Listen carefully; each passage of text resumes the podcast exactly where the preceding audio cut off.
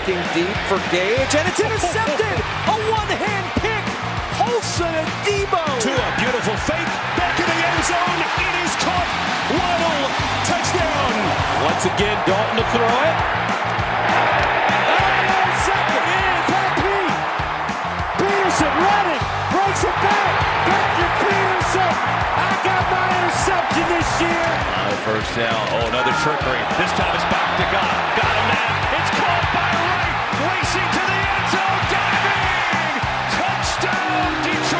Hundley holds, steps up. Hundley sacked. T.J. Watt. NFL history.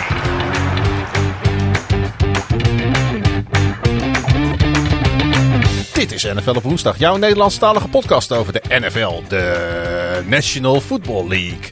NFL op woensdag is een productie van het Groningse podcastconglomeraat KVM Media. Ja, het is zover, het duurde lang, maar dan eindelijk zijn we weer bij elkaar. Ouderwets in dezelfde samenstelling. Het sterrenteam KJ en Pieter is weer herenigd. Of verenigd. Herenigd of verenigd? Allebei. Dat en het spektakel in de eerste week 18 in NFL geschiedenis moet wel garantie zijn voor een legendarische aflevering. Dus zet je schrap voor aflevering 33 in het tweede seizoen van NFL op woensdag.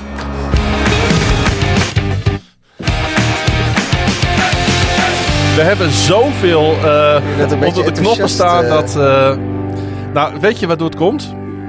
Omdat het, de, je, je had er iets te lang over gedaan. Nee. En hij, hij liep af. Ik heb net, ja, ook dat, dat trouwens ook, maar ik heb net een andere podcast opgenomen. Oh ja. En daar staan de knoppen net anders. Ja, dat, dat doe je zelf. Ja, En, maar... en het is weer verenigd of herenigd. Precies. Maar ik had het dus hetzelfde kunnen, kunnen schrijven met één woord minder. En dan had hij misschien niet te lang geduurd. Waardoor je niet in de paniek was geraakt bij, de, bij de knopperatie. En dan hadden we een vloeiende intro gehad. We zijn live en we doen, eh, als het kan, dan aan one-takers. Ja, we laten het ook dit, gewoon eh, staan. Wij, wij, wij, wij schamen ons niet. Wij, wij ownen onze fouten. Pieter, je bent er weer. Eh, Ja, leuk, hè? Een maand afwezigheid. Ja, drie, drie podcastjes. Ja, maar dat is wel, zeg maar, kalendertechnische maand. Ja. Eh, je was namelijk weer in Amerika. ja, ik had niks beters te doen. Wat, hier, was, eh, hier was de boel dicht. Wat heb je daar gedaan? Eh ja, wedstrijdje Bears meegepakt. Wedstrijdje van de Seattle Kraken. Want jij was bij Bears at Seahawks. Bears at Seahawks. de ja. sneeuwwedstrijd. de sneeuwwedstrijd, ja. Dat was, eh, dat was eh, frisjes. Was je al een keer eerder op Blumenfield geweest? Ja, eh, bij de Seattle Sounders tegen de San Jose Earthquakes in de Dus Major League. Soccer. Ja, Major League Soccer. Ja. Heb ik eh, Danny Hoes een doelpunt zien maken namens de San Jose Earthquakes. Dat hebben we Groningen niet zo. Groningen legende. Ja, hebben we in Groningen niet zo vaak zien doen, maar... eh, Was daar hij wel. het niet die in Liberec eh, een penalty miste en hem vervolgens in de rebound binnenschoot? Ja. En hij heeft volgens mij ook, als hij dan doelpunten maakt, wat we liggen daar, hij heeft Eh, volgens mij ook een keer gescoord in, een, in een 4-5 uitoverwinning bij NAC Breda op de laatste Ja. speeldag van de competitie. Een keer heeft hij ook gescoord. Ja, en En hij heeft een keer een trap tegen Ajax eh, binnengetrapt.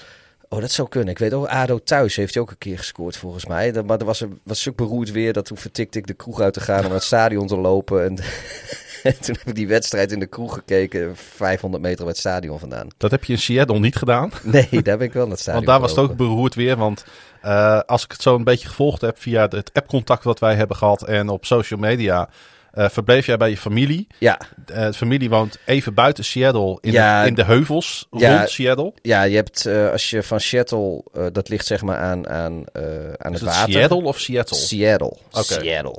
Ja, dat ligt, dat ligt aan het water. En als je dan richting, het, richting het oosten gaat, dan ga je richting de Cascadian Mountains. En nou ja, daar, daartussen, zeg maar, daar woont, daar woont mijn familie in, eh, in Woodinville. Dat ligt vlakbij Redmond, wat misschien wel bekend is omdat Microsoft daar vandaan komt. Het staat ook helemaal vol met Microsoft kantoren daar. Maar dat, eh, ja, het is een voorstadje eigenlijk van, eh, van Seattle, een half uurtje rijden denk ik. En eh, ja, daar was het dikke sneeuw. En dan wil het nog wel eens zijn dat, dat de binnenstad van, van Seattle zelf, dat dat niet besneeuwd is. Want het ligt een stuk lager en dichter bij het water. Dat is dan, daar is het vaak regen. Maar deze keer was daar ook volop, volop sneeuw. Dus ja, dat, eh, dat was... eh, En winst voor jouw Chicago Bears. en winst voor mijn Chicago Bears, ja. Maar dat, het was al een lange dag voordat die wedstrijd begon. Want eh, het, begin, het, het begon daar... Ja, het was voor, voor Nederland volgens mij de, de half, de half elf wedstrijd of zo. Of de 20 over 10. Ja. Het was daar volgens mij 20 over 1, geloof ik. Eh, lokale tijd. Maar ja, de, de dag begon al met dat, eh, met dat het garage pad moest worden sneeuw geschoven. Anders, kon- de auto de garage niet uit. Dus dat, eh, dat hadden we allemaal al gedaan. En ja, we zijn vroeg, getrokken, vroeg vertrokken, want ja, moest echt heel langzaam die kant op rijden. Het was, want in de staat Washington mag er geen pekel gebruikt worden bij het strooien. Geen zout. Natuur. eh, eh, Ja, van, vanuit, milieu, zeg maar. eh, vanuit Ja. milieuoverwegingen. Dus als ze al wat strooien, dat hadden ze nog niet gedaan, dan is het zand of, of klein grind. Dat is hartstikke leuk voor de steenslag trouwens op je auto. Maar dat hadden ze zelfs nog niet gedaan. Het werd een beetje geveegd. Ja, en dan soms is het ook nog zo, dan wachten ze tot het stopt met sneeuwen voordat ze gaan vegen. Want anders heeft het ook niet zoveel zin. Dus ja, eigenlijk is het gewoon zelf rijden en eh, rustig aandoen en ieder voor zich. En ja, je, volgens mij het was een vijfbaan snelweg. Nou, er waren op een gegeven moment drie banen, want je kon de strepen niet zien. En dan is het iedereen gewoon een beetje, ja, een beetje, beetje, beetje, beetje ge- ge- ge- ge- gecoördineerde chaos, zeg maar. Ja, het zat ook niet vol, hè? Nee, de, heel veel mensen. eh, Sterker nog, het is nog nooit, schijnt, zo leeg geweest op Bloemenfield in. nou, een week Sinds later. de opening. Een week later speelden ze thuis tegen Detroit en toen zat het ook eh, lang niet vol. En toen was het weer wel, eh, wel een stuk beter. Of in ieder Al geval. regent het. Ja, nou ja, goed. Als je, we als je, hebben in de podcast nog gezegd van de, van de sneeuw in de regen was het voor de ja, fans daar. maar, maar als, je, als je in Seattle voor de regen al niet meer naar het stadion gaat, dan kun je, kun je eens goed stoppen Ja, met, waar. met sport in die stad. Want, want het regent er volgens mij drie kwart van de tijd. Maar eh, ja, weet je, wat dat betreft viel de opkomst van de, van de 12, zoals ze genoemd worden, viel mij een beetje tegen. In die sneeuwwedstrijd snapte ik het nog wel. Hmm. Maar tegen de Lions, eh, weet je, als ze dan uitgeschakeld zijn en het is niet zo'n denderend seizoen, dat ze dan met z'n allen thuis blijven. Dat vind ik best. Ik bedoel, ik, laten we niet doen alsof ik bij Groningen nooit een keer thuis blijf. En je weet natuurlijk eh, ergens dat het de laatste wedstrijd van Russell Wilson in Seattle is. Ja, of in ieder geval zou heel goed zou kunnen zijn. Ja. Of, of van Pete Carroll of van allebei. En Pete Carroll, ja, wat je ook van hem vindt, die, eh, die heeft natuurlijk daar wel het een en ander gebracht. eh, want Zo. voor zijn komst was, was het een vrij troosteloze franchise. En hij heeft dat eh, toch echt wel een van de, van de smaakmakers van de afgelopen 15 jaar. eh. Mensen vergeten dat dan toch snel, hè? Dat, Ja. eh, Nou ja, kijk, voor een, successen voor een, uit het verleden zeggen weinig als je opeens... eh, Voor, ja, maar voor, voor op een team- losing record ja, staat. Voor, voor, een team wat, wat zo, zo prat gaat op, op hun fanatieke supporters en hun twaalfde man en het lawaai in het stadion enzovoort, vond ik het, de opkomst serieus een beetje tegenvallen. Ik, had dat, ik had er meer van verwacht, maar ja, dat, het, het was nog een keer zoals het was. En goed, ja, ik zei dat ook wel dat er heel veel Chicago-fans waren, maar dat leek natuurlijk ook zo. Want die mensen hmm. die, eh, die hebben natuurlijk lang geleden ook al die kaarten gekocht voor de wedstrijd. En als ze dan toch al in Seattle zijn voor degene die niet eh, uit de regio komen, ja, dan ga je ook naar die wedstrijd. Je gaat er niet op je hotelkamer zitten van, oh, het sneeuwt. Nee. Want het was vrij onverwacht hoor. De, de, En zeker we moeten niet doen alsof eh Bears-fans uit het noorden van Amerika geen sneeuwbuitje gewend zijn natuurlijk. Nee, Dus, nee, eh, precies. Maar het was voor de binnenstad van Seattle was het wel. De kans was er wel, maar het was wel onverwacht dat het zo erg zou zijn, zo dicht eh, of zo ver naar het westen toe. Dus maakt ja. het ook wel weer episch natuurlijk, om Natuurlijk, bij te zijn. hartstikke eh, mooi. En ze precies. won ook, dus ja, nou ja, goed, dan, eh, dat was zo. Maar het was, ja, weet je, ik had me lekker warm aangekleed en goed ingepakt met mijn thermo, eh, thermo onderbroek. Of zoals we dat in het Gronings moeten noemen, de borstrok. en, en dat, ja, ik, ik heb nergens last van gehad. Ik had wat familie van mij die normaal in Nashville wonen, die waren er ook bij. Nou, die... die heb ik die poljas van mij gegeven, weet je wel. Nou, die was hem veel te groot, een klein mannetje. Daar was hij helemaal in verstopt. Maar die, ah, die had het zo ellendig koud. Hij vond het wel mooi hoor, maar ja, die is niks gewend. En ik had zoiets van, ja, pff, Baltimore toen tegen de Niners voelde Ja. ik me veel beroerder qua kou. Maar er was, het was ook zo nat erbij. Nu, eh, nu zaten we nog redelijk onder dak. Ja. En Nou, ik was beter gekleed. Hoe dan ook, eh, je was erbij. En eh, je hebt eh, van de drie live wedstrijden die je van de Bears hebt gezien dit jaar, de Bears gewoon twee keer zien winnen. Ja, Dat is ook wat waard. Ja, ik, ik zit, volgens mij heb ik ook echt een. Ik, ik moet even. Ik heb een 11-5 of een 12-6 record of zo. Nee, zeg ik, nee, ik zeg het verkeerd. Ik heb een, een, een 6-5 of een 7-5 record. Ik heb 11 of 12 wedstrijden gezien nu van Ja. de Bears. Ik heb weer een winning record. Dat is ook wel eens anders geweest. En ja, dat komt van, vooral van de laatste tripjes. Want vorige, vorige keer dat we in Amerika was ik ook 2-0, nu 2-1. Nou ja, jij was in Amerika. Ik eh, moest het eh, alleen zien te rooien. Ja, nou, ik, ik moet wel zeggen dat eh, nou, goede invallers, Edu en, en Frank natuurlijk. Met je natuurlijk Jeroen en, van den Berg. Jeroen van den Berg en, en, en Jur vorige week. Ik, ja, ik had wel langer weg kunnen blijven. Nee, wat dat betreft, alle dank aan deze heren. Zeker, dat heel, zij, erg, heel erg bedankt ja. voor, voor het vullen van mijn schoenen. Absoluut. En eh, volgens mij waren dat fijne afleveringen. Tenminste, ik had zelf daar een goed gevoel over. Dus eh, Ja. als je daar zelf een goed gevoel over hebt, dan eh, is het vaak ook zo. We hebben al heel wat ervaring ondertussen met... eh, Nou ja, maar we zeggen toch ook altijd, we hebben het al een poosje niet gezegd, maar we zijn zeker wel on record dat we zeggen, we doen dit voor onszelf. Dus als wij er een goed gevoel bij hebben, dan is het goed. Onze luisteraars die eh, nou weer in grote getalen ons eh, eh, verwend hebben met engagement. Ik weet niet of we alles verwerkt hebben in het script, want het was wel heel veel. Maar laten we beginnen met de opmerking van Richie. Die wenst ons heel veel succes om de gekkigheid van de afgelopen speelronde in één uitzending te vatten. Want ja, laten we daarmee beginnen, Pieter. Speelronde 18 heeft wat dat betreft alle verwachtingen overtroffen. Hè? Dat was een heerlijke red zone met Ja. heerlijke wedstrijden. Er stond in principe niet eens heel veel op het spel. Maar door verrassingen hier en daar eh, werd het een, een, een epische speelronde. Ja, nee, dat, ja, op voorhand had ik zoiets van, nou, weet je, alle, alle grote beslissingen zijn wel een beetje zijn een beetje geschud inderdaad. En, ja. en als de wedstrijden een beetje lopen zoals je mag verwachten dat ze lopen. En dat is ook altijd een hele foute aanname in de NFL, maar ja, we doen hem toch.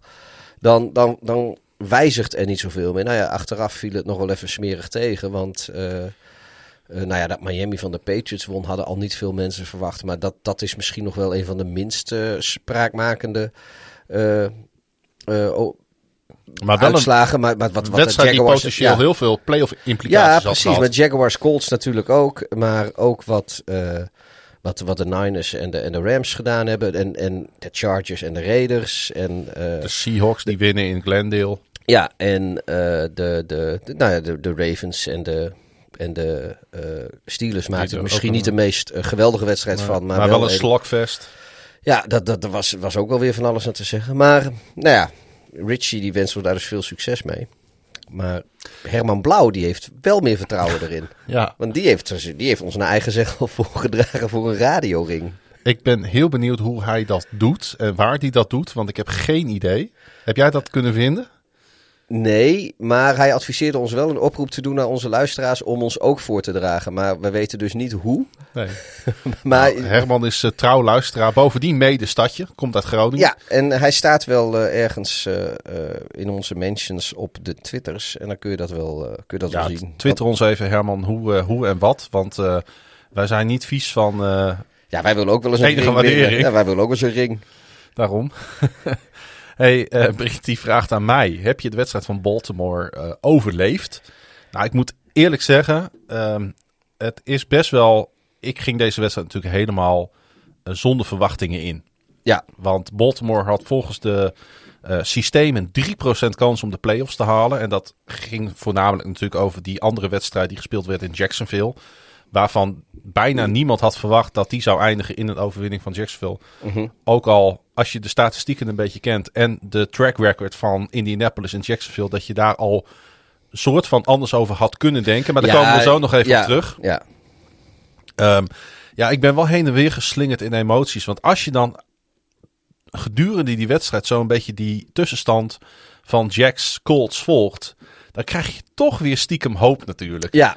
En je speelt tegen de Steelers en je komt met 10-3 vo- 10-3 voor in een wedstrijd waarin eh, de scores duur zijn. ja, want de Steelers had het ook zeker niet makkelijk. Nee, eh, uiteindelijk denk ik zelfs dat over de hele wedstrijd gezien eh, de Ravens echt de betere partij waren. Maar zoals vaak de laatste zes weken sta staan de Ravens dan niet aan de goede kant van de scoring. Ehm, heb ik het overleefd? Ja, ik heb het overleefd. Was het teleurstelling? Ja, tuurlijk was het teleurstelling. Eén, omdat je verliest natuurlijk van de Steelers. Wat sowieso altijd hard aankomt natuurlijk in Baltimore. Maar ehm, ik was wel heel blij dat de Miami Dolphins van de Patriots wonnen. Want die had zeg maar onze kant Ja. op moeten vallen. En toen dat niet gebeurde, dacht ik van nou, nu vind ik het ook allemaal een stuk minder erg. En is die kaart het eh, niet zo. Ik moet wel zeggen dat ik het ondanks alles nog steeds knap vind wat Baltimore heeft laten zien. Ondanks al die blessures. Ondanks wat allemaal dus dit seizoen gebeurd is. petje af voor eh, John Harbaugh. Er zijn er fouten gemaakt? Ja, er zijn zeker fouten gemaakt. In de playcall? In de playcall. Twijfel ik over de toekomst van offensive coordinator Greg Roman? Jazeker. Dus er mag echt wel wat in Baltimore gebeuren om van deze franchise de komende jaren gewoon een stabiele franchise te maken die altijd meedoet. Maar aan de andere kant, weet je, ik heb ook weer genoten van dit seizoen. Ik heb ze zelf twee keer live zien spelen. Ik heb ze zelf twee keer zien winnen. Dat maakt ook wat goed. Dus uh, ja, wat dat betreft, uh, uh, de kritiek, als het echt om de Ravens gaat, die laat ik even bij de Dutch Ravens vlog. Want daar hebben we het heel veel over onderling. En dan ga je echt op detailniveau, zeg maar, inzoomen op, op dit team. Maar ja, ik was ook wel weer trots of zo op hoe we dit seizoen gespeeld hebben. Dus uh, ik heb het zeker overleefd. Nou, ik heb nog wel een. Uh, om, om jou nog wat ongemakkelijk te maken. Ja. Heb ik natuurlijk weer een presentje voor je meegenomen. Uit, uh, uit, uit Seattle. Nee, dit komt uit Linwood. Ook weer een voorstadje. Ik moet even voelen waar het is. Heb ik het wel, heb ik het wel meegenomen? Jawel, jawel, oh. daar is het. Wacht even.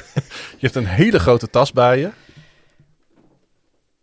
Je hebt uh, geen, uh, geen biertjes voor me meegenomen. Nee. Want je was in een, in een uh, bar. En die bar heette? De Black Raven. De Black Raven. Oh, daar dacht jij natuurlijk aan dat ik daar... Nou, daar moest ik heel even aan denken, inderdaad. Maar je hebt een mini-helmet voor me meegenomen. Ja, op de bodem staat dat het van de Seahawks is. Waarom verkopen ze dit daar? Nou ja, het is. ik denk dat ze er eentje hadden. Ja. Ze, hadden van alle ze hadden gewoon een wand in zo'n. Er was een, een sportwinkel of een, een, een. Oh, mooi. Er staat ook precies op dat hij in elkaar gezet is in september 2021 in Mexico. maar ze, ja, ze hadden dus een hele wand met, uh, met 32 helmpjes. En uh, ik denk dat ze er maar eentje hadden van Baltimore. Want toen ik zei van nou, die wil ik graag hebben, toen moest, hebben ze die van de muur geplakt. Dus de AFC North is daar nu niet meer compleet. En als je dus onderop het doosje kijkt, op streepjescode, dan staat er volgens mij ook Seattle Seahawks. Want volgens mij hebben ze hem in een Seahawks doosje gedaan.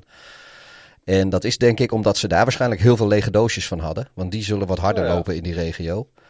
Maar uh, het gaat om het helmpje natuurlijk. Ja, nou, tof. Dat uh, kan ik zeer waarderen. Dus dat... Uh... Dankjewel voor dit presentje. Ja, die gaat een mooi plekje krijgen hier in een huis wat toch al aardig opgevrolijkt is met allerlei Ravens Ja, ja het, het, kan, het past er nog wel bij. Het kan er nog wel bij. Nou, supermooi. Hey, we gaan door met Marijn. Die zegt, ja, prachtige week 18 gezien. Welke wedstrijd vonden jullie nou uiteindelijk de grootste verrassing?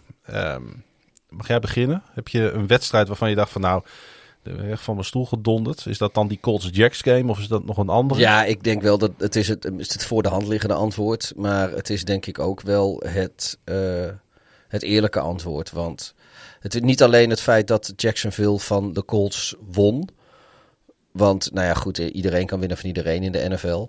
Maar de manier waarop, dat is denk ik wat vooral verrassend was. Want ja, zo, zo langmoedig als die, als die Colts uh, aan de wedstrijd uh, het woord, bezig waren. Het woord implosie was nog nooit zo beter van orde als op deze wedstrijd. Hè? Nee, nee, precies. Dus, dus ja, weet je, ik, dat, dat, dat... Ze speelden als een team wat, uh, wat eigenlijk al ge, ge, gegarandeerd een, een playoff plek had. En er maar een beetje, mm. een beetje half tegenaan zit te hangen. En ik ben blij dat dat afgestraft is en ook op een vernederende manier. En uh, ja, we gaan het er later nog over hebben. Maar ik denk echt dat de Indianapolis Colts een groot probleem hebben. Want die hebben nu en geen playoffs en geen eerste ronde pick. Want ze hebben dus met Carson Wentz dusdanig veel laten spelen dat die naar de Eagles gaat. Um, maar ze hebben dus ook een quarterback waar je toch niet van op aan kan. Want Wentz heeft, ja, hij heeft wel, wel dingen laten zien dit seizoen. Maar is het overtuigend? En ja, dan, dan ja, ze waren eigenlijk all in. En het is nu op heel veel plekken niks. En, en ja, ik denk dat, uh, dat ze ik, de, de, de toekomst moet uitwijzen of, uh, of daar beleidstechnisch verstandige keuzes zijn gemaakt. Ik, uh, ik wil daar wel, wel vraagtekens bij zetten, zo langzamerhand. Het is toch bijzonder hoe zo'n seizoen kan lopen. Hè? Dat je op een gegeven moment waren ze voor mij absoluut een van de gedoodverfde kandidaten voor play-offs in de EFC. Ja, ja, ja. En ze verliezen twee keer. En opeens is alles, alle grond onder zo'n team wordt weggeslagen binnen twee weken. Ja, dus het lijkt wel of er gewoon geen karakter in zit. Nee. Want als je het vergelijkt met hun divisiegenoot Titans, Die, eh, die natuurlijk ook de nodige tegenslagen gehad hebben. Maar die speelden tegen laagvliegende Texans. En daar hebben ze ook ze hebben moeilijk, ze hebben moeilijk gehad. Zeker. Zeker weten. Ze, die twee, maar ze redden het dan uiteindelijk wel. En ook met al die tegenslagen eh, eh, hebben ze, ja, weet je, het wegvallen van, van, van eh, eh, Derrick Henry. Ja, iedereen, of heel veel mensen gaven geen stuiver meer voor hun kansen. En, en sowieso dacht iedereen wel dat, eh, dat ze blij moesten zijn met de wildcard plek, want de divisie zou wel naar de Colts gaan. Maar zij hebben dat opgevangen, die, dat soort tegenslagen. En gewoon, ja, eigenlijk misschien wel op karakter. Want ook een, Brown was een poos weg. Ze hebben echt met gemankeerde Nou ja, we gaan natuurlijk ook stemmen op om Mike Vrabel eh, tot coach van het jaar te bombarderen. Ja. En Ik ben niet heel fan van Mike Vrabel. Ik vind het niet een hele aardige man. Eh, geen hele prettige uitstraling in persconferenties en dat soort zaken. Maar dat doet niet ter zake als je deze prestatie neerzet. Ondanks af en toe natuurlijk Ja. een soft eh, schedule stretch, wat ze ook hadden. Ja, nou ja, Maar ze hebben ook gewoon bijvoorbeeld een thuiswedstrijd tegen de Texans verloren dit seizoen. Ja, nou ja, goed, de uitwedstrijd die, die winnen ze dan. Ja. Maar het, tuurlijk, ze hebben ook van de, van de Jets verloren, als ik me het goed herinner. Ze hebben een paar hele. Ze hebben vijf keer verloren dit seizoen. En drie keer daarvan was volgens mij inderdaad van de, van de Texans en van de Jets. En misschien ook wel een keer van de Jaguars. Maar ze hebben een paar hele slemielige wedstrijden verloren. Ja. En. Maar, maar no, ze, ze, uiteindelijk hebben ze gewoon de first round by. Zijn ze de number one seed in de, in de AFC. En, en ja, ik, niet om te nu heel diep op de, op de Titans in te gaan. Maar ik wil het gewoon even afzetten tegen hoe ze in Indianapolis eh, eh, het seizoen eigenlijk afgemaakt hebben op het moment dat er tegenslagen waren. En hoe ze er in eh, Nashville mee om zijn gegaan. Ja, en dat vind ik echt een wereld van verschil. Ja. Ehm, ze hebben verloren in de openingswedstrijd van Arizona. En Ja, dat is ook niet iets om trots op te zijn.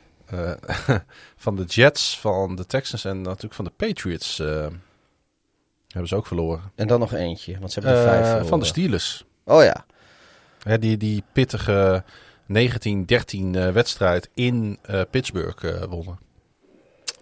Nee, inderdaad. Maar ehm, goed, ehm, ik, ik, ik ga me er alleen maar bij- aansluiten om even terug te gaan naar die initiële vraag. Tuurlijk was Colts Jaguars de grootste verrassing. Welke wedstrijd kijken jullie het meest naar uit in de wildcard round? En dat is natuurlijk wel een interessante vraag. En nou ja, we zitten aan het begin van de uitzending, maar we moeten natuurlijk het schema er even bij pakken. Voor iedereen die het nog niet meegekregen heeft. Het begint allemaal op de zaterdagavond, Nederlandse tijd half elf. Raiders at Bengals. Dan gaan we op, eh, in de nacht van zaterdag op zondag om kwart over twee kijken naar de Patriots tegen divisiegenoot Bills. Dan op zondag 7 uur Eagles at Buccaneers. Om half elf 49ers at Cowboys. In de nacht Steelers Chiefs. En er wordt afgesloten met een Monday night playoff football game Cardinals at Rams. Als je nou naar dit rijtje kijkt, Pieter, is er één wedstrijd die er voor jou uitspringt? Of allemaal misschien wel? nee, ik, ik, 49ers Cowboys lijkt mij wel. Heb ik ook eh, hoor. Dat, dat zijn twee teams. Waar ik, dit is echt voor mij een soort tas-up. eh, ehm, Patriots Bills ook wel een beetje. Want in principe zouden de Bills de favoriet moeten zijn. Maar we weten, de Patriots zijn gewoon ook heel goed. En die hebben ook de nummer van de Bills. En het schijnt te gaan sneeuwen. En Hmm. nou, dat is niet goed voor Allen.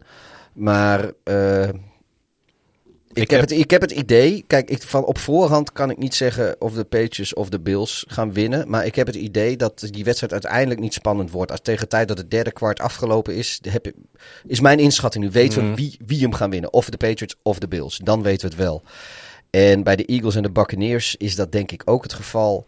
Bij de Steelers en de Chiefs zal dat ook zo zijn.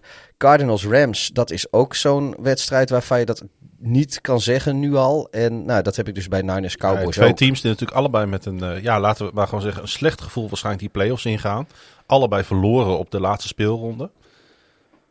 De eh, Cardinals en de Rams bedoel je? Ja, Ja. die gaan natuurlijk allebei met een Ja verliespartij maar, het is de wel de, ja, maar het is wel de derde keer dat we deze matchup gaan zien. En Niners Cowboys Ja. hebben we dit jaar nog niet gezien. Maar de Rams die werden natuurlijk vooraf eh, ingeschaald als een team wat, wat, wat wel eens op eenzame hoogte in de NFC zou kunnen staan.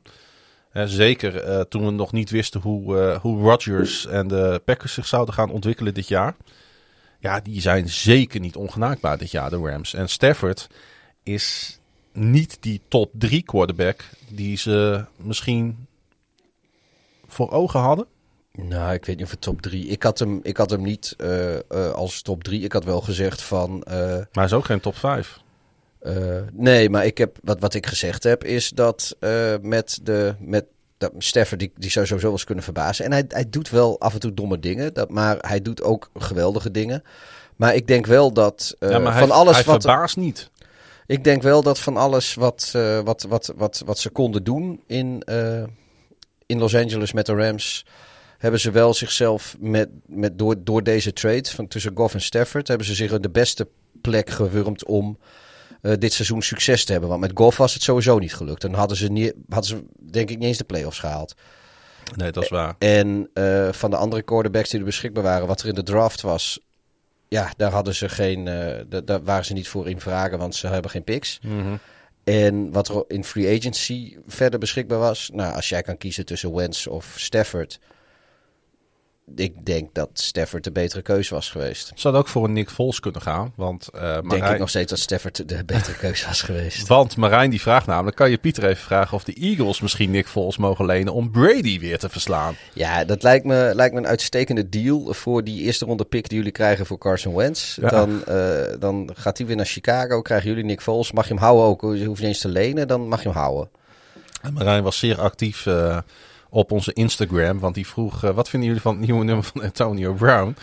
Of had hij beter zijn shirt aan kunnen houden en uh, blijven ballen? Nou, ik vind de, de intro vind ik echt alsof hij in zijn telefoon zit te praten. Met een verstopte neus. Ja. Verstopte neus kun je ook op meerdere uh, vlakken interpreteren.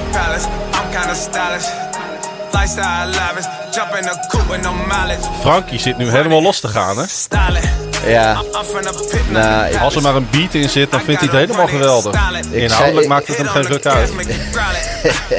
ik zei eerder al tegen jou, weet je, dit, uh, je had in de jaren 90 had je Maddox Music Maker en dan kon je van die, uh, van die, uh, van die trends en van die house muziek mee maken op je, op je 486 dit klinkt als iets wat op een soortgelijke manier, maar dan voor, voor hip-hop of urban muziek. Ja, hey, we hebben het uitgebreid ik vind, besproken. Ik vind, ik vind het niet origineel. Ik, maar weet Nee, je, als, als, niet. ik, als hij op die manier de frustraties van zich afzinkt. Jullie hebben het natuurlijk vorige week uh, met Jur hebt uitgebreid over de kwestie Ja. Brown gehad. Uh, er is van de week zijn er wat, weer wat, uh, wat dingetjes uitgelekt. Maar weet je, ik, ik vind het een, een verhaal zonder winnaars. Dat is het inderdaad sowieso. Nou, we gaan hem ook gewoon uitzetten. Ja, wij zijn niet onder de indruk. Nee. Uh, Nicolai die vraagt, uh, M. Nicolai die vraagt op Twitter. Als je kijkt naar de seven seeds, de Eagles en de Steelers, vinden jullie het nieuwe playoff format dan een aanwinst? Ja, ik vind dat. Ik, ik, ik, ik vind. Ja, de, dezelfde vraag werd eigenlijk vorig jaar gesteld. Rolden de Bears als zevende seed in de NFC naar binnen. En zeiden ze ook, hebben die Bears met hun 8-8 record nou in de playoffs te zoeken. Nou, die vlogen er ook direct uit tegen de Saints.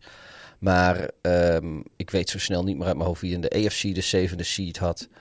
Maar Nee, ja, ja, ja, ik vind het wel een aanwinst eigenlijk. Want ik, ik, Nou, weet je waarom het een aanwinst is? Omdat die laatste speelronde verrekte interessant aan het worden is hierdoor. ja, dat, dat, dat. Maar wat ik ook wel vind is... Ik vond twee teams met een first round bye aan iedere kant van het schema vond ik net wat te veel. Ik Ja. vind het mooi dat er maar één team is met de bye. En dat dat, dat dus ook echt een, een prijs is. Eh, dus, dus ze hebben eigenlijk twee dingen gedaan met die zevende seed. Eh, dat is de laatste speelronde is, is veel spannender aan beide kanten, de AFC en de NFC. Eh, en je zit met, met het feit dat, dat er nog maar één first round bye is aan elke kant. En, en dat is voor mij genoeg winst om de eventuele afgenomen kwaliteit te compenseren. En ja, weet je, we hebben ook wel eens eh, nog in de divisional round eh, waardeloze wedstrijden zitten kijken. Ik herinner Ja. me, volgens mij, was, dat was volgens mij een divisional wedstrijd, was dat Jacksonville tegen Pittsburgh toen? Of was dat, was dat wildcard? Maar in ieder geval, dat, dat weet ik nog, dat was ook zo'n wedstrijd, was de aangluren niet waard. Jacksonville won, dat zal jij dan leuk vinden, hebben gevonden. En die zijn er volgens mij daarna door de Patriots eruit getiefd, als ik me maar goed herinner. Dat is een jaar of vier, vijf geleden. Maar ja, eh, weet je, dat... dat, dat nee, ik, ik, vind, ik vind het wel mooi. Nou, zeker dit jaar, waarin alles eh, in ieder geval optisch ongelooflijk dicht bij elkaar ligt. Dus ik ben heel benieuwd eh, of, er een, eh, of er een bananenschil tussen zit voor de, voor de divisiekampioenen. Ja, heb je trouwens wel eens gehoord van de Steagles? De Steagles. Nee, Ja. wel, wel van de Squealers. De Steagles, dat is een samentrekking van Eagles en Steelers, of eigenlijk van Steelers en Eagles. Ja. Dat in de Tweede Wereldoorlog is de, ging de NFL gewoon door.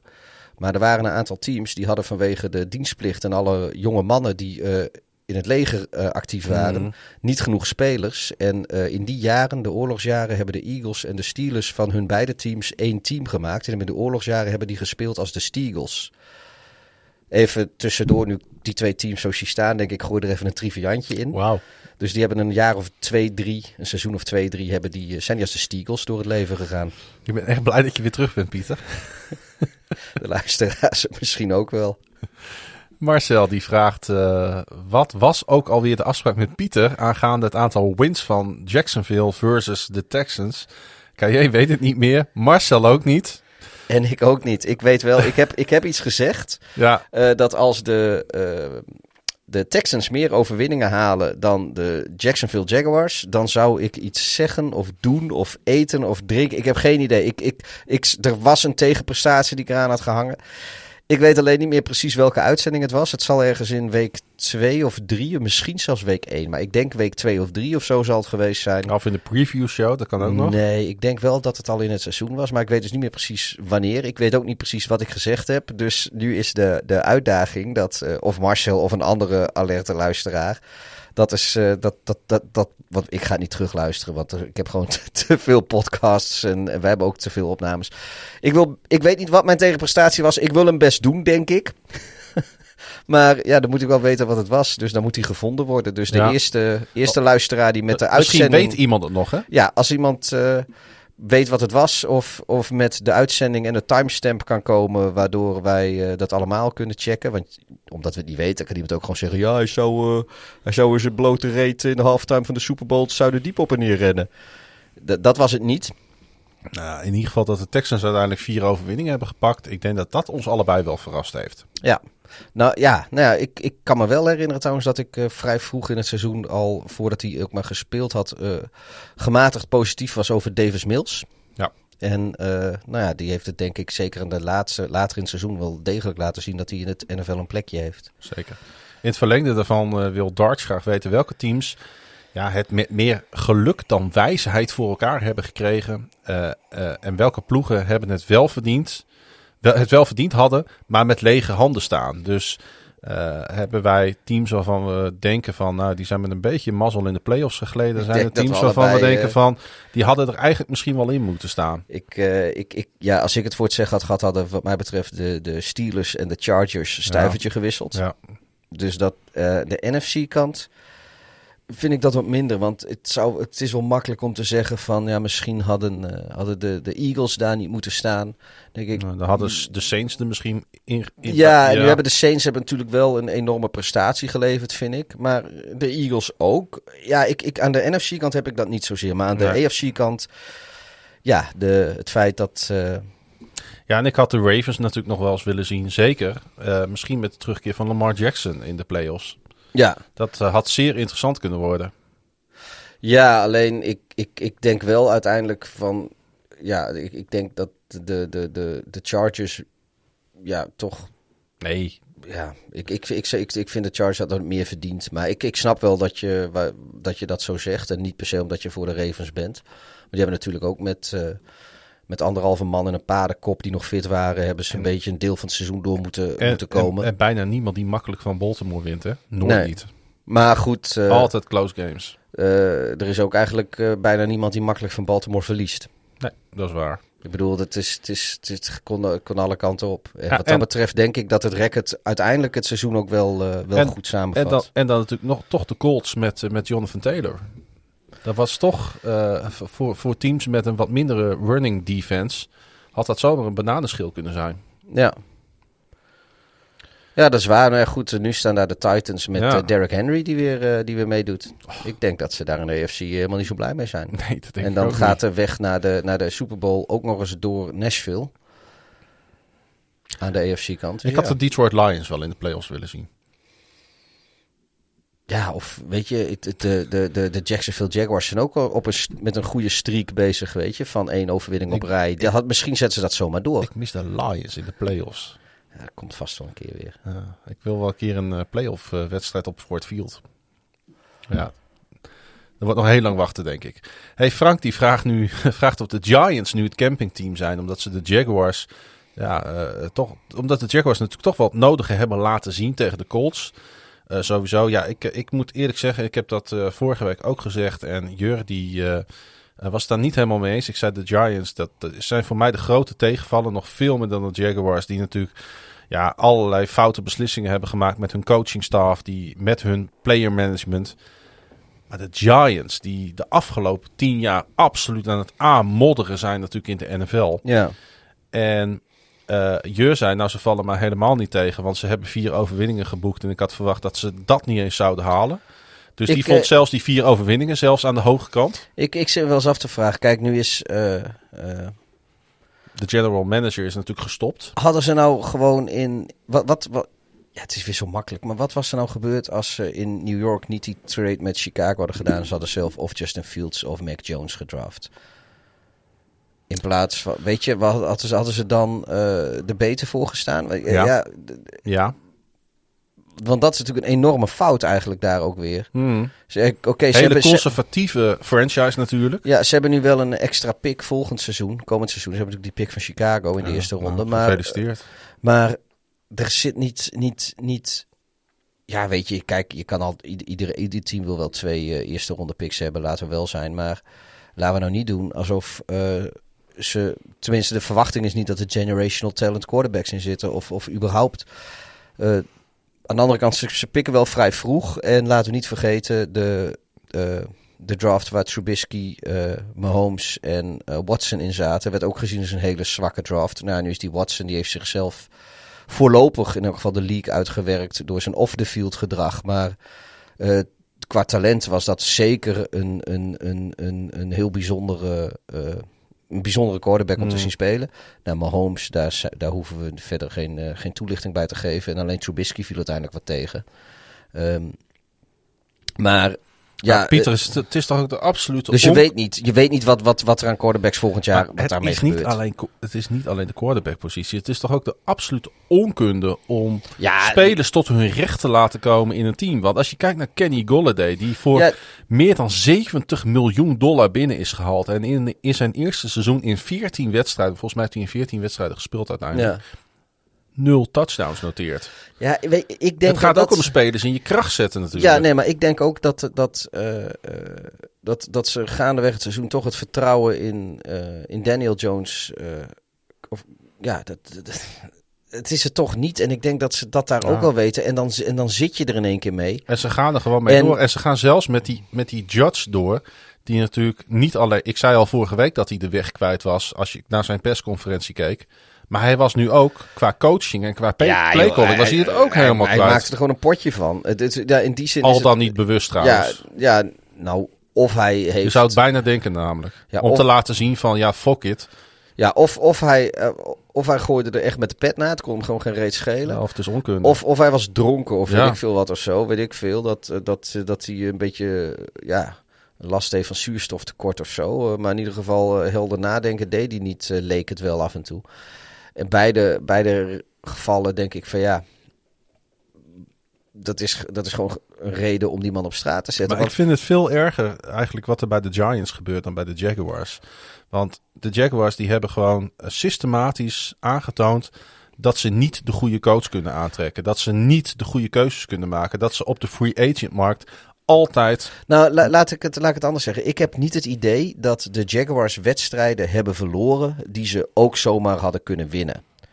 Ze, heb, ze zijn er wel eens dichtbij geweest, Ja. maar tegen betere tegenstanders. Zeker. Maar dat wil niet zeggen dat zij wedstrijden hebben verloren die ze ook zomaar hadden kunnen winnen. En dat idee heb ik bij de, bij de Giants wel. Ik, ik heb het idee dat met exact hetzelfde personeel op het veld, eh, met, maar met een wat gedegener gameplan en wat betere coaching, dat ze wel gewoon van Washington voetbalteam winnen of andere wedstrijden eerder dit seizoen. Want eh, ik geloof niet dat de Giants zo talentloos zijn als het spel op het oog is. Nee. En in die zin is dat, dat dus veel kwalijker. Ja, dat bedoel ik. Ja. Ja. Ik, eh, ik heb wel te doen met mensen die trouwens gewoon fan, echt, echt oprecht fan van zo'n team ook zijn. Want Nou ja, die, die, die, die, ja, kijk, bij, bij, de, bij de Jaguars kun je erom lachen en dan trek je een clownspakken aan. Dan kijk je elkaar aan en denk je, nou, volgend jaar eh, weer een jaar. Maar bij de Giants, een beetje denken bij de Giants kijk je elkaar eh, aan en denk je van, Die. PSV-supporters die bij ons in het gastenvak toen stonden als clown verkleed toen wij met 2-1 van PSV wonnen met... eh, of nee, met, wat was het, 3-0 of zo? 3-0 3-0. was dat Ja. inderdaad, met uh, Hyun Soek die laatste goal maakte. Met, carnaval. ja, daarom Ja. waren ze als clown verkleed. Maar goed, los van dat... ja, Nou ja, in het verlengde daarvan, eh, Nick Kasman die vraagt welke coaches er ontslagen worden. En er zijn natuurlijk al een aantal coaches ontslagen. En die zullen ook de revue nog wel passeren, deze aflevering. Maar ik vind het echt onbegrijpelijk dat, dat, dat op het moment dat de general manager zeg maar met pensioen gaat. Want dat is eigenlijk eh, de officiële verklaring, hè, retirement. ja, waarschijnlijk wel een zacht duwtje richting Precies. rollator, maar... Maar goed, hij gaat met, eh, met, met, met, met een soort van oneervol pensioen. Dat is toch je kans om die, om die, om die Ja, eer, eruit te wippen. eervol, eervol ontslag heeft krijgt hij eigenlijk. Hij zei, kijk, het is niet zoals bijvoorbeeld eh met Nagy of, of Nee, Mike maar- Zimmer. Die worden oneervol ontslagen. Zo van, ja, je presteerde niet, dus het is nu klaar. Ja, maar en hij is met van, wat deze GM de laatste tien jaar heeft Ja, laten maar je laat je bijna van oneervol ontslag. ja, nee, maar je eh, laat hem met pensioen gaan in pensioen. plaats dat je zegt van, we hebben hem op de straat gezet. ja. Dus in die zin eh, laten ze een beetje de eer aan zichzelf houden, zeg maar. Maar kijk, ik, ik, sommige, eh, sommige keuzes snap ik wel. Bijvoorbeeld met Rule bij de, bij de Panthers. Die hebben ze in 2010 aangesteld voor zeven jaar. Dat is een hele bewuste keuze gemaakt. 2020. Eh, 2020 tuurlijk. 2020 hebben ze die aangesteld. Dan zit hij al zes jaar lang, eh, vijf jaar lang voorbij zijn contract. Oh, maar die- blijf gewoon hoor. Maar ze hebben dus iets in die man gezien. En die man iets in de Panthers om dit, dit avontuur met elkaar aan te gaan. Ja, Nou, dan ga je niet eh, eh, hè, zomaar uit elkaar. Maar dit, is, dit was toch de kans geweest voor de Giants om afscheid te nemen van George en gewoon ja, het met een andere coach te proberen. Want dit werkt totaal Nee, niet. Ook, ja, en mis- misschien doen ze dat nog wel. Wat dus natuurlijk stom zou zijn, want dan liggen ze al achter. Want alle fatsoenlijke coachingkandidaten die er lijken te zijn, die hebben natuurlijk al interviewafspraken bij de teams in, in, in Denver en Minneapolis en Chicago en Jacksonville enzovoort. Ja. Want ja, dit teams die, eh, die, die, die zijn nou een keer al bezig. Ehm, maar wat er wel typisch is, wat eh, nou ja, Wouter Holzappel zei dat eerder vanavond. Hij zegt er eigenlijk bizar als je erover nadenkt dat de stad als New York twee teams heeft die er eh, de laatste jaren zo'n enorme puinhoop van maken. Dat is het eigenlijk ook. Het is, het is wel opvallend. Maar ja, De Giants hebben naast, na hun Super Bowl appearance hebben ze één keer de playoffs gehaald en de Jets al elf jaar niet. Ja. Ja, de, de, de, de droogte in New York is wel Nou schrijnend. ja, aan de andere kant, kijk, de Giants die hebben volgens mij in de afgelopen 15 jaar wel twee Super Bowls gepakt. En er ja. zijn, ik denk dat er zijn eh, heel veel teams die dat eh, met liefde eh, met ze zouden willen ruilen wat dat betreft. Want er zijn niet veel teams die, die, die twee of meer Super Bowls hebben gepakt de afgelopen Nee. 15 jaar. Ik denk de Patriots. En Ik zat trouwens nog aan dat een, is het denk ik ook wel. aan een ik weet niet of je dat een gekke gedachte vindt hoor. Maar hij had het over welke coaches moeten ontslagen worden. En ik zat vandaag over de Saints na te denken. En ik dacht van zouden die niet eens een keer een andere direction op moeten gaan dan Sean Payton. Ik weet dat ze daar in Chicago enorm op zitten te springen. In ieder geval een heel groot deel van de fanbase. Want Sean Payton komt uit Chicago. En Ja. Ze hopen ook dat hij daar weggaat en naar Chicago komt. Maar dat lijkt geen sprake van. Nee, dat contract loopt ook nog door. Dus Ja. daar zal dan draft capital, capital tegenover Die, moeten die staan. man zit vastgeroest in New Orleans natuurlijk. Ja, maar het gaat toch goed. goed als je, ik, ik had eh, in de voorspellingspodcast dat ik volgens mij de Saints als, eh als tegenval. Ik op vijf overwinningen of zo had ik Ja, ze gezet. Nou, ze hebben er uiteindelijk acht, of, acht gehaald, geloof ik. Of negen. Nou, ze Maar- hebben 9-8 seizoenen. Ja, Maar net buiten de playoffs gevallen vanwege die overwinning van de Niners. ja. Oh ja, ja dat, dat was het. Maar hij dus, dus op, op een... een In het eerste seizoen zonder Drew Brees. Dat is ja, toch hij knap. heeft, ja, hij heeft... En, en Met middelmatige quarterbacks. die ook nog de halve tijd geblesseerd waren. Ja. Dus wat dat betreft heeft hij daar wel interessante dingen laten zien. Ehm, Maar toch kwam het, als je dan toch zeg maar die teams zo een beetje bij langs gaat. En je kijkt een beetje naar die teams die on the bubble waren. Hè, rond de playoffs. ESPN Nederland, die had het trouwens over John Harbaugh. Die zou op de hot seat zitten. Vond ik wel grappig. ja, daar heb, ik- dat geloof ik niet zo. Dat geloof ik namelijk ook niet. Die zit Nee. absoluut niet op de hot seat. eh, Greg. Roman, eh, Greg Roman. Greg Roman wel. Ja, oké. Ja, dat is trouwens ook wel interessant. Hè? Die hele eh carousel van coordinators die op gang gaat komen. Nou, dan gaan we, wel, Ja. dan gaan we nog wel... Ik zag de naam Greg Roman langskomen als potentiële hoofdcoach in Chicago. En dan dacht ik, nee, nee, gewoon nee. Het, het, het- waarschijnlijk wordt dat het wel. Want zo zijn ze in Chicago. Want daar zitten ze dus, hebben ze een bestel van die, eh, nou, die George McKeskey. Die heeft daar het bejaardenhuis, is die binnengewandeld. En die heeft daar, eh, weet je wel, die eh, een gast eh, gevonden die, eh, die, die general manager was van de fucking Baltimore Colts. Kun je nagaan hoe lang, ergens in 1984. En, en een of andere andere koekenbakker die, die geloof ik heeft, heeft bedacht dat je, dat je met een leren bal misschien beter kan spelen dan met een van hout. Toen de Colts absoluut trash waren trouwens. Ja. En eh nou, een van die twee gasten heeft er wel serieus goede dingen gedaan. ook met, de met de Colts in Indianapolis. Maar los, los van dat, weet je. De Ze Colts in Indianapolis.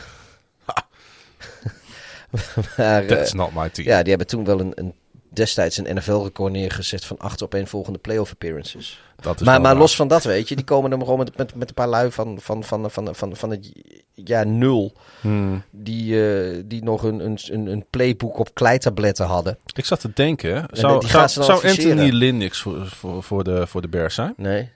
Want? Nou, die is toch in, eh, in San Diego ook hopeloos. eh, ja, maar ik vind dat hij in Detroit wel aardige dingen heeft laten zien. Maar daar is hij ook eh, voortijdig Nou ontslagen. ja, wel ontslagen inderdaad. Nou ja, goed. Zo, Nee, weet je, ik, eh, kijk, als, als, als, als, als Sean Payton het wil, kan hij zich natuurlijk onsterfelijk maken. In zijn, eh, in zijn geboortestad. Of Mhm. nou, dit- hij is volgens mij niet geboren, hij is alleen opgegroeid. Maar ehm, eh, Jim Harbaugh is natuurlijk ook een naam die rondzinkt. En ja, die, wordt eh, veel genoemd ook bij de Las Vegas Raiders als eh, hoofdcoach volgend jaar. Ja, kijk, hij heeft... ik- Zou natuurlijk ook een leuke bestemming voor hem zijn. Dat past wel bij hem volgens mij. ja, ik, ja, dat, dat, dat, Ik zeker zie hem wel in Las Vegas. Ja, er is, er is natuurlijk wel de, de... Dat is de reden dat hij in Chicago gelinkt wordt. Zijn, heeft daar als, als, als speler natuurlijk heeft hij daar rondgelopen. En volgens mij was hij zijn allereerste coachingjob was ook daar als een of andere assistant ergens. Of quarterback coach of assistant quarterback coach, zoiets. eh. Nou, hij is een keer That mee geweest, hè? Jim Harbaugh. ja, volgens mij wel, ja. We hebben het eh, allemaal doorgenomen. Maar goed, nog- dus, ja. dus, dus daar, daar, daar zit ook wel wat geschiedenis. Maar ja, joh, het, het, het is nu een, een, beetje een slagveld. Ja. En, eh, we moeten even, en de eerste eh, afspraken zijn her en der gemaakt. Voor eh, bij het team zal om met mensen te gaan praten. Maar Nou ja, Nick- even wachten tot de rook een beetje Nick op. vraagt ook van eh, wat zijn nou de beste free agent versterkingen voor de teams die naast de pot hebben gepiest wat betreft de playoffs. Nou, niet, Nick, dat moeten we echt we rustig gaan bekijken als zeg maar eh, de, de, de playoffs voorbij zijn. En dan gaan we in februari, maart gaan we lekker denk ik podcasten over inderdaad. Ja, er zijn 18, eh, 18 teams die naast de pot hebben gepiest. Als Daarom. we daar nu over gaan praten, dan, dan, ja, dan, dan is deze podcast niet klaar voordat de Super Bowl begint. Nee. Maar eh, eh, eh, als, als zeg maar die Super Bowl achter de rug is en we gaan langzamerhand een beetje richting die NFL draft. Dan is het natuurlijk wel hartstikke leuk om te kijken van nou, wat hebben teams nodig? Wat is er precies gebeurd? Wie zijn er vertrokken? Wie blijven er? Ja, dan komen we, komen we zeg maar in die, eh, in die molen. Ja.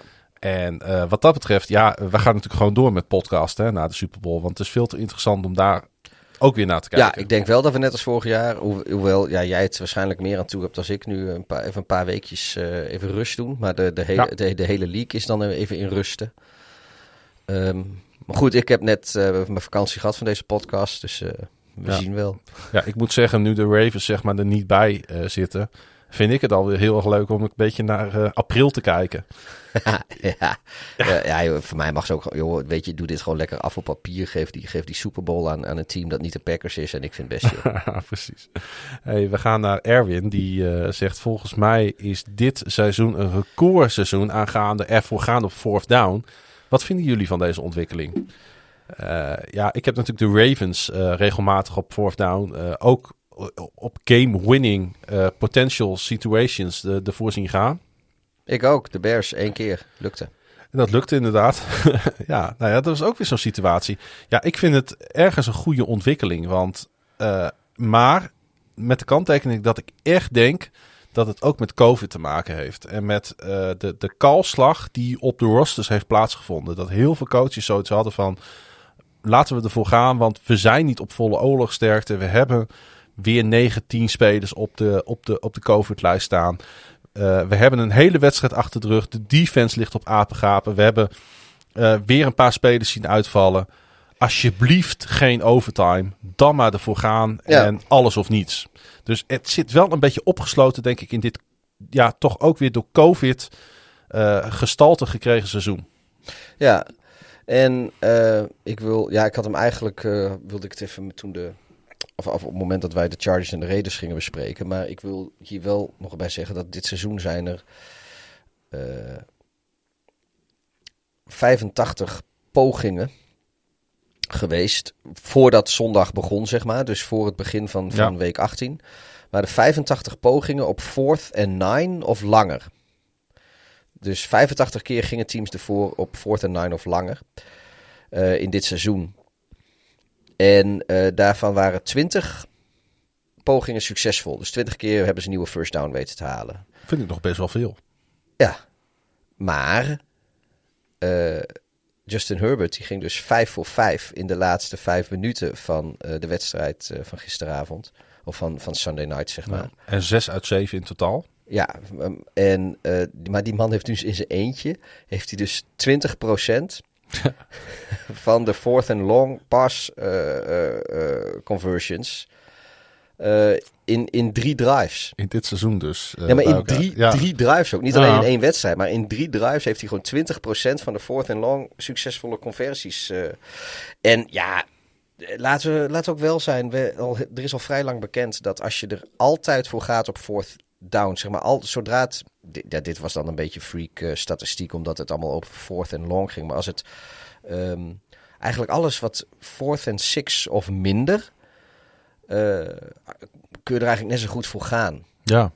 En eh, het, het beste wat je dan misschien nog haast wel kan doen is, en dat, doen, dat gebeurt ook te weinig, is dat je gewoon een diepe bal gooit.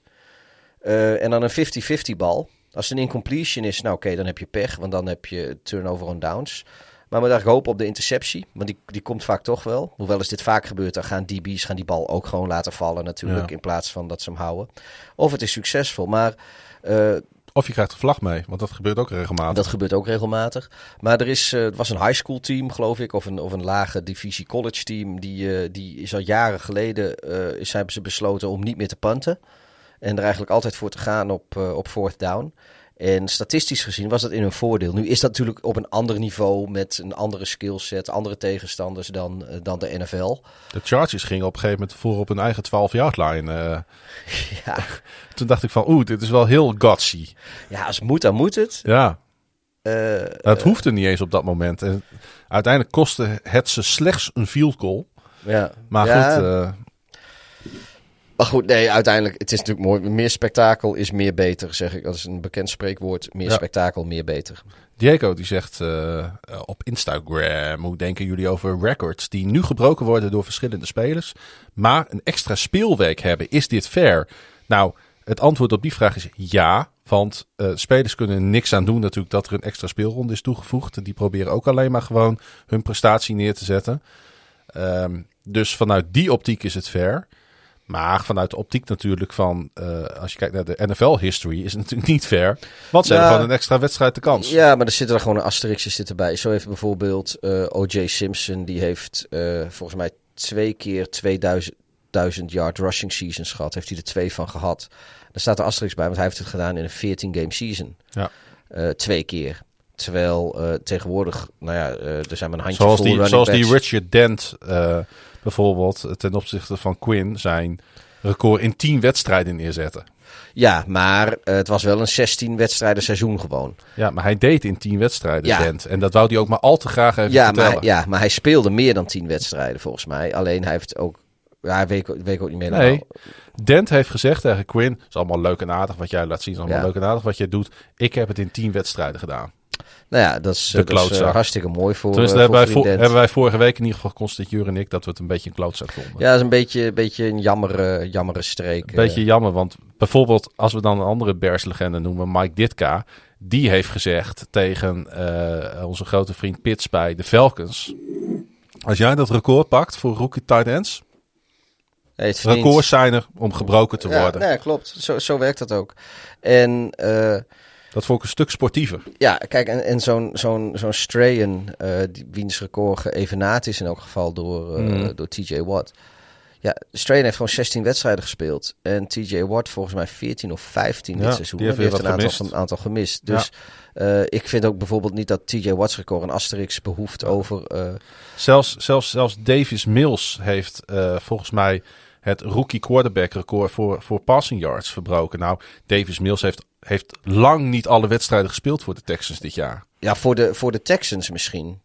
Niet, niet, niet voor de league, want dat nee, is... voor de eh, Texans was ja, het ja, franchise ja, record. ja, franchise record. Ja, Maar- nee, oké. ik was zeggen, Justin Herbert heeft Maar dat record mij, eh, was in handen bijvoorbeeld van, dat, eh, van, van Carr. Want die is eh, bij de Texans ooit begonnen. Hè? Is die andere Card, volgens mij zijn broertje. Zijn broertje bij Carr. Ja, sorry. Ja. ik ben even zijn voornaam kwijt, maar dat komt wel terug Ja, zo meteen. ja, Derek en Ellen of zoiets. Eh, weet ik zo niet. Maar dat vind ik dan Of wel... weer- Ellen Carr is die, of is die van het boek over stoppen Maar die roken? heeft het dan weer zeg maar in 16 wedstrijden gedaan. En Davis Mills in, in, in 11 of zo. En dan denk ik, ja, eh, het maakt uiteindelijk... Soms maakt die ene wedstrijd ook niet zo heel veel uit. Nee.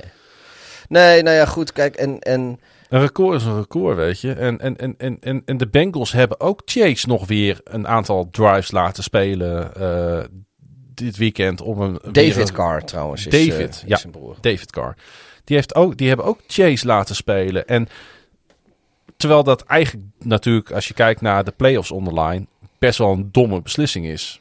Want één verkeerde stap en één eh verzwikte enkel. Ja, maar aan de andere kant, eh, weet je, ook weer lekker. Het is, het is een rookie door de routine gaan van een wedstrijdvoorbereiding. En eh, eh, Chase leert nog iedere dag, hè? En hem uit, Ja. zijn, uit zijn routine halen. Zijn ook Als receivers die enige. wat van Chase kunnen leren als ik zo naar hem keek dit jaar. Ja, nee, klopt. Maar, maar hem uit zijn routine halen brengt ook risico's met zich mee. Want we weten allemaal nog dat in de voorbereiding. Ja, maar daar kun, je toen- dat ook, daar kun je dat ook van Burrow zeggen, waarvan we dat hele Nee, jaar klopt. van die, die vliegen we eigenlijk als een rookie aan. Ja, nee, dat, dat, dat klopt. Maar als, als, weet je nog dat in het begin van het seizoen, eh, eh, in de voorbereiding, eh, Chase geen, geen bal vast kon houden. Hij liet Hmm. alles vallen. Dat klopt. Nou ja, uiteindelijk komt hij. Dramatisch preseason. ja, hij komt, Ja. uiteindelijk komt hij in zijn ritme en daar is hij nooit meer uitgekomen. Dan ga je die toch niet. Ja, hij kan ook in de. Hij kan ook Ah, op de hij eerste. speelde maar voor één reden en dat was eh, voor... Oh, nee, oh nee, dat, dat, dat zal. Maar ik, ik denk dat hij sowieso wel een beetje gespeeld had. Maar, want hij kan ook de eerste drive van de wedstrijd tegen, eh, tegen de Raiders kan hij geblesseerd raken. Nou, dan ra- raakt hij daar de eerste play van de eerste drive raakt hij geblesseerd. En dan is je seizoen ook voorbij. Dus ja, speel Koen. gewoon. Die vraagt op welke Super Bowl hopen jullie. Dus hij stelt niet de vraag welke Super Bowl denken jullie dat er over een paar weken op het programma staat. Maar het is wel leuk. Iets andere inslag op welke Super Bowl hopen jullie. Nou, wat, eh, wat, wat heeft jouw voorkeur eh, het tweede weekend van eh, februari, Pieter? Voor de NFC, laten we daarmee beginnen. Weet je, ik denk dat ik heel veel mensen tegen me in het harnas jaag. Maar eh, Cowboys. Ik weet niet of dat zo is. Want ik heb ze vorige week nog eh, genoemd als... eh, Cowboys zijn, ja, zijn in Nederland misschien niet zo gehaat als in, eh, als in de Verenigde Staten, waar ze, waar ze absoluut gehaat team Mhm. zijn. Tenminste voor de mensen die niet fan zijn van ze. Maar ik denk, ja, de, de, de Cowboys zou ik wel eens willen zien. nou, voor de AFC hoef ik het eigenlijk niet te vragen. Nee. Dus Cowboys Titans is jouw gedroomde Super Bowl. Ja, met, met het huidige playoff plaatje, ja. Ga ik, ik, ik neigde ook naar de Cowboys, maar eh, laat ik dan voor een outsider gaan. Laat ik voor de 49ers gaan. Maar dat is ook niet heel verrassend. Er ligt ook nog wat geschiedenis natuurlijk. Zeker, ehm, ligt daar geschiedenis. Nee, ik, ik, ik, heb, eh, ik heb de laatste weken ongelooflijk genoten van de 49ers. De passie waarmee dat team zich na, na, uit mijn hoofd volgens mij in 3-5 start omhoog heeft gewerkt naar een playoff spot vind ik waanzinnig. Garoppolo, ook in deze podcast hebben we regelmatig hebben we hem afgezaagd. Hebben we in ieder geval, eh, laat ik het dan zo zeggen, twijfels over hem uitgesproken. Ik vond hem... eh, eh, de, de 49ers staan niet ondanks Garoppolo in de, in de playoffs, maar dankzij Garoppolo. Punt. Als het om dit seizoen gaat, hè? Ik denk, ik, ik, nou ja, weet je, ondanks of dankzij vind ik een beetje een, een tegenstelling die niet helemaal terecht is. Ik denk dat, dat ze elkaar nodig hadden. Ja. Ehm, Omdat, omdat Trey Lance denk- nog niet zo ver is. Nee, maar ik, ik denk een, dankzij Garoppolo gaat me ook weer iets te ver. Want ik denk dat er heel veel quarterbacks in de league zijn. Nou, als je En een met die is 10 het ook als je zo- een 10-7 record in deze divisie neerzet. Ik vind Ja, nee, maar ik eh, denk dat er, dat, dat, dat, dat, dat, dat er heel veel andere dingen ook, ook gewoon kloppen in San Francisco. Het valt me trouwens op eh, dat de Cowboys zijn het. eh, ik, ja, ik, dat versterkt mijn, mijn keuze eigenlijk. Dus de enige NFC-team die ik nog nooit in de Super Bowl heb zien spelen. In die in de playoffs zitten. Dus dat maakt mijn keuze alleen maar sterker eh, eigenlijk. Nou, ik ga dus eh, ik ga voor de 49ers en dan eh, zou ik ze heel graag tegen de Las Vegas Raiders willen zien. Ja, Dat lijkt me echt waanzinnig. Ik, eh, ik, ik, ik, ik denk dat we allemaal wel snappen, eh, na, na eh, de, de mensen die de NFL een beetje op de voet gevolgd hebben, eh, hoe knap het is dat de Raiders staan waar ze staan. Dus eh, ik ga voor 49ers Raiders. Ja, ik denk dat onze beide Super Bowls wellicht niet gaan uitkomen. Maar het is wel leuk om dat hier even zo, eh, zo neer te leggen, Nou, wat onze voorkeur heeft. Titans Niners teken ik ook voor. Hebben allebei een beetje onze zin. Ja. En ik moet heel eerlijk zeggen, eh, ze zijn divisiegenoot, maar ergens, ehm, De Bengals? Ja. ergens de Bengals, ik heb niet per se sympathie voor ze, maar ik heb wel veel waardering voor ze. Ja, als ik eh, mijn, mijn, mijn, mijn, nou ja, fanschap gaat, is, is een wat groot woord voor, eh, voor de Titans. Ik ben niet, ben niet echt Titan van, maar ik heb wel een, eh, een, een, een, groot, een groot zwak voor ze. Ehm, maar inderdaad, een team als de Bengals zou, zou, zou ik ook heel graag in de Super Bowl willen zien. Ik denk alleen dat ze, net als de Raiders, overal niet goed genoeg zijn. En dat zeg ik met alle respect, want eh, ze, ze- het is geweldig dat ze er staan, maar ik denk niet dat ze het uithoudingsvermogen hebben om het tegen de echte topteams op te nemen. Verheijden, om dit blokje na een uur mee af te sluiten, vraagt hoe we terugkijken op, de seizoen, op het seizoen van onze beide teams. Nou, ik heb al wat gezegd natuurlijk over de Ravens. Ehm, ik, vind, ik vind namelijk echt dat er, dat er grove fouten zijn gemaakt. Ehm, met name in de coaching. Ik ben echt afgeknapt op Roman dit, dit seizoen. Ik hoop ook dat ze, dat ze verder gaan met een eh, nieuwe OC.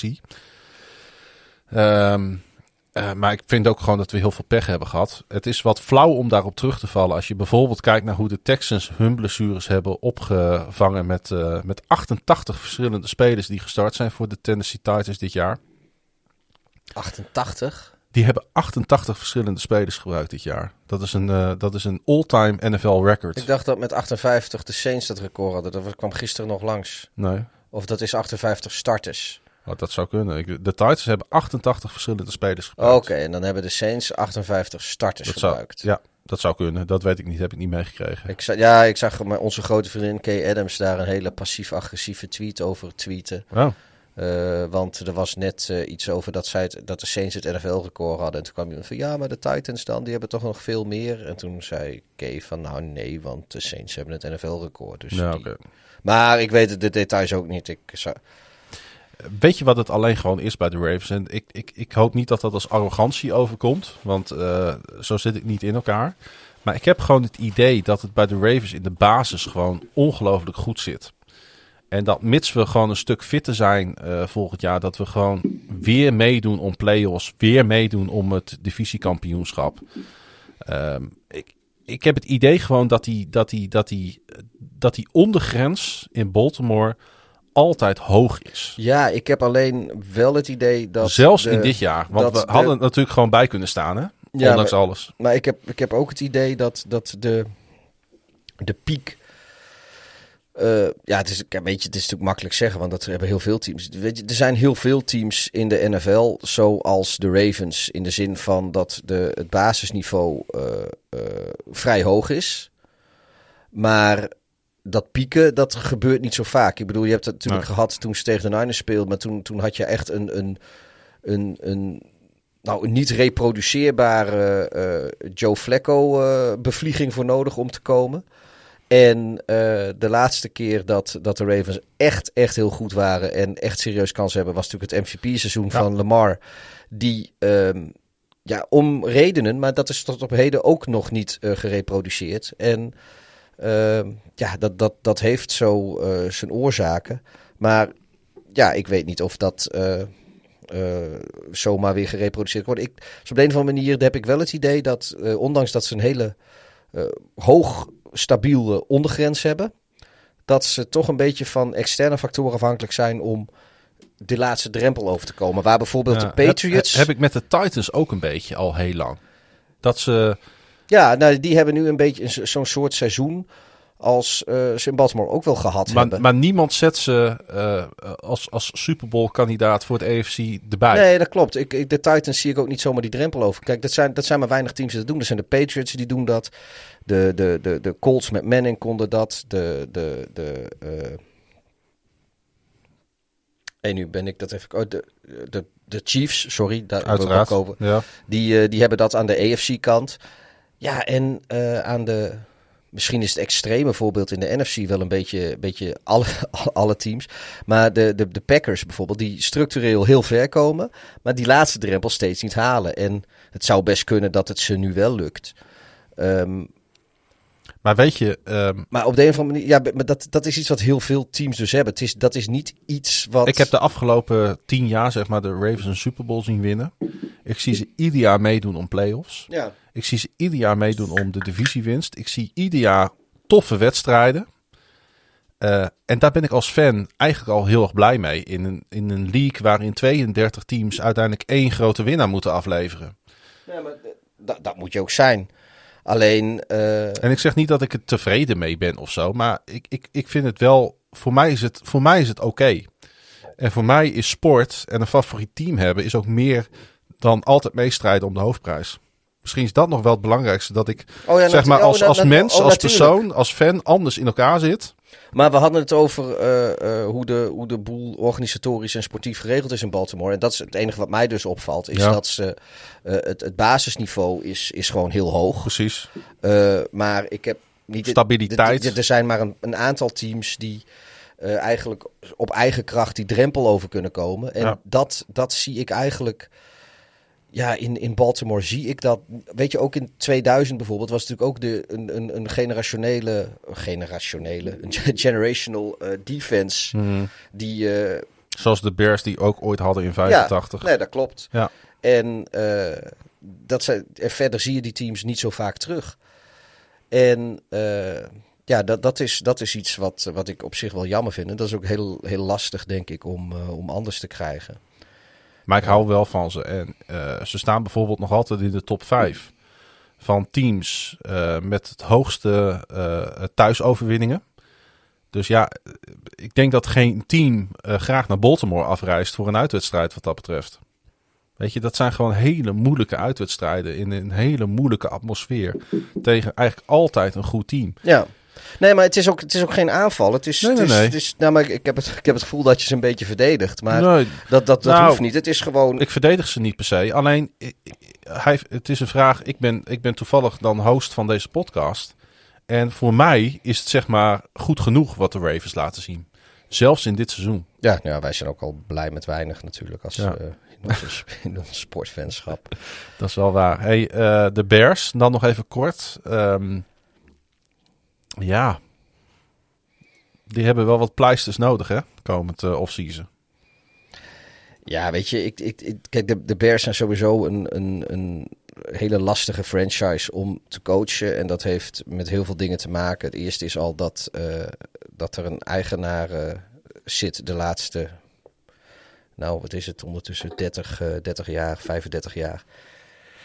Die niet zoveel, ja, die, die niet een gelukkige hand hebben van, eh, van het aanwijzen van, eh, van het technisch kader. Of dat nou de general manager of de, of de coach is. Is wat Frank eh, een paar weken geleden zei.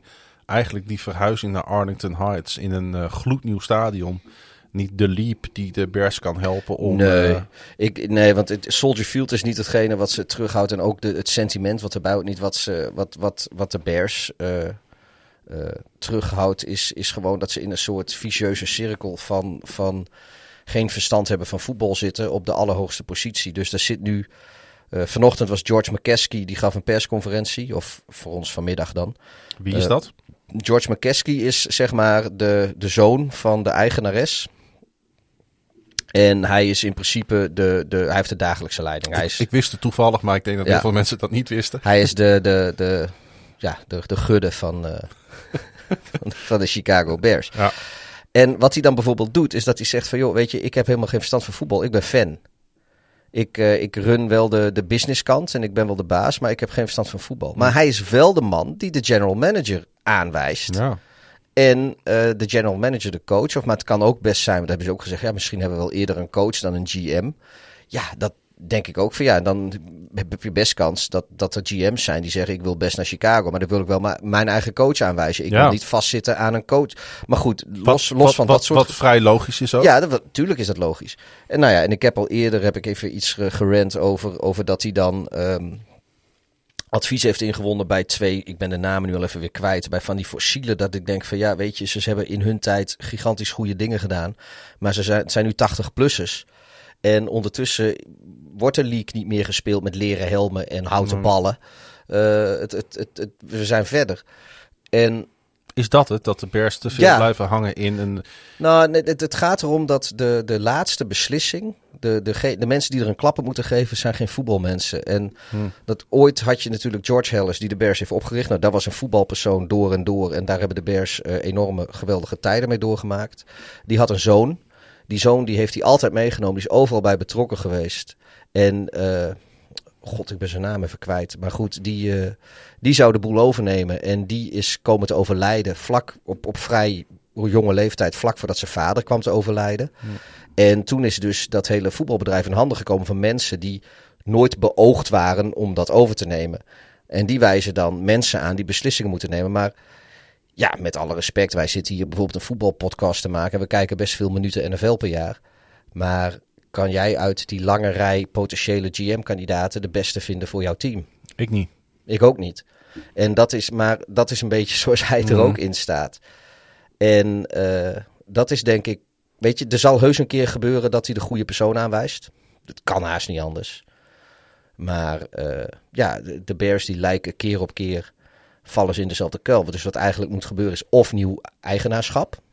Of hij moet gewoon, eh, en dat is dus het probleem, hij moet zich niet meer met voetbal bemoeien. En dat doet hij in het dagelijks, eh, dagelijks rijlen en zeilen van de Bears ook niet.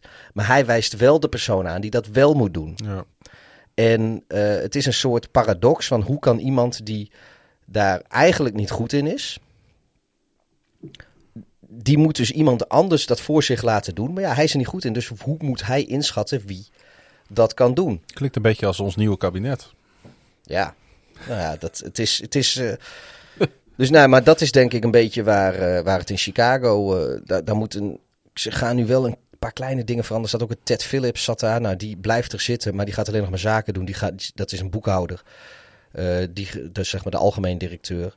Maar die gaat zich niet meer bemoeien met het voetbalbedrijf. Voorheen was het Pace en de vorige general manager die rapporteerde aan hem. Dus die rapporteerde aan een boekhouder en die boekhouder rapporteerde aan McKesky. Nou ja, dat, dat wordt nu veranderd. De, de general manager rapporteert nu rechtstreeks aan McKesky, die niks van voetbal weet. Maar, maar, goed, de, die boekhouder die ook niks van voetbal weet, is ertussen weg. Maar dan komen we uiteindelijk toch wel op, op zeg maar, eh, wat we vaker eh, zeggen en wat je ook eh, in, in, andere, in veel andere podcasts en in NFL-programma's ziet.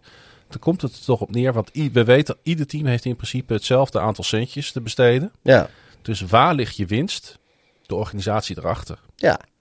Wat En, bepaalt ja, het succes? en het de is het- organisatie erachter. En kijk, die, die, diezelfde aantal centjes, dat is natuurlijk alleen voor wat er binnen de, binnen de lijnen staat. Alles wat aan de zijlijn staat, Hmm. aan uh, coachingstaf, technisch kader, uh, general managers, uh, front office, back office, faciliteiten.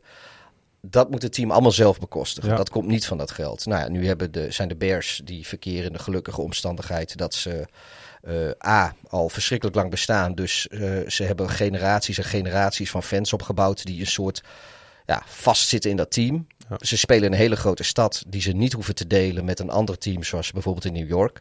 Of LA. Of ja, maar daar zit dan weer generationeel zit het daar niet zo lang. Nee, maar okay. inderdaad, maar in LA is dat ook het geval. Nou, je ziet dat dus die twee teams dus een stadion niet vol krijgen, bijvoorbeeld. Ja, ja. Dat is bij de Bears geen probleem. Ze hebben daar een enorme. Uh, nou ja, je, je, je bent bij regelmatig bij wedstrijden van de Bears geweest. Er zit een fanbase achter. Daar, daar word je helemaal ziek van. Ook ja. als je ziet wat ze naar uitwedstrijden brengen. Er zit een verschrik. Dus het geld stroomt wel binnen. Ook maar ja, je moet het wel goed spenderen. Dus hebben ze hun, hun trainingscomplex, dat hele zoals geweldig mooi opgeknapt, helemaal uitgebreid. Ze hebben een, een van de beste faciliteiten in, in de league misschien wel. Uh, mm. Een van de betere. Um, maar ja, je moet uiteindelijk mensen daar kunnen neerzetten die de goede beslissingen nemen. En Ja, dat is gewoon uh, heel erg lastig. We gaan nog heel even over de Bears hebben in de allerlaatste wedstrijd die we gaan uh, bespreken. Maar wat mij betreft, als jij het goed vindt, gaan we nu toch echt... Uh, ja hoor. En dat gaan we zo snel mogelijk doen door de wedstrijden van speelronde 18 heen.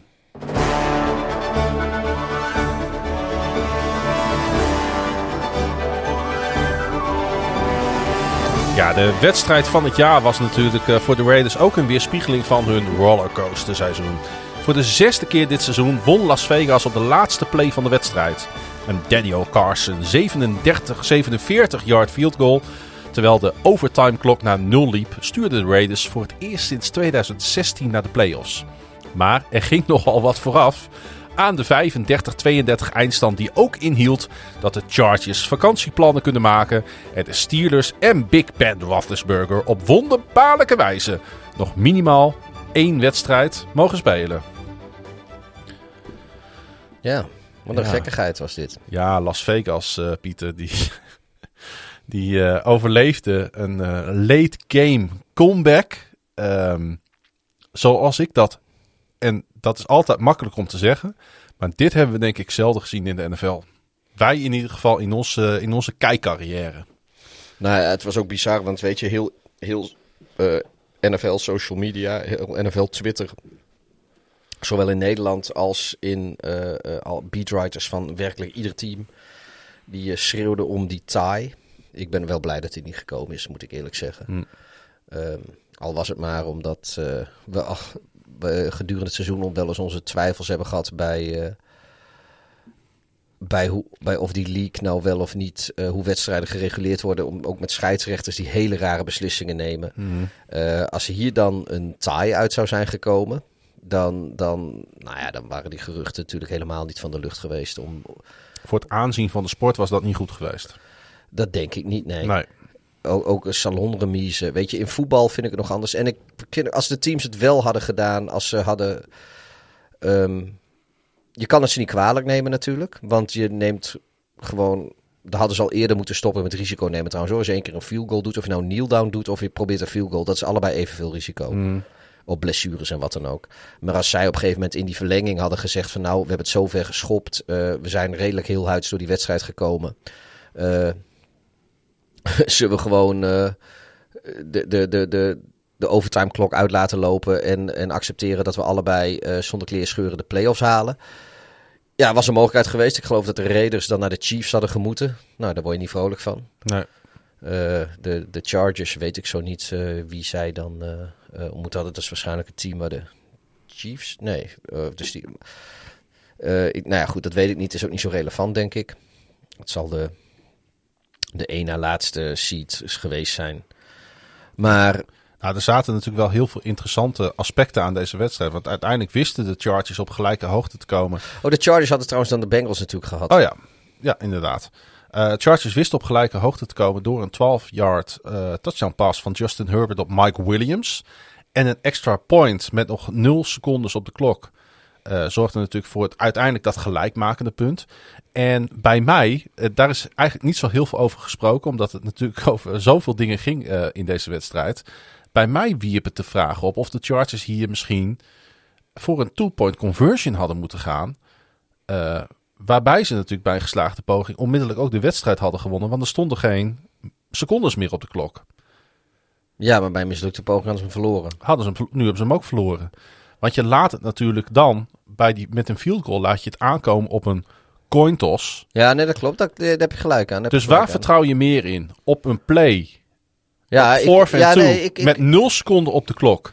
Tegen een defense die al aan de, aan de zuurstof moest aan het eind van de wedstrijd? Ja, ik, of vertrouw je meer op de coin toss die in dit geval ook naar Las Vegas ging? Ja, je hebt Herbert die een balletje kan gooien. Je hebt ja. die een balletje kan rennen. Ja, nee, ik, ik, ik, ik, ik, ik denk dat ik misschien ook wel voor, voor die two-point conversion was gegaan. Maar en achteraf is altijd natuurlijk makkelijk uh, praten en prachtig wonen. Ze zeggen ook uh, achteraf kijken in een koe in zijn gat, toch? Ja. Uh, maar het was wel een van de vragen die bij mij bleef hangen. En Weet je, in een normale reguliere wedstrijd is het misschien nog iets minder belangrijk. Maar hier was alles stond online, hè? Het ging natuurlijk om alles of niks. Ja, maar dat houdt dan ook in dat je veel meer te verliezen hebt dan normaal. Ik had het zeg maar... Uh, Eh, de Chargers, eh, eh, ik, ik had het in, in het geval van de Chargers misschien wel gedaan. En als je dan kijkt, want dan gaan we even naar het volgende kritieke punt natuurlijk in deze wedstrijd. Als je dan kijkt naar wat er in de overtime gebeurde. Hè, met het gelijkspel wat er wellicht in had gezeten. De Chargers die opeens out of the blue een time-out callen. Op eh, een third and fourth play. Los Angeles, eh, ik moet het even goed zeggen. Op eh, third and fourth, op de LA 39 yard line, stonden de Raiders in een shotgun forma- formation. Met Jacobs naast quarterback Derek Carr. De Raiders die laten de klok nog wat teruglopen. Totdat Staley een, nou ja, achteraf dus controversiële time-out callde. Met nog 5 seconden op de, op de playklok. En 38 seconden over in de wedstrijd. Eh, waardoor de Raiders opeens tijd kregen om te overleggen van wat gaan we nu eigenlijk doen. Want ze zaten natuurlijk in een beetje in een soort van hurry-up eh, offense. En die kiezen er opeens voor om een runplay met Jacobs te doen. Ja, ze waren sowieso van plan een runplay te doen. hè? Ja, dat is niet helemaal waar. Want dat is namelijk wel wat eh, Jacobs zei. Van, hij, had, eh, hoe, hij had de bal alsnog gekregen en hij was erin gedoken. Maar eh, waarsch- waarschijnlijk was het meer een runplay geweest voor, om de, de hashmark te, te bepalen. Juist. En nu hebben ze, omdat zij dus anders gingen staan, hebben ze, Want- hebben ze besloten om... Om, om inderdaad voor een, voor een, langere runplay te gaan. Want laten we eerlijk zijn, voor de Raiders maakte het niet zo heel veel uit of die field goal wel of niet raak zou zijn. Want als die field goal niet raak was gegaan, is- was het gelijkspel geweest, zouden ze alsnog in de Ja, nee, play-off staan. klopt. Dat klopt. En nu stonden ze opeens, eh, omdat Jacobs 10 yard pakt, was het opeens een manageable eh, Ja, field goal. je, Zeker voor ik, ik vind eh, het deze stomste, kicker. Het stomste van die time-out vind ik gewoon... Als jij een time-out neemt... Kijk, het is wel... We hebben, zijn heel vaak heel positief geweest over eh Brandon Staley.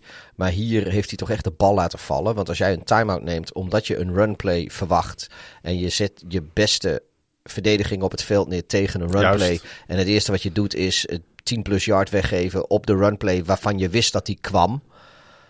Ja, daar sta je er niet lekker op als coach. Nee, en het grappige is ook dat Carr gelijk na de wedstrijd tegen Michel Tafoya van NBC Oh ja. zei...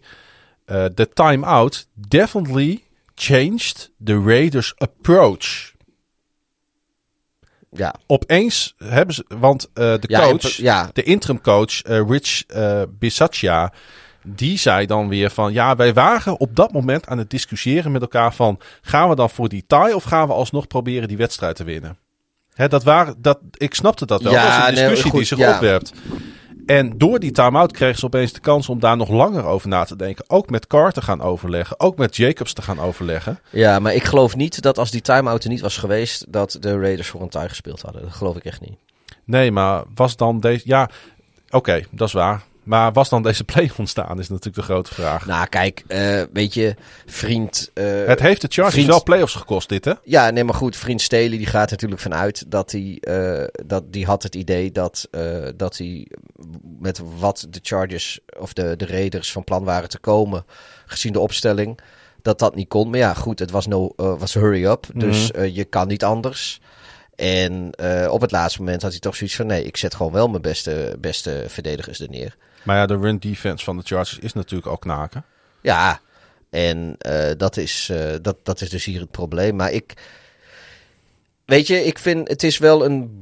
Nou, brevet van onvermogen vind ik wel heel zwaar gezegd van mezelf. Maar het, je staat als coach niet lekker op als jij een time-out neemt om een bepaald iets eh, te adresseren aan je team. Om, en vervolgens. En de Chargers hadden vervolgens Staley hadden ze dit vorig jaar ook al, hè? Dit issue van, van, van, van sideline management. Ja, en, en nu. Nou ja, nu Het begint nu dit. wel een soort van handelsmerk te worden bij LA. Nou ja, weet je, ik ben een Bears fan, ik ben dit gewend. maar weet je, wij, de Bears zijn de, zijn league leaders in false starts na een time-out. Ja, offensive penalties na een time-out. Of illegal formation na een time-out. Ik bedoel, dat is nog, nog veel debieler. Maar ja, het is niet voor niets dat Nagy ontslagen is. ja. Maar ehm, eh, om het even bij de Chargers te houden. Ja, ik snap wel dat, dat Staley zoiets had van... Ja, maar luister, eh fuck dat. Dit, dit is de game on the line. Eh, ik ga hier mijn beste verdedigen. Want ja, het is natuurlijk wel zo. Eh, ze zaten in, op de 39-yard line. Dus dat is 49... Weet je, dat is een 56-yard field goal. Ja. Dat is, dat is geen gimme. Het, ja, weet je, waarschijnlijk was dat was ook wel gelukt. Maar of, tenminste, dan zit je nog steeds wel redelijk kans. Maar goed, Carlsen speelt natuurlijk een geweldig seizoen. Had, had ook zomaar een 56 Ja. yard field goal kunnen maken. Maar zeker met, eh, met shotgun, ja, had het ook zo kunnen zijn dat, je, dat ze voor de sec gingen. En dan waren ze mooi buiten field goal range geraakt. Ja. Want dan, eh, als, als, als dat gelukt was, als zij die shotgun formation hadden aangehouden, dan eh, ja, was een sec had ze 60 plus yard gebracht voor de field goal. Want dat is ook nog inderdaad, vind ik wel een sterke opmerking. Want als zeg maar toch allemaal niet meer zo heel veel uitmaakt en die tie die, die zit eraan te komen. Ja, ga, ga dan vol, vol pressie. Want anders verlies je de wedstrijd sowieso. Dus hij had ook hij had die time-out niet, hij had die time-out beter kunnen gebruiken om in plaats voor op de runplay te anticiperen, zelf te gaan anticiperen op een vette blitz bijvoorbeeld. Ja, maar nu, ja, maar nu is een, een hoeft een blitz, ja, dit maakt het natuurlijk ook... eh, Nee, maar juist, Nee, maar goed, juist nee, als maar je de run game ja, ja. verwacht, dan dat vraagt natuurlijk om, om, om pressie. Ja, ja, nee, dat klopt. Maar het is natuurlijk wel Derek Carr die, die op zich, zeker vanuit shotgun, eh, prima in staat is eh, die blitz te zien komen. Zeker als hij hem semi verwacht. Ja, daar stonden ze op En, in eerste instantie, ja. op die shotgun eh, formatie. nou ja, precies. Maar dat is ook een beetje waar, eh, waar Staley op... Het, ja, het weet je, het is... kijk, stel... Ja, ik geef het je ook te doen hoor. Om, Ja, nee, in, deze snelkookpan aan emoties natuurlijk op dat moment. Stel dat ze, stel dat ze eh, tackle for loss hadden gedaan op eh, eh, Jacobs. Waardoor die drie yard achter de line of scrimmage hadden ze hem al op de grond gewerkt. En daardoor Hmm. werd het een, een 60 yarder. Nou, die kun, je, die kun je ook binnen gewoon missen. En ja, dan was Staley, was dit de gevierde man geweest van die... Weet je, ja, Ja, dat is ook waar.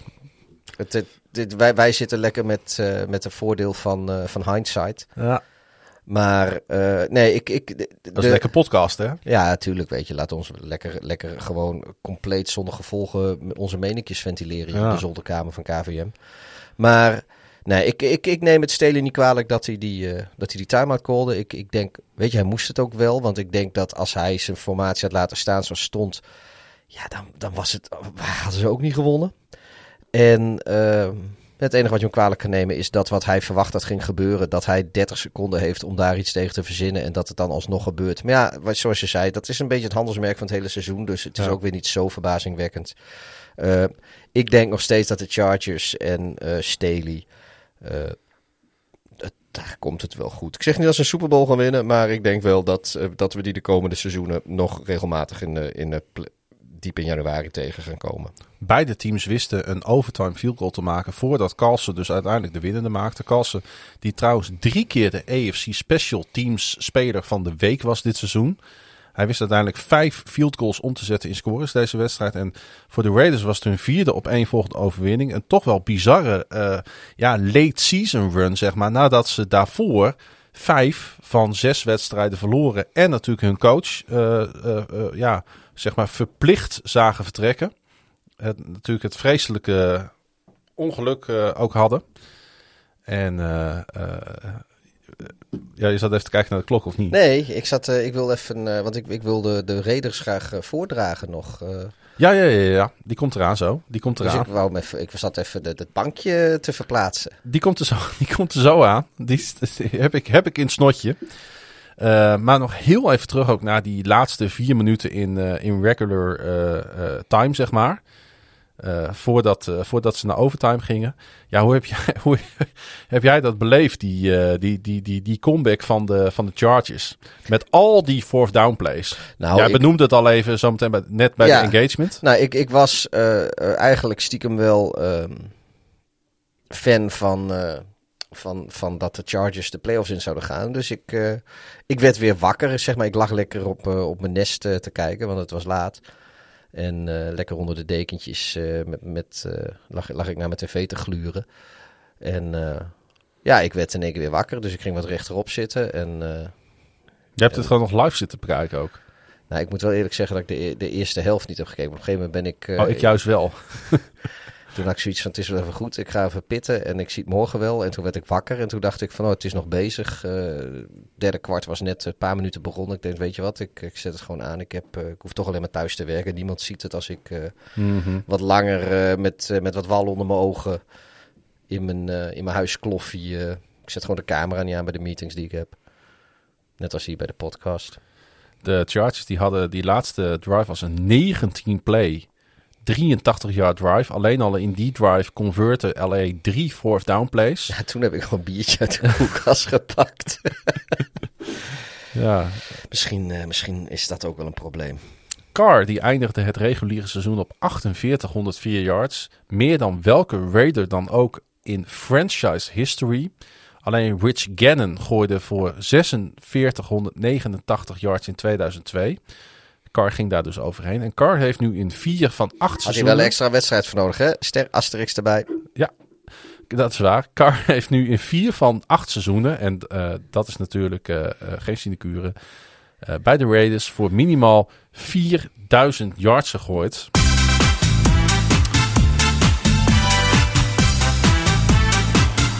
En uh, niet uh, per se Carr, maar de hele Las Vegas Raiders zijn gewoon biertopper van de week. Week, week, week, week. Want uh, ja, de, de, manier waarop dit team zich heeft opgericht, vonden wij eigenlijk unaniem. En unaniem is in dit geval met z'n tweetjes. Verdient deze uitverkiezing. Ja, nog even een bloemlezing inderdaad. Je deed net ook al wat, wat, wat, wat ze hebben moeten overwinnen. Als, kijk, ik ik, de verantwoordelijken zijn verantwoordelijk voor alles wat er gebeurd is. Maar de rest van het team uh, kon er misschien niet zoveel aan doen. Dus ik bedoel, het begon met, uh, met John Gruden en de e-mails en het uh, plotselinge ontslag. Want dat kwam vrij onverwacht, kunnen we wel zeggen. Hmm. Um, nou, daarna dat, die ellende met Henry Rocks. Wat natuurlijk helemaal de, de verantwoordelijkheid en de schuld van Henry Rocks zelf is. Maar dat, dat natuurlijk wel heeft dat impact op zo'n team. Um, dan heb je natuurlijk de, de gun-video van, van Damon Arnett, die, uh, die verspreid waar ellende van, uh, vandaan komt. Nou, vijf van de laatste zes verliezen ze. Uh, Darren Waller was ge, geblesseerd, was toch, was toch zeker heel belangrijk voor ze. Kevin Drake geblesseerd. Dan vlak voor, voor de week 18 wedstrijd wordt Nate Hobbs gearresteerd vanwege een, een, een, een DUI. Ja. Um, en toch heeft, ja, al dat soort dingen hebben ze de laatste uh, periode overwonnen. Om uh, in één keer die, die play-offs in te fietsen. En laten we ook niet vergeten dat voordat. Natuurlijk, ik kan dat niet vergeten, maar ik wilde graag iedereen nog even aan herinneren. Voordat dat helemaal losbarstte met het e-mailsgeraal van Gruden, verloren ze gewoon nog thuis van de, nou, niet zulke sterke Bears. En ja, toen dacht iedereen van, nou weet je, de wielen zijn nu wel een beetje van die wagen. Want die wedstrijd stonden ze er niet zo lekker op met, met Gruden toen mm. nog, als ik me goed herinner. En uh, ja, daarna gebeurde dat hele Gruden-verhaal. en de week daarna dat, dat Drugs-verhaal. Toen dacht iedereen van, nou, dat, dat wordt helemaal niks. Maar ze, ze hebben een hele poos toen uh, bleven ze winnen. Sterker nog, Pieter, er waren heel veel mensen die dachten aan het begin van het seizoen al, dit wordt niks. Ja, nou, dat, is, dat is ook nog zo. Wij, wij waren op een gegeven moment, want, want week 1 gingen, ging, was week 1 of week 2 dat de Ravens daar onderuit gingen? Ja, en toen... Openings Monday night. Ja. Nee, maar toen volgens mij hebben ze, hebben ze 3-1 gestart of zoiets, als ik me goed herinner. Ze hebben volgens mij van de Steelers alleen verloren ja. op een stomme manier. Ja, wat dat betreft uh, alle, alle kudos aan hun. Up next, het seizoen van de Chargers is voorbij. Ze zullen een aantal free, key free agents proberen te behouden en uh, moeten wat mij betreft vooral ook nodig naar hun secondary kijken. Uh, de Raiders die reizen af naar Cincinnati voor de eerste ronde van de AFC Playoffs.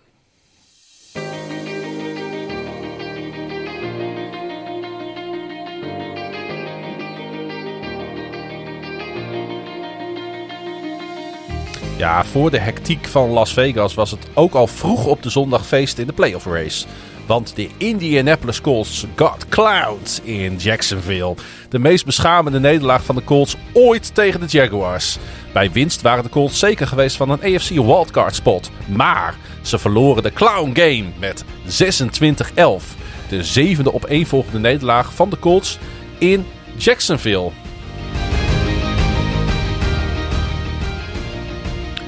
Ja, ergens, uh, als je dit dan zo hoort, Pieter, hing het debakel dus al in de lucht. Maar niemand geloofde daar natuurlijk echt in. En ja, toen Pittsburgh ook nog eens won in Baltimore, waren de kansen voor Indy natuurlijk voorbij. Om voor de derde keer in vier jaar postseason te bereiken. De Colts verloren twee keer op rij en weten dat ze een offseason ingaan zonder eerste draftkeuze. Ja, ja, het ziet er opeens uh, heel wat minder rooskleurig uit hè, in Indianapolis. Nou, ik heb, het, uh, ik heb het eerder al even gezegd inderdaad. Uh, het feit dat ze daar verliezen is misschien niet het meest verrassende, maar de manier waarop wel. Ja. En inderdaad ook dat die eerste ronde draft pick niet is. Ehm, ja, weet je, een paar weken geleden leken de Colts nog een soort van, van kroonprins in de AFC, om het, uh, om het zo maar te noemen. En nu in één keer zijn ze een beetje de, de, de, de bedelaar. Want uh, ja, het, het, het, het, het is gewoon eigenlijk in één, één zonnige middag uh, in het noorden van Florida is het... is, is, ja, lijkt het gewoon... Het was ook echt wel een team-implosie, hè? Want het ja, was niet alleen per se Wentz, het was niet per se Taylor. Het was, het... Nee, maar het is, het, dit is zo'n zo'n nederlaag. Ja, weet je, ik ga even lekker dramatisch doen. Want waarom, weet je, ik ben een paar weken weg geweest. Uh, mm. Laten we het even doen. Dit is, dit is zo'n nederlaag die een franchise voor de komende paar seizoenen, zeg maar, voor de komende drie, vier seizoenen, misschien vijf, uh, een enorme impact kan hebben. En in, in negatieve zin. Wat ik zeg, als je, als je de playoffs haalt met Wens, dan weet je, voor, hetzelfde geld kom je dan, een, ook al kom je maar tot de divisional, of heel misschien wel tot, uh, tot, tot, tot een championship game. Super Bowl had er denk ik niet gezeten voor de Colts, als we realistisch zijn. Maar, maar goed, dan, dan ga je met een goed gevoel verder en heb je alle vertrouwen ook in Wens. Dan ga je ook met liefde ga je daar de onderhandeling mee in als je eventueel ander contract met hem wil doen. En um, ja, dan, dan, dan voelt die, die, het gemis van, van die eerste ronde draftpick voelt, in april straks voelt niet zo sterk. Want je gaat, ja, je komt lekker goed bezig, hebt een goed team. Als jij je, je, je sterkhouders bij elkaar weet te houden, een beetje in free agency wat snuggere dingen doet. Ja, dan, dan ga je gewoon lekker in. En nu in één keer hmm. zijn er twijfels genoeg. Oh, in één keer zijn er twijfels over, over Wens. En dat is ook wel terecht, denk ik. Um, en nou, dan is die draftpicker niet. En dan kijken ze nog een keer naar wat Wens financieel uh, uh, voor molensteen om de nek is uh, van, van, van de Colts op het moment. Ja, daar moeten. Of ze, ze nemen geen beslissingen. En dan, ja, dan, dan, dan, dan zou het best kunnen dat volgend seizoen minder gaat dan dit seizoen. Ja, ik, ik weet het niet. Het, dit, ja, dit is heel dramatisch gesproken. Is dit denk ik een, een franchise-altering uh, loss in potentie voor in ieder geval voor de komende, voor de komende paar seizoenen. als we dan teruggrijpen op deze wedstrijd, dan is het natuurlijk vrij bizar dat NFL rushing champion Jonathan Taylor op 77 yards werd gehouden. Carson Wentz werd zes keer gesekt, kreeg twee turnovers op zijn naam. Turnovers die ook nog eens allebei leidden tot 10 punten. En Indy had moeite natuurlijk om ja, het team te stoppen dat juist dit seizoen in zoveel wedstrijden tandeloos en zonder goed gameplan zich, zich, zich door het jaar heeft gestrompeld. Het is niet een nederlaag tegen een, een, een ander uh, goed of play-off waardig team. Het is een nederlaag tegen het team wat wij compleet hebben afgezaagd de rest van dit uh, seizoen. Dat natuurlijk ook nog eens. Ja, en, en, terecht dat we ze zo afgezaagd hebben. En het is natuurlijk ook wel het mooie natuurlijk aan die laatste speelronde in NFL... dat het altijd divisieteams tegen elkaar zijn. En dan zit er altijd meer intensiteit in. Men wil altijd liever van elkaar, graag van elkaar winnen. Ja. En, ik zei het net, toevallig, of niet eens toevallig... maar juist uh, in Jacksonville hey, hebben de Colts het al sinds ik ongeveer NFL kijk moeilijk. Ja. Nee, dat, dat, dat, is ook zo. En eh, ik vind het ook fijn dat ze het zo gepland hebben. Want natuurlijk was. Um, het was wel leuk geweest hoor, om, om de Titans tegen de, tegen de Colts te zien in de laatste week. Maar uh, dan had je aan de andere kant had je Jacksonville tegen de Texans gehad. En ja, ja die speelde dan om wiens keutel het meest glimt. Uh, maar ik, dit, is, dit is veel leuker. Ik bedoel, de Texans die hebben bijna de Titans nog even uh, ja. de das om. Ja, ze hadden, de Titans hadden dan de first round bye verloren. Wel, de, ja, ja. En dus dat, dat was dan ook wel degelijk iets. Die, maar die gingen dan nog steeds de playoffs wel in. Maar uh, ja, in Jacksonville hebben ze natuurlijk. Uh, die hoef je niet te motiveren om, uh, om, om, om de om de Colts het pootje ja, te haken. Ja. En, en wat we zeggen, die spelers spelen voor nieuwe contracten. Ja. Die willen laten zien dat zij heus wel een potje kunnen ballen. Maar dat het uh, de coaching was die ze tegenhield. Um, ja, dat hele clown game verhaal. Uh, dat, dat de fans er genoeg van hadden. Ik, misschien dat dat de spelers ook nog een beetje er extra toe gebracht heeft. om toch maar eens te bewijzen dat het probleem niet bij hun zat. Aan de andere kant denk ik dan ook wel van ja. Als, het, als jullie uh, deze wedstrijd allemaal wel kunnen geven. waar was je de vorige wedstrijden? Dan had je het ook gewoon kunnen doen. Maar ja. los van dat, ik wil het. Ik wil het de spelers ja, niet, uh, niet ontnemen. De spelers dit, niet en natuurlijk ook de fans niet. Want uh, je begint terecht inderdaad over de clowns, waar ik ook al wat uh, over zei.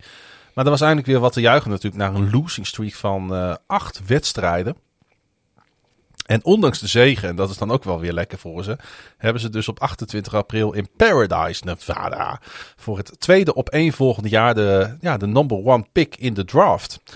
Um, en Zo kun je wel bouwen. ik zat uh, even wat interviewtjes te kijken naar deze wedstrijd. En uh, ik zag opeens uh, Duan Smooth voor een camera komen. En ik gunde hem vooral deze overwinning, want... Ja. Weet je het nog, de defensive end die een paar maanden geleden met 911 aan de lijn uh, voor verloskundige speelde. En zijn kind hierdoor geboren zag worden. Uh, door toedoen onder andere van hem. Het, zijn vrouw deed natuurlijk het meeste werk, maar hij deed het verloskundige werk, zeg maar. Nou, negen maanden eerder heeft hij er ook hard voor gewerkt. Heeft hij er zeer hard voor gewerkt, ja. Um, hij uh, sprak na de wedstrijd over een chaotisch seizoen waarin te veel dingen gebeurd zijn. Nou, ik denk dat hij dat, uh, dat uh, goed heeft samengevat. Door zijn sec kwam hij op een totaal van zes, wat hem in de laatste wedstrijd een bonus opleverde van 250.000 dollar. En zijn vrouw had tegen hem gezegd: Jij komt niet thuis als je die sec niet maakt. mooi. Dus hij, mag, hij mag thuiskomen. Gelukkig maar. Ja. Um, hey, um, Trevor Lawrence. Natuurlijk de number one pick van het vorige seizoen. Er is veel over hem gegaan. En logisch als je natuurlijk als eerste gekozen wordt. Ja. Um, ja, ik denk dat hij zijn beste wedstrijd van het seizoen heeft gespeeld. Ik, denk, hè? geloof dat, uh, dat mensen daar wel redelijk unaniem over zijn. Ja. Heb je nu die, lag die uh, lat ook niet heel erg hoog. Nee, hè? maar... uh, ik bedoel, hij speelde nu ook gewoon echt een hele goede wedstrijd. Ja. Maar hij hoefde geen hele goede wedstrijd te spelen om de wet beste wedstrijd van zijn seizoen te spelen. Als hij gewoon een, een, een bovengemiddelde wedstrijd had gespeeld, dan, dan was het waarschijnlijk ook wel zijn beste geweest. De laatste wedstrijd waarin hij meerdere touchdowns gooide, was de eerste wedstrijd van dit seizoen. Nee, dat bedoel ik. Toen wonnen ze ook, toch? Ja. Um, heb je die play in het derde kwart gezien van hem? Die, uh, um, uh, hij, had een, hij had een play in het derde kwart waarin hij uh, ten nauwe nood een, ja, een slechte en te hoge snap onder controle kreeg. Hij deed een roll-out naar rechts om een unblocked defender te ontwijken. En hij leverde een perfecte pass af oh, bij ja. Marvin Jones ja, nee, dat achter klopt. in de ja, endzone. Dat, was, nee, dat, was, dat, was, dat is wel, daar, daar, nu iets zegt... Ja, nu, uh, nu weet ik het weer. En dat, dat was wel zo'n play dat je zegt van... Oh ja, daarom ben jij, uh, was je de eerste overall pick. Uh. Nou ja, goed. Ik denk dat die play en uiteindelijk de overwinning... de, de burger in Jacksonville wat, wat moed gegeven heeft. Zelfs de fans die verkleed als clown naar het stadion kwamen. Want veel fans die waren verkleed als clown gekomen. Als protest tegen de beslissing van eigenaar Kaan... om general manager Trent Balk voor de franchise te behouden. De Jacks die dachten uh, slim te zijn door, Ja. ik, dit vond ik echt waanzinnig, door een vrouw die niet als clown was gekleed een trivia quiz te laten doen. Dat werd vertoond op de grote schermen. En in plaats van voor A, B of C te gaan, ging ze voor D, Firebalk. Wat ze dus Ja. live in het Ja. stadion zei. En het stadion explodeerde daarop in gejuich en een staande ovatie. Ja, Ja, ik vond dat echt een waanzinnig moment. eh. dat was, ja, ja, die is ook uh, volop rondgegaan op social media. Ja. Het was... Het was mooi. En ja, inderdaad, de, de Clowntown banner aan het vliegtuigje. Ja. Ja, er was zelfs een spandoek te zien waarop stond Trent Balk kick me. Ja, it's not you, it's Balk. Een verwijzing natuurlijk naar uh, het gedrag van uh, Urban Myers eerder dit seizoen. Ja. En uh, aan de andere kant, ja, er was ook weer een spandoek te zien met van It's not you, it's Balk. Dus uh, gericht aan de spelers van het gaat niet om jullie. Uh, ja, uh, ze zijn er nu eigenlijk uh, eindelijk ook eens een keer goed zat van in Jacksonville Defense. Ik denk dat het de eerste keer is, ook met al die clowns, dat ze echt laten zien van tot hier en niet verder. Ik werd wel tijd, hè? Ik denk, nou ja, dat, dat, dat is wel iets wat, uh, wat een, een, een quarterback als Trevor Lawrence, of in ieder geval talent, uh, kan doen. Want die spelers ja. zien nu zelf ook al van, ja luister, we hebben nu uh, een van de beste quarterbacks van de laatste jaren. In potentie hebben we in onze franchise. Ja, die moet je niet verkontjen. Ze hebben natuurlijk gezien wat er, wat er gebeurd is bij de Colts met, met Andrew Luck. Die natuurlijk wel wat succes gehad hebben met hem. Maar natuurlijk nooit het succes wat je als franchise wil hebben. Mm. Maar ik denk dat ze zelfs uh, voor, de, voor de vijf jaar, zeg maar, die, uh, die luck bij de, bij de Colts, vijf of zes seizoenen. Daar, uh, als dat de komende vijf, zes seizoenen van de Jaguars zijn, dan tekenen denk ik heel veel fans daarvoor. Want die hebben volgens mij toen redelijk steeds de playoffs gehaald als spectaculaire wedstrijden gespeeld. Nou ja, die 55, eh, 45, 44 Tegen de overwinning de Chiefs. Die kunnen we ons allemaal nog herinneren. Ja, maar uiteindelijk gaan ze dan eraf in de AFC Championship game, was volgens mij. Maar, maar goed, dat, dat, dat doet er ook niet zo toe. Je doet mee, hè? je, je doet mee en je bent competitief en je wint je divisie. En eh, dat is natuurlijk, weet je, dat is iets waar ze in Jacksonville, eh, ja, Het is natuurlijk wel bizar dat die balken ehm, de laatste vijf coaches die hij heeft aangetrokken ook alle vijf ontslagen heeft. Urban Meyer dit jaar, Doc Marone 2020, Chip Kelly 2016, eh, Jim Tomsula in 2015 en Jim Harbaugh, niet te vergeten, in een 2014. mooie triviant vraag, want dan kan iedereen vergeten is dat hij er ook gezeten Ja. heeft. Maar ehm, ja, dat is ik heb een soortgelijke situaties wat ik eerder eh, voor onze vrienden uit Chicago uit de doeken deed. Eh, nu zit daar dus die balken die waarschijnlijk niet zo goed is in, het, in het beoordelen van, van coachingtalent. Nee. Hoewel Jim Harbaugh, net, ja, weet je, het, zijn ook, ook, ook, ook op zich, eh, niet al die coaches zijn even slecht trouwens. Ehm, maar je moet ze ook eh, voorzien van eh, fatsoenlijk talent uit de draft en uit free agency. En dat gebeurt ook niet. Dus hij trekt en niet de, de, de, de coaches aan die in ieder geval passen bij het team. En hij geeft ze ook niet de spelers waar ze wat mee kunnen. En dan denk ik, ja, het is logisch dat die fans hem eruit willen. Want als jij dus gewoon eh, iemand hebt die geen verstand heeft van, of niet het verstand heeft wat je verwacht wil van iemand Mm. eh, op die positie. En die moet daar wel mensen aan gaan wijzen die voor jou de, de sportieve prestaties moeten gaan neerzetten. Ja, dat, dat werkt niet. Dat zie je bij andere franchises ook gewoon. Eh, ik heb het net uitgebreid over gehad. En nu zal die, nu geloof ik ook wel dat die Kaan is ook geen voetbalpersoon. Dus die moet dan, als, als, als hij degene is, ik weet niet precies hoe de structuur eh, qua organisatie in Jacksonville is opgetuigd. Maar als hij dan degene is die de eh, opvolger van Balken moet, eh, moet gaan aanwijzen. Ja, daar zal hij ook moeite mee hebben. Want volgens mij is die, die Kaan ook geen, geen voetbalpersoon. Die heeft de, de Jaguars ook ooit maar gekocht. En zit daar een beetje in. Maar ja, dat, dat is problematisch. Maar dat, dat die Balk, dat, dat, dat je daar de, de oorlog niet mee wint, dat mag duidelijk zijn. Het was ook bonus time voor Marvin Jones Jr. Hij ving zeven ballen voor 88 yards en een touchdown en bereikte daarmee de 70 receptions mark, wat hem 500.000 dollar opleverde. Up next voor de Colts is het herstellen. Ik denk dat we dat wel kunnen stellen. En nadenken over waar het misging. En de Jaguars, ja, die zullen zich allereerst focussen op een eh, nieuwe coach.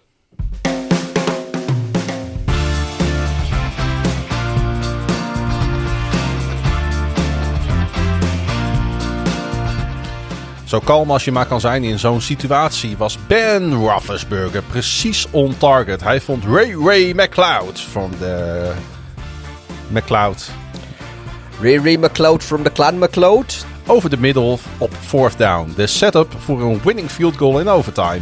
Daarmee vertraagde Big Ben zijn eigen pensioen en gooide hij bovendien alle hoop van divisierival Baltimore in duigen. Wat volgde was voor de Steelers een zenuwachtige avond, want zoals we ondertussen allemaal weten had Sunday Night Football zomaar in een gelijkspel kunnen eindigen. En daarmee was het voor de Steelers en Big Ben ook voorbij geweest.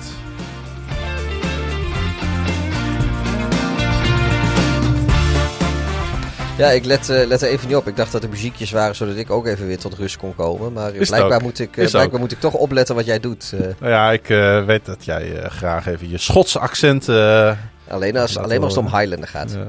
Hey, voor de Steelers en de Ravens was de uitgangspositie wat dat betreft in principe hetzelfde. Hè? Zelf winnen en je houdt hoop op de playoffs, ook al waren de kansen zeer Ja, klein. Winnen en tv kijken. Ja, eh, precies. Ehm, de Steelers die hadden een eigen overwinning, een nederlaag van Indy en geen gelijkspel in Las Vegas nodig. Voor de Ravens kwam daar ook nog een nederlaag van de Dolphins bij en een nederlaag van de Chargers. Het meest onmogelijke deel in het scenario, nou we hebben het er uitgebreid over gehad, dat gebeurde. Indy verloor. Iets dat ook in eh, natuurlijk Amity Bank Stadium natuurlijk op de voet gevolgd, gevolgd werd. Ehm, maar de grote vraag was wie zou er in Baltimore winnen? En ESPN Nederland had eh, denk ik uiteindelijk terecht voor deze wedstrijd gekozen. Omdat hier eh, de spanning zat. mocht Indianapolis verliezen. De Steelers wonnen. En ja, Big Ben gaat nog niet met pensioen, Pieter. Nee, in ieder geval eh, nog, eh, nog één wedstrijd.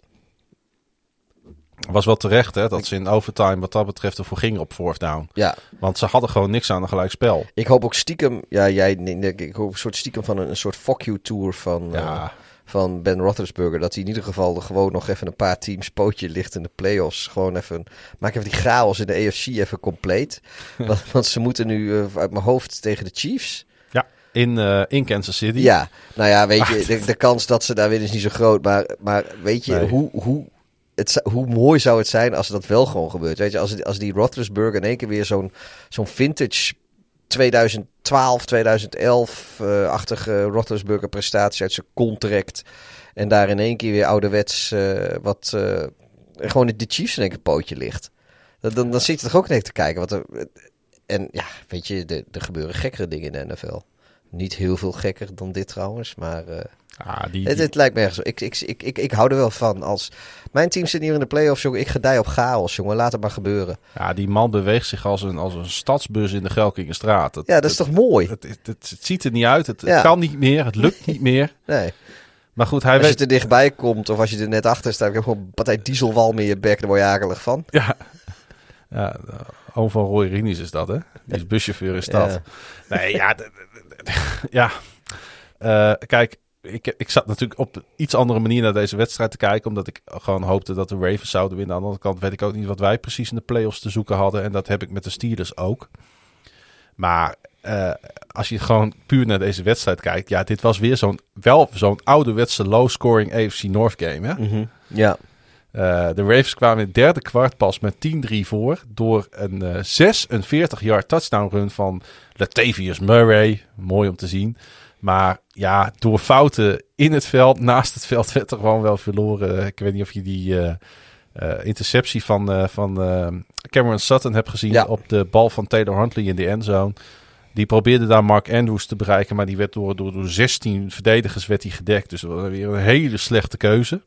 De bank was ook leeggelopen. Die stond ook in de endzone Ja. de. Het is zo jammer, hè? want die Tyler Huntley die laat echt leuke dingen zien de afgelopen weken. Maar als het erom gaat, dan zie je gewoon ja, toch die onervarenheid die er dan helaas voor de Ravens van afspat. ja. Eh, en die ervarenheid. Ik denk dat, d- serieus hè, want dit was echt niet heel goed wat we hebben gezien in deze wedstrijd. Maar hoewel de verdediging van beide eh, eh, teams wel echt, echt, echt on, on, spot vond, vond spelen. Is het dan uiteindelijk toch gewoon de ervarenheid van Big Ben die ervoor zorgt dat de Steelers deze wedstrijd binnenhalen? Ja, weet je, hij, hij is, is gemankeerd lichamelijk qua beweging. En, Maar hij weet wel wat hij doet op de momenten hij- dat ja. het erom gaat. Hè? maar de, de, hij, ja, hij is altijd wel een beetje cool as a cucumber geweest. eh. en eh, nee, ik, ik, daar denk ik wel, weet je, dat daar, hij is wel iemand. En daarom zeg ik, weet je, de, de, de Chiefs zoals die nu spelen, die zijn eh, echt te veel met wat zij aanvallend kunnen brengen. Maar ja, de, de, de, de Steelers hebben een goede verdediging. En als Roethlisberger zich nog een keer opgeleid, ja, dan kan het best in ieder geval een, een, een helft of zo nog best wel leuk en spannend worden in, eh, in, in, in Kansas City. Als, maar er moet echt voor de, voor de, voor de Steelers moet echt alles meezitten. Ja. Maar eh, ja, weet je, ik, stiekem hoop ik er wel op. Maar ik denk inderdaad dat, eh, dat, dat ja, dat, dat is wel een beetje... En, en ook trouwens, los van wel of geen playoffs, want dat hadden de Steelers ook niet in eigen hand. Nee. Roethlisberger, die is wel uh, stielig genoeg om niet met een nederlaag in Baltimore afscheid te willen nemen van, de, van, van zijn Steelers. Dus dat was natuurlijk ook iets waar hij voor speelde. Misschien andere nog wel meer wil- dan voor postseason. Aan de andere kant wilde Baltimore natuurlijk heel graag juist Ben Roethlisberger wel die nederlaag toedienen. Ja, maar goed. Zo ook eh, wel ja, weer. maar dat, die, die, daar, was- ja, daar ze gewoon niet bij machten. Dus dat ging van, eh, van beide kanten. Nou ja, deze wedstrijd had eh, met iets andere keuzes en geen interceptie in de natuurlijk heel anders kunnen lopen. Stierde TJ Watt even na de Michael Strahan single season record van 22,56. Hij bereikte die milestone laat in het tweede kwart. Gelijk ook wat dat betreft hoogtepunt van een tegenvallende eerste helft. Ja, en eh, na rust ging natuurlijk met die tussenstand eh, in, in, in Jacksonville opeens die intensiteit van die wedstrijd omhoog. En eh, wat mij betreft was die interceptie die we eerder al benoemden van Cameron Sutton absoluut de bepalende play van de wedstrijd. Want ik denk niet dat de Steelers dat te boven waren gekomen. Maar hoe het ook zij, de Steelers die spelen Sunday Night Playoff Football in Kansas City. En de Ravens, ja, die proberen weer gezond te worden. in een lang off-season.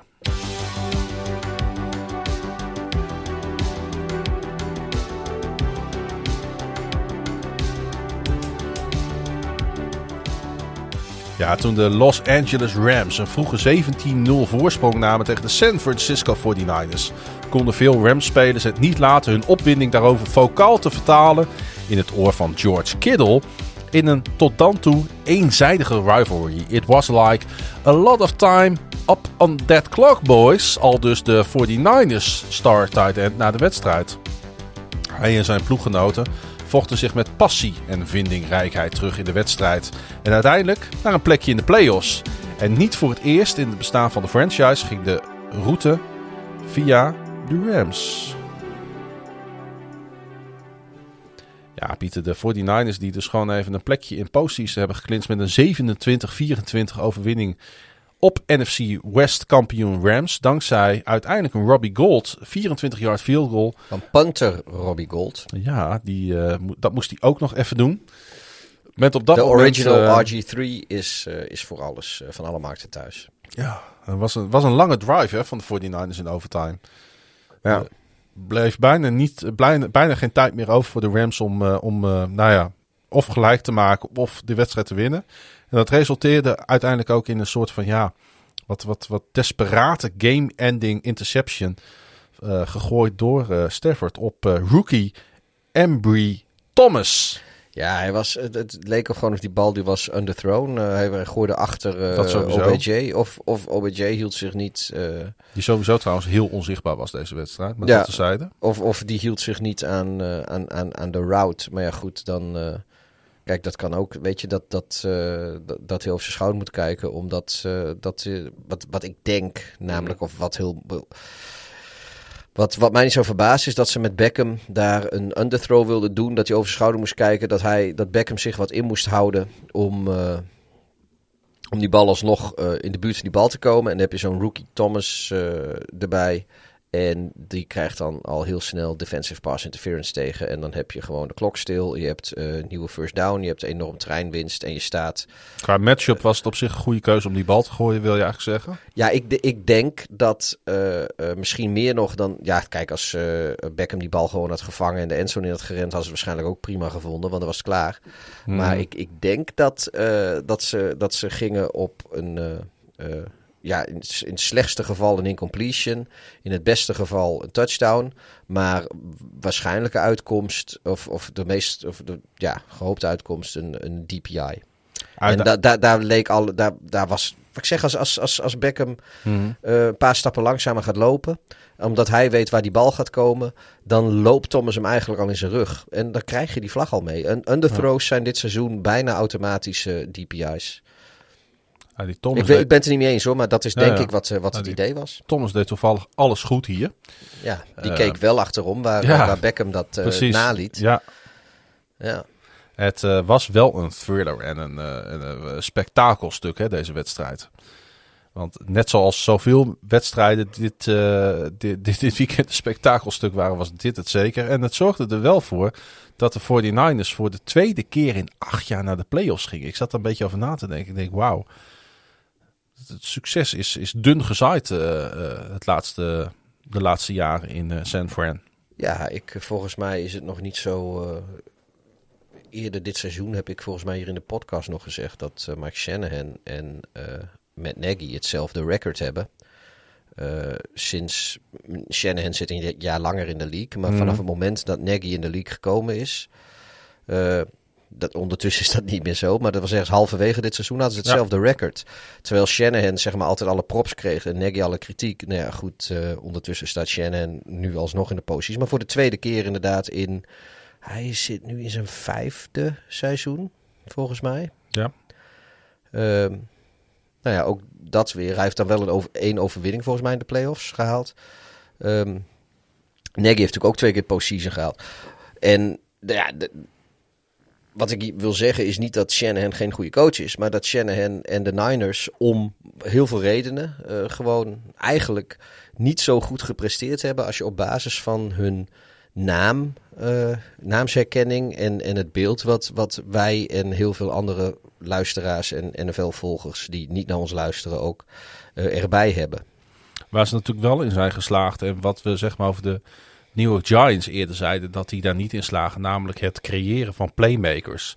Daar zijn ze in San Francisco wel in geslaagd. Ja, Kittle is natuurlijk, was, was ja, is van meet af aan een, een natuurtalent. Maar die Debo Samuel, jongen, dat is ook... eh, Ja, dat is een, een van, een van, de, van, de, van de helden van dit seizoen. Ja. Hij rende een touchdown binnen en gooide notabene. Ja, hij gooide een scoring pass op Jennings. Ehm, ja, en ehm, ja, hij was voor mij zelfs op een gegeven moment dit seizoen even in de mix voor misschien wel Offensive Player of the Year. Beetje in die klein geweest, denk ik, op een gegeven moment. Eh, nu, nu staat hij er weer. Ja, hoe, hoe groot, laten we het maar gewoon zeggen, hoe groot zijn de kansen voor de 49ers om een playoff run te maken? Zijn ze de dark horse in de NFC voor jou? Of is dat een ander team? Nee, ik denk dat, eh, ja, spelen natuurlijk tegen de Cowboys in Dallas. Ik denk dat de Cowboys zelf daar eh, ook, ook een redelijke kans hebben om, om, een, om een playoff run te maken. Ehm, ja, de sterkste teams zijn natuurlijk de, de, de Buccaneers en de, en de Packers. Ja.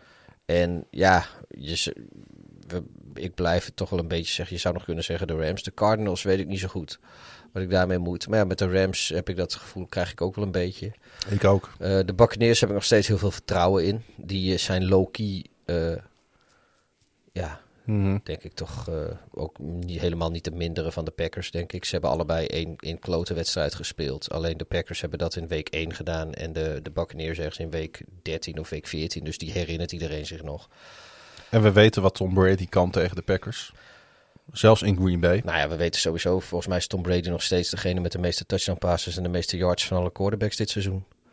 Dus ja, die man is 44. Dat, eh, daar hoeven we ons niet zo, eh, daar hoeven we ons geen zorgen om te maken. Nee, maar de Buccaneers zijn natuurlijk ook geen dark horse. Nee, ik blijf erbij. Ik denk dat de, de Cowboys schat ik toch iets sterker in dan de Niners. Maar aan de andere kant, ja, ik zou niet eh, eh, mijn lul in het vuur steken op een overwinning van de Cowboys. Nee. Dat, ik ga er geen geld op zetten en helemaal geen lichaamsdelen. De 49ers vinden het in ieder geval wel lekker de laatste jaren om tegen de Rams te spelen. Want het was al de zesde keer op rij dat ze van die Rams wonnen. Het betekende de langste winning streak in deze California rivalry sinds de jaren 90 van de vorige eeuw. Het was ook de eerste keer dat de Niners terugkwamen van een achterstand van 17 punten sinds de 2012 NFC Championship game. En eh, ik vroeg me af, weet je, weet je het nog? Kun je het nog herinneren? Het was, eh, het was toen tegen de Falcons, die mede door twee touchdowns van Julio Jones op eh 0-17 kwamen. Maar uiteindelijk werd het 28-24 voor de 49ers. Was- en, en dat was natuurlijk de wedstrijd voordat de 49ers in de Super Bowl van de Ravens verloren. Was dit ook niet de eerste keer dat de Rams verloren als ze bij rust voorstonden? Zeker, Want het is iets van 45-0, 45-0 45-1 of zo. streak inderdaad. eh, met eh, eh, winnen na voorstaan Oh, bij dat rust. staat, oh, wacht even, het staat in de laatste linie. Ik wou zeggen, ik, ik, ik, ik zag het zo snel niet staan in het script, maar het stond nog veel lager. Ja, die 45-0 streak was de op één na langste in NFL history. Green Bay had zo'n run in de jaren 30 van de vorige eeuw. 49-0 waren die op een gegeven moment. eh, als ik dit geweten had, dan was ik nog veel meer voor de Rams geweest. ja. hey, Cam Akers was weer terug. Ja, was natuurlijk wel goed nieuws voor de Rams. Hij eh, rende vijf keer met de bal, ving drie passes in zijn debuut dit seizoen voor de Rams. Hoe raar dat ook klinkt. De tweedejaars pro scheurde vlak voor trainingskamp zijn Achilles, maar is dus net op tijd terug voor de playoffs. ja, die zien we straks tegen de, of straks eh Monday Night Football is het volgens mij. Tegen, Tegen de, Cards. Ja, ja, hebben ze daar een, eh, een soort van extra geheim wapen. Nou, Of- geheim niet, maar ik denk Maar wel... hij, hij speelde natuurlijk maar een paar plays. Hij is natuurlijk nog ja, lang niet terug op zijn, op zijn oude niveau. Ja, nou ja, goed, we, we, we gaan het zien. Hij heeft een weekje de tijd en... eh, Ja. We zouden bijna vergeten trouwens dat de Rams gewoon, eh, eh, ondanks de nederlaag, in- divisiekampioenschap Ja. behaalden. hè? ja, ja. Het eerste divisiekampioenschap ook in de 13-jarige NFL-carrière van Matthew Stafford. En dat sneeuwde wel een beetje onder, hè? want de teleurstelling omtrent deze nederlaag was wel heel groot bij de Rams. Ja, nee, maar dat, dat snap ik wel. Maar 12-5 is nog steeds eh, een prima record. En eh, ja, divisiekampioen van uh, de, de, de NFC West, waar dus de, de Seahawks uh, een, een, een, een, op een gegeven moment even een, runnetje hadden, maar waar Mm. de, de, de Cardinals op een gegeven moment gedoodverfde kampioen leken te zijn. Uh, waar, de, waar de Niners uh, de tweede seizoenshelft een enorme sterke reeks hebben neergezet. En nu hebben de, de, de, de Rams hebben wel af en toe van die, van die hersenscheetwedstrijden gehad. Of, en, en Stafford van die hersenscheetacties. En er zitten wel een paar rare dingen tussen. Maar uiteindelijk van, van al die teams die we allemaal ophemelen, zijn zij de beste. Ja. En op de een of andere manier krijgen zij niet die, die recognition die de Niners krijgen. Omdat zij hebben niet een hele sterke... Zij zijn gewoon het hele seizoen stabiel. Ze, ze hebben wat, wat dommige dingen gedaan, dat uh, toegegeven. En uh, het is ook uh, maar de vraag of ze dat ver gaat helpen in de playoffs. Want uh, domme dingen worden over het algemeen in de playoffs veel meer afgestraft dan, dan in het reguliere seizoen. McVeigh zei ook hè, van we moeten echt, echt deze week misschien wel meer dan dat we ons voor moeten bereiden op onze tegenstander, onze eigen tapes maar eens gaan bekijken. Self-scouting, ja hoor. Ja, want uh, de kwaliteit zit er natuurlijk up next. Ja. Is ook logisch, want hun tegenstander is de Cardinals. Hebben ze al Ja, twee keer tegen gespeeld. Daar hebben ze al enorm veel uh, tape van gezien. Dus dat, dat is een klein voordeeltje in die zin misschien. Dat ze ook tijd hebben voor wat self-scouting. Ja, duidelijk. De Rams hosten dus Arizona. En de 49ers die uh, bezoeken Dallas. Trouwens, de Dallas en de Niners, dat is een oude rivaliteit. Hè? Die hebben ooit bij elkaar in de divisie gezeten. Klopt. Dus dat is wel... Voor de oudere fans uh, zou dat uh, nog een rol spelen. Oh, denk ik. leuke bijkomstigheid. Gaan we naar uh, Atlanta. Want Trevor Simeon die, en zijn teamgenoten die zagen hun playoff hoop niet op het veld eindigen, maar in de kleedkamer. Dat was slechts een paar minuten na hun 30-20 overwinning op de Atlanta Falcons. Voor de Saints moesten de Rams winnen om playoffs te halen. Cornerback Adibo, volgens mij zat hij in de intro, die een interceptie had. One-handed het, uh, interception. Ja, zei het treffend. Idealiter wil je spelen en controle hebben over je eigen bestemming. Wij waren ook afhankelijk van een ander team. En zo was Sean Payton in het eerste seizoen zonder Drew Brees verrassend dicht bij de playoffs. Simeon leidde zijn unit naar back-to-back scoring drives nadat Taysom Hill uitviel met een voetblessure. Alvin Kamara redde voor 146 yards na een career high 30 carries. Ja, de Falcons die uh, eigenlijk wel weer een beetje een soort van classic Falcons waren. Hè, en zichzelf gewoon heel veel pijn deden met drie turnovers. Uh, Terwijl, want- ja, terwijl heel in het begin volgens mij leek het eventjes de goede kant op te gaan. Ja. Tenminste, ja, weet je, zeg ik als zijdelings redzone kijkende. En je weet wel, het zijn de Falcons, dus ze gaan het niet de hele wedstrijd volhouden. Maar volgens mij, als ik me het goed herinner, begonnen ze wel even sterk. Ja, volgens mij hebben ze de score geopend zelfs of zo? Ik weet het, ik weet het niet zeker. Maar ik, heb, ik, ik zag een paar dingetjes dat ik dacht van, oh... Maar ik, nooit zo dat ik dacht van, oh, dit gaan de Falcons wel Nou, ze hebben eigenlijk de hele wedstrijd gewoon een beetje achter de feiten aangelopen. Zoals de Oh, dan heb ik het niet goed in mijn hoofd zitten. Falcons dat eh, heel vaak doen eh, tegen eh, winning teams. Want daar ligt natuurlijk hun grote probleem. Niet tegen de teams die ongeveer aan hun kant van, het, het, het, het, het, het, het, het, het st- van de strength zitten. Ja, die running back Mike Davis die eh, twee keer fumbled. eh, ja, het, het is zo pijnlijk om te zien hoe de Falcons eigenlijk zichzelf steeds de nek omdraaien. Voormalig Chicago Bear, Mike Davis. Ja. Eh, maar goed, wat wil je ook tegen die sterke Saints defense? Want die hebben ze Nou, wel dat, is, dat is een wel... beetje door het seizoen geloodst natuurlijk. Hè? Dat is natuurlijk wel waar de Saints überhaupt competitief door zijn. Door de defense, die aanval. ja, Trevor Simeon deze keer. Uh, de Falcons lieten trouwens Kyle Pitts, uh, de tight end, uh, spelen ondanks een hamstringblessure. Maar hij kwam dus ruim tekort om Mike Ditka's record uit de boeken te spelen voor meeste yards receiving door een rookie tight end. Ja, een 14 wedstrijden era. Maar goed, volgens mij heeft Pitts ook heel veel wedstrijden niet gespeeld. Hij heeft ook een paar niet gespeeld inderdaad. Ja, hij kwam uh, uiteindelijk wel wat tekort, hè, want Ditka die eindigde toen in 1961 op 1076. En uh, Pitts eindigt op 1026. Wat trouwens, uh, uh, het verbaast me wel eens. Kijk, de, de, de, ik, ik, ik wist wel dat Ditka dit, dit record had, maar het zat zeg maar niet in mijn actieve ding. Het enige wat ik weet is ooit een keer de bewering dat Ditka de eerste moderne tight end was. Dus in plaats van een extra blokker op de lijn ook iemand die daadwerkelijk ballen voor je gaat vangen en een hulp mm. is in, de, in treinwinstboeken bij de aanval. Um, maar als je dan ziet inderdaad dat in, in 1961, dus dat is uh, 60 jaar geleden, eh, hij al meer dan 1000 jaar had in 14 wedstrijden voor een tight end. Ja. Dat is uh, los van of hij, oké, okay, rookie of geen rookie, weet je. 1000 jaar voor een tight end is gewoon al bizar veel. En dat in de jaren 60, waar uh, tight ends eigenlijk niet zo gebruikt werden. Waar wel voor veel meer gepast werd dan gerend. Ja, en ook nog voor een rookie. En dat ook nog bij een franchise die nog nooit van zijn levensdagen een fatsoenlijke quarterback gehad heeft. Ik weet niet hoe het in de jaren 60 was in Chicago, maar... Uh... Nou ja, de enige, enige quarterbacks die, die in de boeken staan, dat is Sid Luckman. Nou, dat is jaren 30. en uh, Jay Cutler en Mitch Trubisky. Dat zijn de drie beste quarterback statistisch voor, de, voor, de, voor de Bears. Hey, eens even naar die Saints, hè? want uh, op zich zit het daar wel snor. Zeker in de defensie en zeker als uh, een aantal spelers weten te behouden in free agency. Uh, ja, die moeten echt gaan nadenken, denk ik, over een, over een free agent move op quarterback.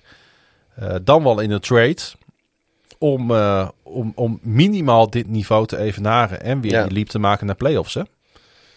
Want daar ontbreekt het wel aan, laten we eerlijk zijn. Taysom Hill, het is af en toe leuk om naar te kijken. Nee, maar dat, ik had, ik had, ze hebben het veel beter gedaan dan ik voorspeld had. Maar ik had wel een enorme terugval verwacht. Want ik, ik, ik vind het nog knap. Uh, komt denk ik deels ook door de, door de hele goede verdediging die ze hebben. Maar uh, aanvallend komen ze inderdaad veel te kort. Ja, in, in Cameron Jordan, die bijna in de mix moet voor Defensive Player of the Year. Maar daarvoor zijn die anderen net even te goed. Maar die, die, die defensie draagt inderdaad. Ja, uh, ik ga het je nog maar een keer vragen. Nu het seizoen zeg maar achter de rug is. Het reguliere seizoen. Welke quarterback moet naar New Orleans om daar uh, New Orleans weer uh, ja, het team te laten worden wat ze onder Drew Brees waren? Is dat Aaron Rodgers? Nee, maar die moet weg uit de NFC. Dan is het Russell Wilson. Ja, nou ja, dat, dat, ik, ik denk wel dat, dat Russell Wilson uh, voor de Saints een, een soort win-now quarterback kan zijn. Dat, uh, dat ze de komende paar seizoenen in één keer nog uh, zich melden in, in de playoffs en misschien leuke dingen gaan doen.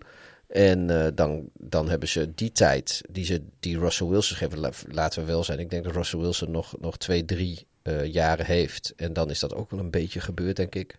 Nou, dan hebben ze in die tijd moeten ze zelf een quarterback draften die, uh, die wat beter is, die ze misschien kunnen opvoeden. Achter. En daar hoef je dus niet per se een hoge eerste ronde pick voor te hebben. Want dan zien we weer Davis Mills bijvoorbeeld. Ja. Ik, als je wat Davis Mills nu in de, in de, in de toxische situatie eigenlijk in, uh, in Houston laat zien. Moet je je voorstellen als hij in, uh, in New Orleans achter een Russell Wilson of stel dat in een, in een andere tijdlijn situatie of een paar jaar achter Drew Brees uh, had, had kunnen, kunnen klaarstomen. Dan denk ik dat, uh, dat je daar best, uh, best wat leuks mee had kunnen doen. Een team wat er niet voor heeft gekozen, dat zijn de Atlanta Falcons. Die natuurlijk nog steeds het met Matt Ryan doen. Ja, volgend jaar ook weer. En volgend jaar ook, dat kan bijna niet anders. Maar die zullen toch ook of ergens een goede backup weg moeten halen. Ik, of ja, moeten gaan draften. Ik, ik denk, contractueel, qua cap hit en alles, is het ook uh, aantrekkelijk om hem te houden en niet weg te doen. Uh, ik zie het nog wel zitten in nog een jaartje met Ryan en andere needs uh, adresseren deze draft. En dan hopen dat de volgende draft van 2023, dat daar wat quarterback talent zit. Ja, weet je, want waarom zou je nu moeilijk het gaan wordt wel soepbad hè, met de Falcons de komende jaren. Hoe ja, dan ook. Maar ze hebben wel wat mijn persoonlijke MVP van het seizoen. dat is Cordero Patterson. Ja, dat is wel grappig. Hè? Die wordt dus uh, free agent. Want die heeft maar voor één jaar ja, en slechts 3 miljoen getekend. Ja, ja uh, is er een NFL-team die hem niet zou willen inlijven? Nou ja, het, het, wat, wat ik... ik uh, weet je, we hebben het wel vaker gehad over de MVP. En iedereen gaat er steeds vanuit dat dat dan de beste speler moet zijn. En ik heb precies nee, want dat is, dan is het wel de, de, de Best Player Award. Het is de meest waardevolle speler. En als jij de, als een team als de Falcons, als die de product. Wat, wat Cordell Patterson heeft gebracht voor 3 miljoen dollar. Ja, dan ben je wat mij betreft, uh, is dat enorm veel waarde voor je geld. Dan ben je dus heel waardevol. Uh, en hmm. wat mij betreft kandidaat. Kijk, ik bedoel, ja, er zijn Tom Brady en Aaron Rodgers die hebben uh, grotere dingen laten zien en meer impact gehad op hun team. Ja, daar staan ook veel meer dollars tegenover. Er wordt nog een speler voor je agent bij de Falcons. En die zou ik heel graag willen zien uh, terugkeren in Baltimore. Ja. Dat is een tight end. Hayden. Hij heet Hayden Hurst. Ik ben groot fan van hem. En uh, nou ja, misschien dat, uh, dat, dat, dat wij hem kunnen terughalen. Up next, de Saints die missen dus ja, net de playoffs. En de Falcons die zullen zich spoedig gaan focussen op de NFL draft. En er zijn nogal wat needs voor general manager Terry Fontenot. Denk aan ja, edge rusher, offensive line, running back, wide receiver en, daar is hij, quarterback.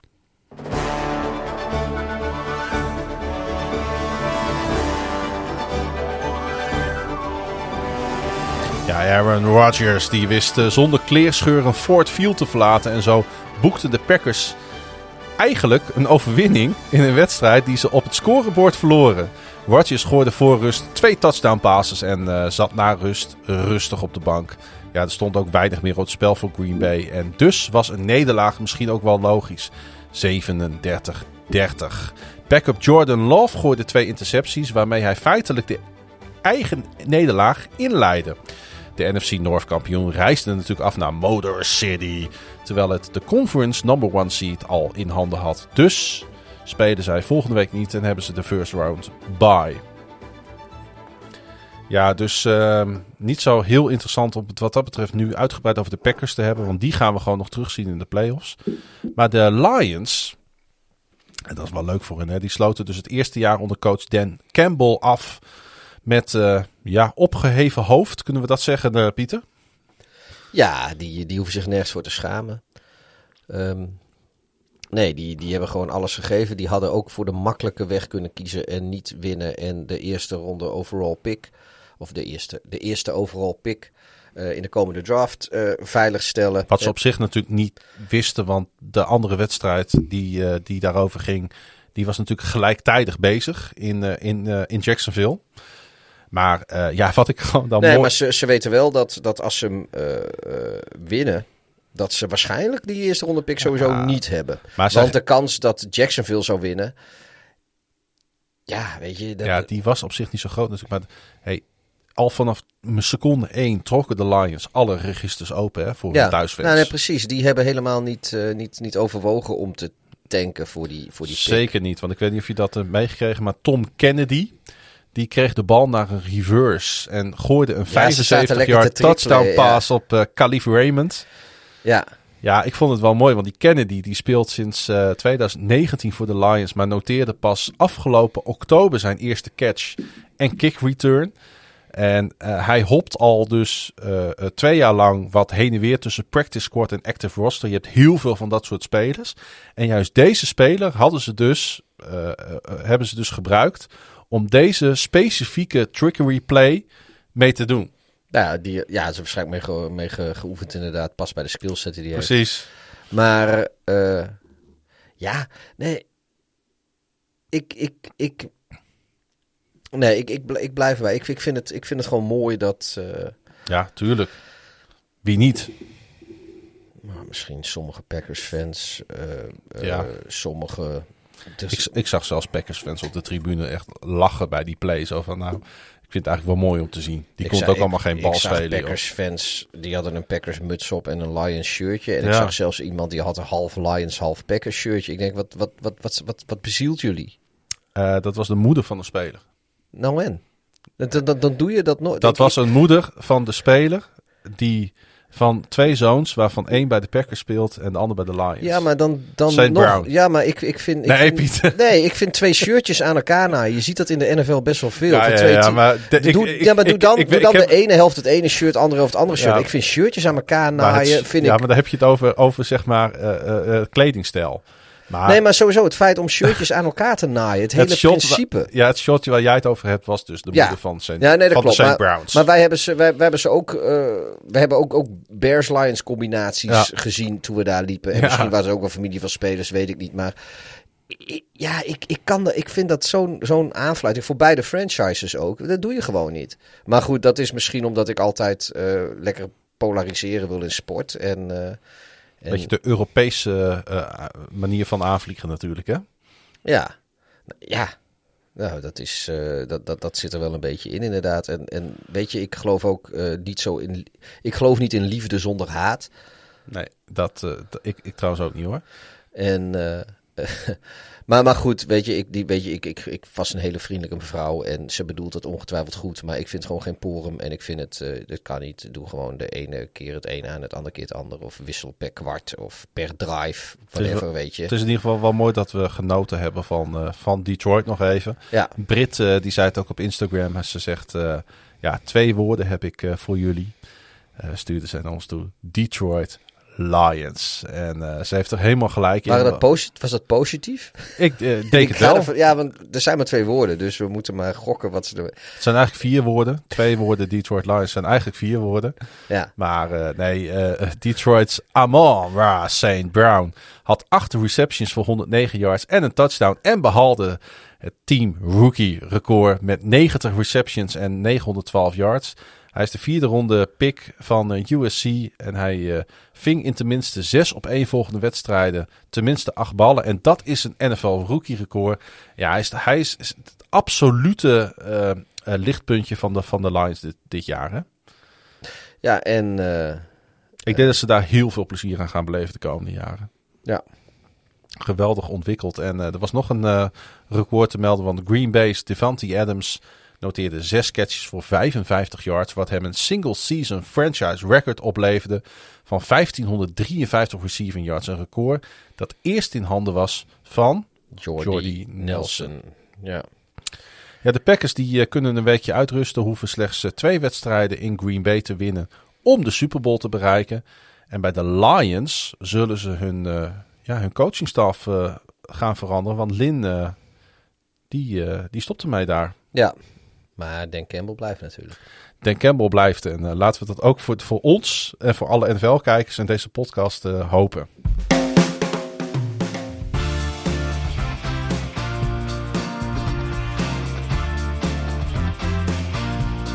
Ja, zoals uh, verwacht hadden de Bucks geen enkele moeite met de Panthers.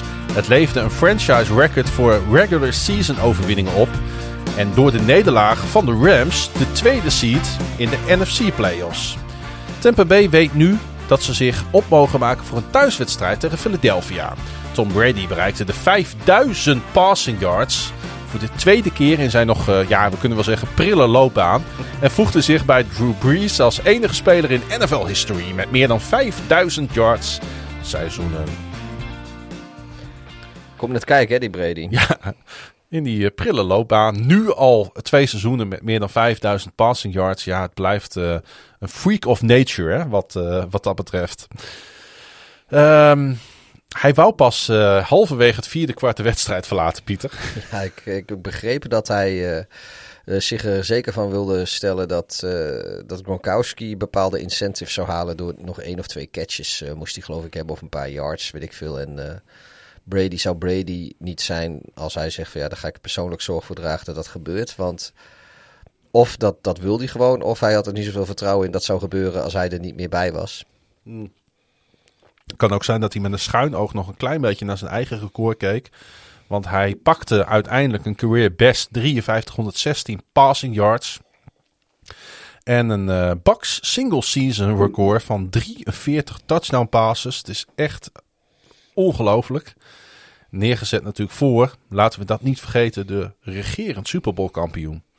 Ja, en um, kijk, wat, hij wilde waarschijnlijk ook gewoon in die wedstrijd blijven. Want je weet hoe dat gaat met een, met, met een oude fiets. Niet alleen, nou ja, daar hoef je niet per se altijd op te leren. Maar die moet ook een beetje blijven, die moet je wel blijven fietsen. Ja. Als je die in de schuur zet en je laat hem een poosje staan, dan roest alles vast. En dan, dan breekt de ketting de eerstvolgende keer dat hij mee weg wil fietsen. En uh, zolang je blijft gebruiken, blijft dat ding een beetje, een beetje... En dat is natuurlijk met Tom Brady ook zo. Ja, die, ze hadden natuurlijk, die moet niet een week stilzitten. Maar ze hebben natuurlijk geen uh, first round bye. Nee, maar anders, als hij had nu deze wedstrijd, had hij ook niet zo lang... Had hij, had hij wel, had hij niet stil moeten blijven zitten. Nee, nou ja, goed. Uh, ja. Dan, dan, dan wordt hij roestig. Ja, misschien ook de reden natuurlijk dat bijvoorbeeld de Packers gewoon Rodgers hebben laten spelen in, in Detroit. Ja. Um, Mike Evans, gelukkig is hij voor de Buccaneers weer, weer terug. Ving twee touchdown passes en zet een clubrecord 14 scoring receptions neer dit jaar. Hij werd ook de eerste speler in NFL history die zijn carrière begint. Klinkt raar, maar met acht op één volgende seizoenen met tenminste 1000 receiving yards. Ja, Mike Evans en de Buccaneers, dat is echt wel een, een, een, een, een speler voor, uh, voor in het Buccaneers wat dat betreft. Hè? Ja, als je ook ziet joh, wie, de, wie de mensen zijn geweest die de ballen naar Evans gegooid Ja. hebben. Ja, nu, nu Brady dan eh, al twee seizoenen. Nou, dat, dat, dat gaat dan lekker. Maar ja, de Fitz heeft daar ook eh, zijn ballen gegooid. Ja, James Winston. Winston, Heeft hij nog, eh, heeft hij nog Josh Freeman meegemaakt? dat denk ik wel. Dat, ik denk in zijn eerste seizoen zelfs. Ja, dat, dat, dat, dat, Josh Freeman die zat er denk Zouden ik we tot even moeten 2000. Ja, tot 2014 heeft Freeman daar denk ik gezeten. Dus dat zou dan zijn rookie seizoen geweest. Zullen we eens even kijken? Ja, zoek maar op. Josh Freeman. Eens even zien wat hij allemaal gedaan heeft. eh. En zo zijn we live aan het Wikipedia. Ja, het was natuurlijk eh, een overwinning. Nee, eh. het is 2013 was het laatste Oh, nou ja, goed. Ik twijfelde er al over. Ik dacht, ja, En de, de, even kijken. En dan is eh, maar even kijken wie dan de quarterback is geweest daar. Mike Evans, die is natuurlijk daar gekomen. Dat ook dan ook, volgens mij 2014. Nou, dit Ja, was, ja hij heeft, precies heeft hij, heeft hij Josh Freeman misgelopen. Hm. Nou ja, dat... eh, ik wist trouwens niet dat Josh Freeman in 2015 nog bij de Indianapolis Colts onder contract gestaan heeft. ja, een beetje gebackup, denk ik, hè? Of bij de Vikings ook blijkbaar. Achterlak. Nou, Denk ja. het. Maar goed, eh, we, we dwalen af zoals wij dat Nou ja, goed. eh, de overwinning van de Buccaneers die kwam natuurlijk wel naar een tumultueuze eh, week voor de, voor de... Ja, na, naar aanleiding natuurlijk van het ontslag van Antonio Brown. We hoorden zijn muziek al even. Na die uitbarsting vorige week. Ja, wat dat betreft lekker om af te sluiten, denk ik, tegen de, de, de, de, Carolina Panthers. Hè? Die, ja, natuurlijk een... al, al heel langzaam stukje bij beetje, een beetje aan het sterven waren dit seizoen, eh, Pieter. Ehm, als je de Carolina Panthers een cijfer zou moeten geven, wat zou het dan zijn? Uiteindelijk geen voldoende, denk ik. Nee, hè? Zoals, eh, nee, eh, we hadden allemaal hoge verwachtingen dit seizoen. Ze sluiten het seizoen af met een 7-game losing streak. was het niet... God, wat zei die trainer toch toen, toen ze vroegen hoe die...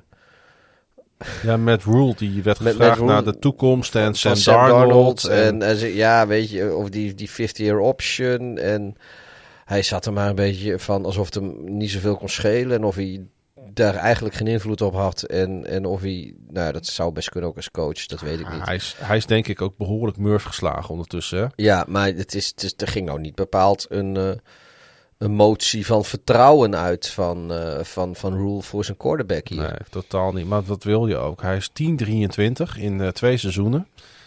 Eh, ja, ze hebben hem natuurlijk een zevenjarig contract gegeven in 2020. Eh, volgens mij noemden we dat al even deze aflevering. Ook niet handig. Nee, dat is Koop het af en ga verder. zeker Ja. niet handig. Ja, hij is natuurlijk niet ontslagen vandaag. Logisch ook, denk ik, gezien, gezien het contract. Ehm, ja, weet je, ik heb ook al tegen, eh, eh, ik heb het al eerder gevraagd, niet alleen aan jou, maar ook aan andere gasten de afgelopen weken. Wat moeten de Panthers in vredesnaam doen om weer eh, mee te doen in de NFL en een significante rol te spelen? Want ze zijn echt op dit moment gewoon al een paar jaar opvulling in de National Football League. Teruggaan naar april 2021 en, eh, en een fatsoenlijke quarterback draften toen Hm. het kon. Nou nee, weet je, dat is lekker makkelijk zeggen. Ja. Maar eh, dat is, weet je, er zijn heel veel dingen die ze daar wel op orde hebben. En coaching is het niet per se, want de playcalling is ook niet altijd even gelukkig. Maar de defense is niet de beste in de league. Maar het is ook, hij is ook niet per se heel slecht. Nee, zeker Eh, niet. eh, ze, ze hebben alles is wel, wel, wel eh, redelijk, eh, redelijk in, in het midden, eh, denk ik.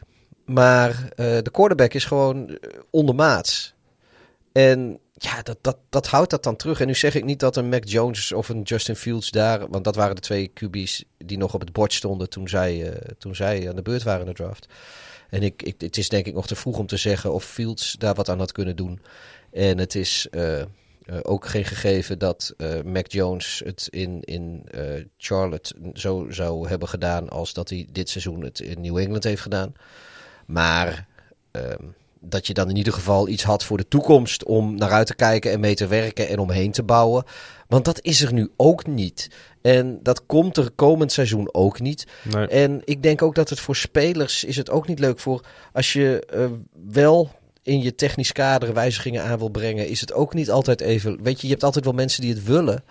Maar dat wil niet zeggen dat dat de mensen zijn die je, die je kan gebruiken. En ehm, die kijken natuurlijk ook naar wat, wat, waar kunnen ze mee spelen. En ja, als je daar een, een, een leuke, veelbelovende jonge quarterback hebt staan die je, die je kan vormen, waar je, waar je wat in ziet, dat kan aantrekkelijk zijn. Als jij. eh, Zoals Cam Newton dat ooit was in Charlotte. ja, of, of als jij een, een, een shitload aan draftpicks hebt, waardoor je, als jij daar eh, technisch beleid mag gaan doen, eh, de kans hebt om, om heel veel dingen naar je hand te zetten en, en, en Hmm. echt iets zelf neer te zetten in vrij korte tijd. Zoals bijvoorbeeld eh, de, de, de, de, de Dolphins hebben gehad en de, de Eagles, eh, eh, die hebben eh, twee eerste ronde draftpicks bijvoorbeeld. En de, de Jets had natuurlijk heel veel draftpicks. De Dolphins hebben dat gehad. Weet je, dat, zijn dan, dat is aantrekkelijk om heen te gaan. En al dat soort dingen zie ik niet daar. Dus ja, die Matt Rule die zit er nog. Maar ik denk serieus dat als, als ze Matt Rule wel hadden ontslagen... eh, van de top coaching kandidaten... Wie had, weet je, de, dan... Ik denk niet dat, dat Charlotte, dat de Carolina Panthers, dat dat een, een aant- aantrekkelijke bestemming was. Daar gaan dan de mensen heen die, die, die, die de, de Miami's en de Chicago's en de weet ik wat allemaal niet gekregen hebben. Anthony Lynn bij de, bij de Panthers. Ja, die, die met pek en veren Ja. eh, Californië uitgejaagd is. eh, Dat soort eh, figuren. Goed, eh, we gaan het zien. Eh, we gaan wel eens even die Carolina Panthers eh, verder onder de loep nemen als de tijd daar rijp ja, voor is. zouden we dit seizoen hebben, we ze, hebben ze al een beetje in de gaten gehouden. Ja. Ze waren al een beetje jouw dark horse. We hebben het vorig seizoen heb je het, heb je, heb je het Ja. uitgebreid over gehad. Volgens mij in een van de, een van de Zeker. off-season podcasts. Ja. Ja. Ik had het ze ook gegund en ik had het ze ook wel met die talentvolle defense had ik ze. Ja, ze hebben tien overwinningen in twee jaar. Het is, het- eigenlijk is het. eh, we, we hebben de Giants hebben we behoorlijk afgezaagd terecht. Maar misschien moeten we ook hetzelfde wel een beetje bij de Panthers gaan doen. Want eh, ze zijn een beetje stilletjes aan. Zijn ze een van de slechtere teams in de NFL. Ja, en, en er is op dit moment niet heel veel aanwijzing dat het, dat het heel snel heel Precies. beter gaat worden. Ze hebben grote beslissingen te maken op zowel. eh, ja, Of zij moeten Aaron Rodgers binnen weten te hengelen. Het zou wat zijn. Dat hij zegt van nou ik wil graag bij Tom Brady in de, in de divisie. Ja, het zou wel leuk zijn op zich. Ehm, eh, de Buccaneers, die, eh, ja, die spelen natuurlijk gewoon lekker playoffs tegen de Eagles. En dat is een rematch van een eerdere ontmoeting op 14 oktober... toen de Bucks met 28-22 in Philadelphia wonnen. En eh, volgens mij is er maar één wedstrijd in de playoffs... wat niet eerder gespeeld is dit seizoen, hè? Ja, en dat is Cowboys Niners. Nou, hebben we dat, eh, dat ook even benoemd, Pieter.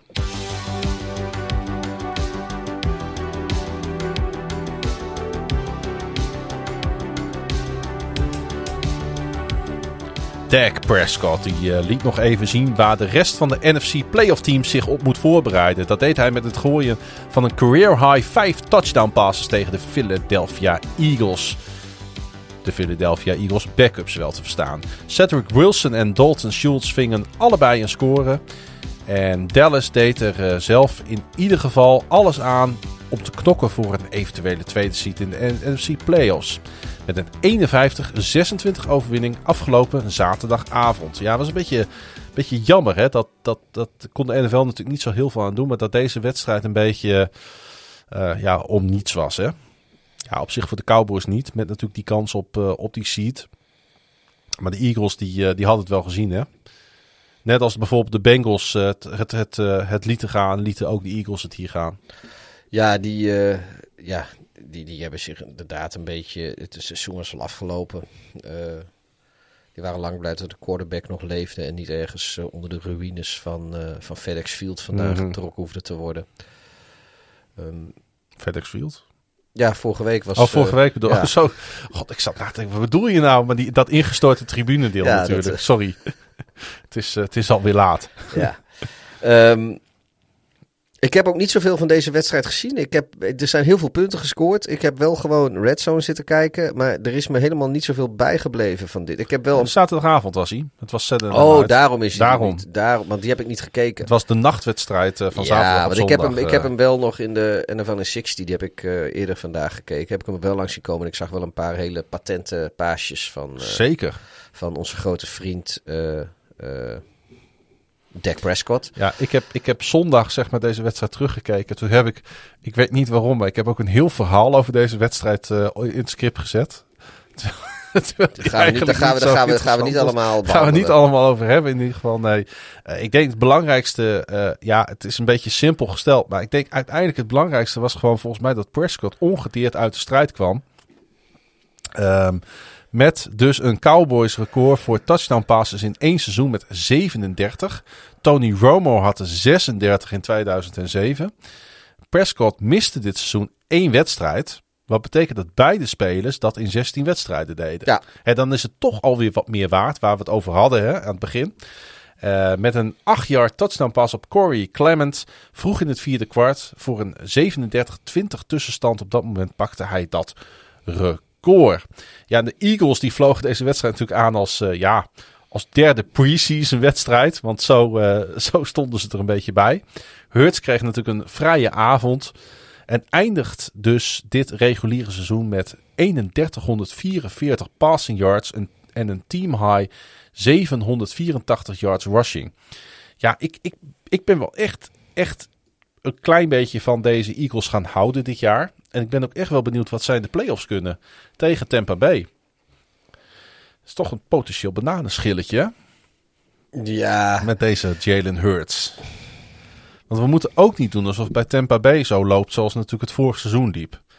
Zo onaantastbaar en ongenaakbaar zijn ze natuurlijk niet meer. nou, nee. Maar ik denk niet dat... eh, Nee, ik, ik, ik, ik, nee ik, ik denk dat Brady eh, en, en, de, en de Buccaneers uiteindelijk wel gewoon gaan winnen van de Eagles. Die, die komen gewoon wel wat tekort, weet je. Het is, eh, het is hartstikke leuk dat ze, dat ze erin zijn. Dat vind ik ook. Wat ik dan uit zo'n wedstrijd haal, en de mensen zijn het ondertussen een beetje van mij gewend eh, de afgelopen weken. Omdat we natuurlijk ongelooflijk veel COVID-gevallen hebben, komen er soms hele onbekende spelers komen er bovendrijven in de NFL. Zo gooide Gardner Minshew, hij was de startende quarterback voor Philadelphia, een drie-yard touchdown pass op Tyree Jackson. Dat was de eerste catch, dat vind ik dan ook wel mooi. Dus hij vangt een touchdown. Dat was zijn eerste catch in zijn NFL-carrière. De tight end speelde college voor de Buffalo Bulls. Heel verwarrend dit. Voor de Buffalo Bulls. Het college van, ik wist niet of je dat wist, Khalil Mack. Ja, ik wist dat hij van Buffalo kwam, ja. Waar hij overigens de quarterback was. Niet Mack, maar deze, Ja, ja precies. eh, deze, deze Jackson. Ehm, hij werd als quarterback getekend door de Buffalo Bills in 2019. Hij haalde uiteindelijk het roster niet. Speelde in 2020 voor de DC Defenders in de XFL. En bij de Eagles tekende hij een reserve futures contract als tight end. En hij speelde een erg goed trainingskamp, eh, naar wat ik gelezen heb. En hij leek op weg naar een rosterspot, maar een gebroken rugwervel gooide goed in het eten. In november was hij hersteld. Hij speelde de voorbije weken ook al diverse snaps. En tegen de Cowboys ving hij dus zijn eerste pas en touchdown. Ja, dat zijn toch verhalen. Ik, ja, ik, ik hou ervan. We hebben geen Who's That Man vanwege de lengte van deze podcast en al die wedstrijden. Maar dit zijn toch een beetje de mini Who's That Mannetjes in de, Ja. in de aflevering. nou ja, precies. Even mooi dat je Khalil Mack er tussendoor gooit met zijn Buffalo Bulls. Zo, Dat dacht ik al, dat je dat die, mooi ja, vond. die, net, maar ik vind dat wel leuk. Want dat is inderdaad, die komt uit een heel klein, eh, klein Heel schooltje. klein eh, school is dat. Net ja. als eh Akeem Hicks, wat ook zo'n sterkhouder is. Die komt van de University of Saskatchewan in Canada. Ja. Nee, dat zijn, het zijn niet de Alabama's waar, Nee. waar normaal gesproken de, de, de verdedigers vandaan komen in de NFL. Dat ik vind, vind ik altijd wel grappig, grappige feitjes. Ja, Eagles center Jason Kelce, we hebben hem eh, eh, regelmatig benoemd, natuurlijk de broer van. Speelde één snap deze wedstrijd om zijn streak te verlengen. Hij heeft nu 122 wedstrijden op rij gespeeld. De langste streak onder centers. En zijn streak is de op vier na langste in team history. Doe maar weer. En de Eagles die kozen er ook voor om met wide receiver Devontae Smith te starten. Die het record van Deshaun Jackson voor de meeste yards receiving door een rookie in team history graag wilde behalen. Hij had er nog 38 nodig. Zijn eerste twee receptions waren voor in totaal 37. En met een 4-yard reception laat in het eerste kwart zette hij uiteindelijk het record neer met 916 yards. En ehm, hij werd daarna ook onmiddellijk op de bank gezet voor de rest van de wedstrijd. Dus je ziet in deze 18e speelronde heel veel van dat soort eh, eh, momentjes. Hè, dat spelers nog even mogen spelen om hun uh, op mark te halen. Trouwens, met 149 rushing yards beëindigde Philadelphia het seizoen met een franchise record 2714 yards rushing. De vorige mark, dat vind ik dan altijd wel weer mooi, uh, was uh, uh, 2607, die ze dus voorbij gingen. En dat werd Ze hebben een record uit 1949 uit de boeken gespeeld. Nou, dan werd ik het tijd. dat is ook wel weer waar, inderdaad. uh, de Cowboys aan de andere kant noteerden een franchise record voor meeste punten in één seizoen. Ja, een punt als gescoorde punten, niet meeste punten als in dat die punten de Precies, punten. punten in één seizoen. Lekker flauw. Ja. ja, dat is heel flauw, maar dat geeft niet. Um, en uh, Ezekiel Elliott bereikte 1000 yards rushing voor de Cowboys voor de vierde keer. Um, de Cowboys, ja, die spelen dus uh, komend weekend lekker in de playoffs. Tegen de Niners. In AT&T Stadium. En de Eagles spelen ook playoffs en doen dat in Tampa Bay.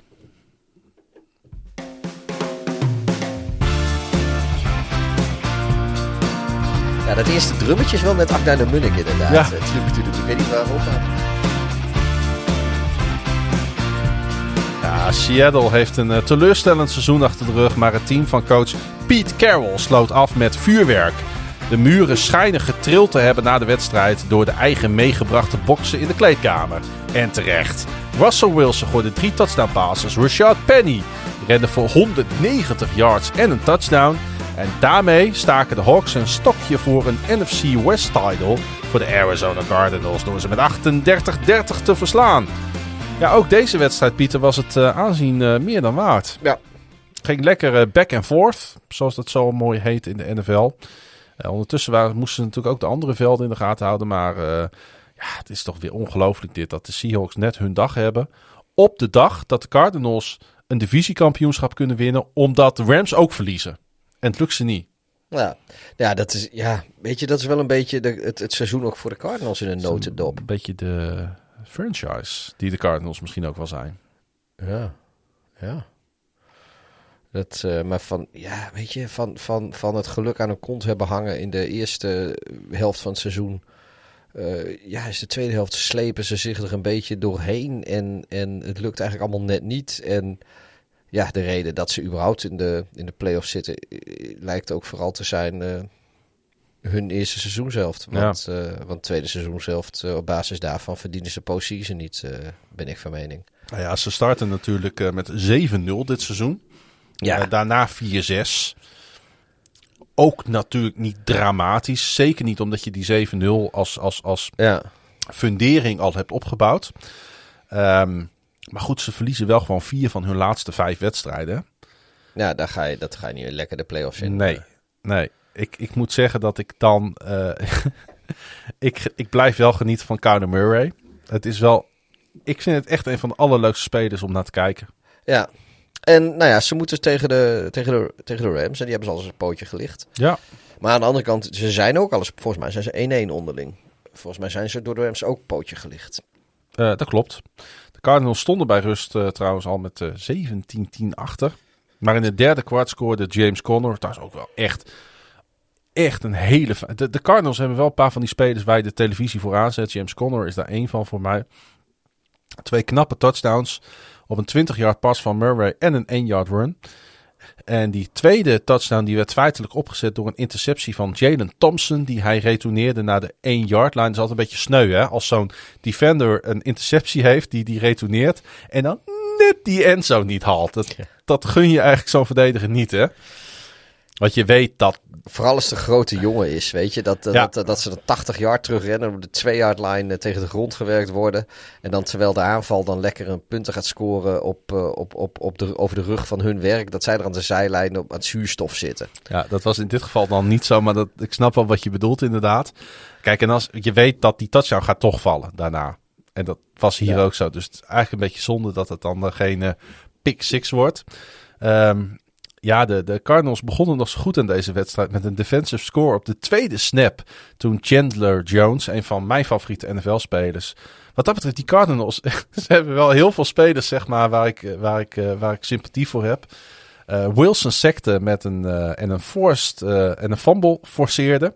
Zach Allen die pikte de bal op, zorgde na 12 seconden voor een 6-0 voorsprong. Ook een soort van pick six natuurlijk. Ehm, ja, nou, dit is dan een, eh, een, een scoop and score. een scoop en score, precies. Zo heet dat inderdaad. eh, op, op zijn Engels. Ik moet, af en toe probeer ik op te passen dat ik niet te veel Engelse termen gebruik. Oké, dan is het schep en schoor. Ehm, ja. Hey, Seattle mist de playoffs voor de tweede keer in de afgelopen tien jaar. Op zich natuurlijk geen schande. Eh, we hebben het er al heel veel over gehad. Ook in deze uitzending al. Even heel kort van jou een voorspelling. Gaan wij volgend jaar Russell Wilson wel of niet terugzien? In Seattle. Wel. Pete Carroll? Nee. Oké, staat bij deze genoteerd. Ik denk dat, dat we ze allebei niet gaan terugzien in Seattle. Bij deze. Ehm, jij hebt veel eh, goede woorden over gehad voor, voor AJ Green. De preview podcast. Ja, en Als hij. enige. Nou ja, oké. Je hebt wel een beetje gelijk gekregen, want hij ving zijn 700ste career pass met een 6-yard catch in het eerste kwart. En hij voegde zich bij DeAndre Hopkins, Antonio Brown en Julio Jones als de enige actieve spelers. Hoewel je er bij Antonio Brown ja, natuurlijk daar een vraagteken bij kan eh, stellen. Met meer dan 700 career catches en 10.000 career yards. Ja, hij is wel, wat dat betreft, niet alleen een veteraan, maar hij is natuurlijk ook een absolute grootheid in de, in de NFL. Ja. Nou, ik ben benieuwd of die eerste playoff-wedstrijd gaat winnen. Nou, de Seahawks die eh, zullen zich moeten beraden op de toekomst. We zeiden het al. En de Cardinals die spelen voor de eerste keer in zes jaar playoffs. En spelen dus tegen divisiegenoot LA.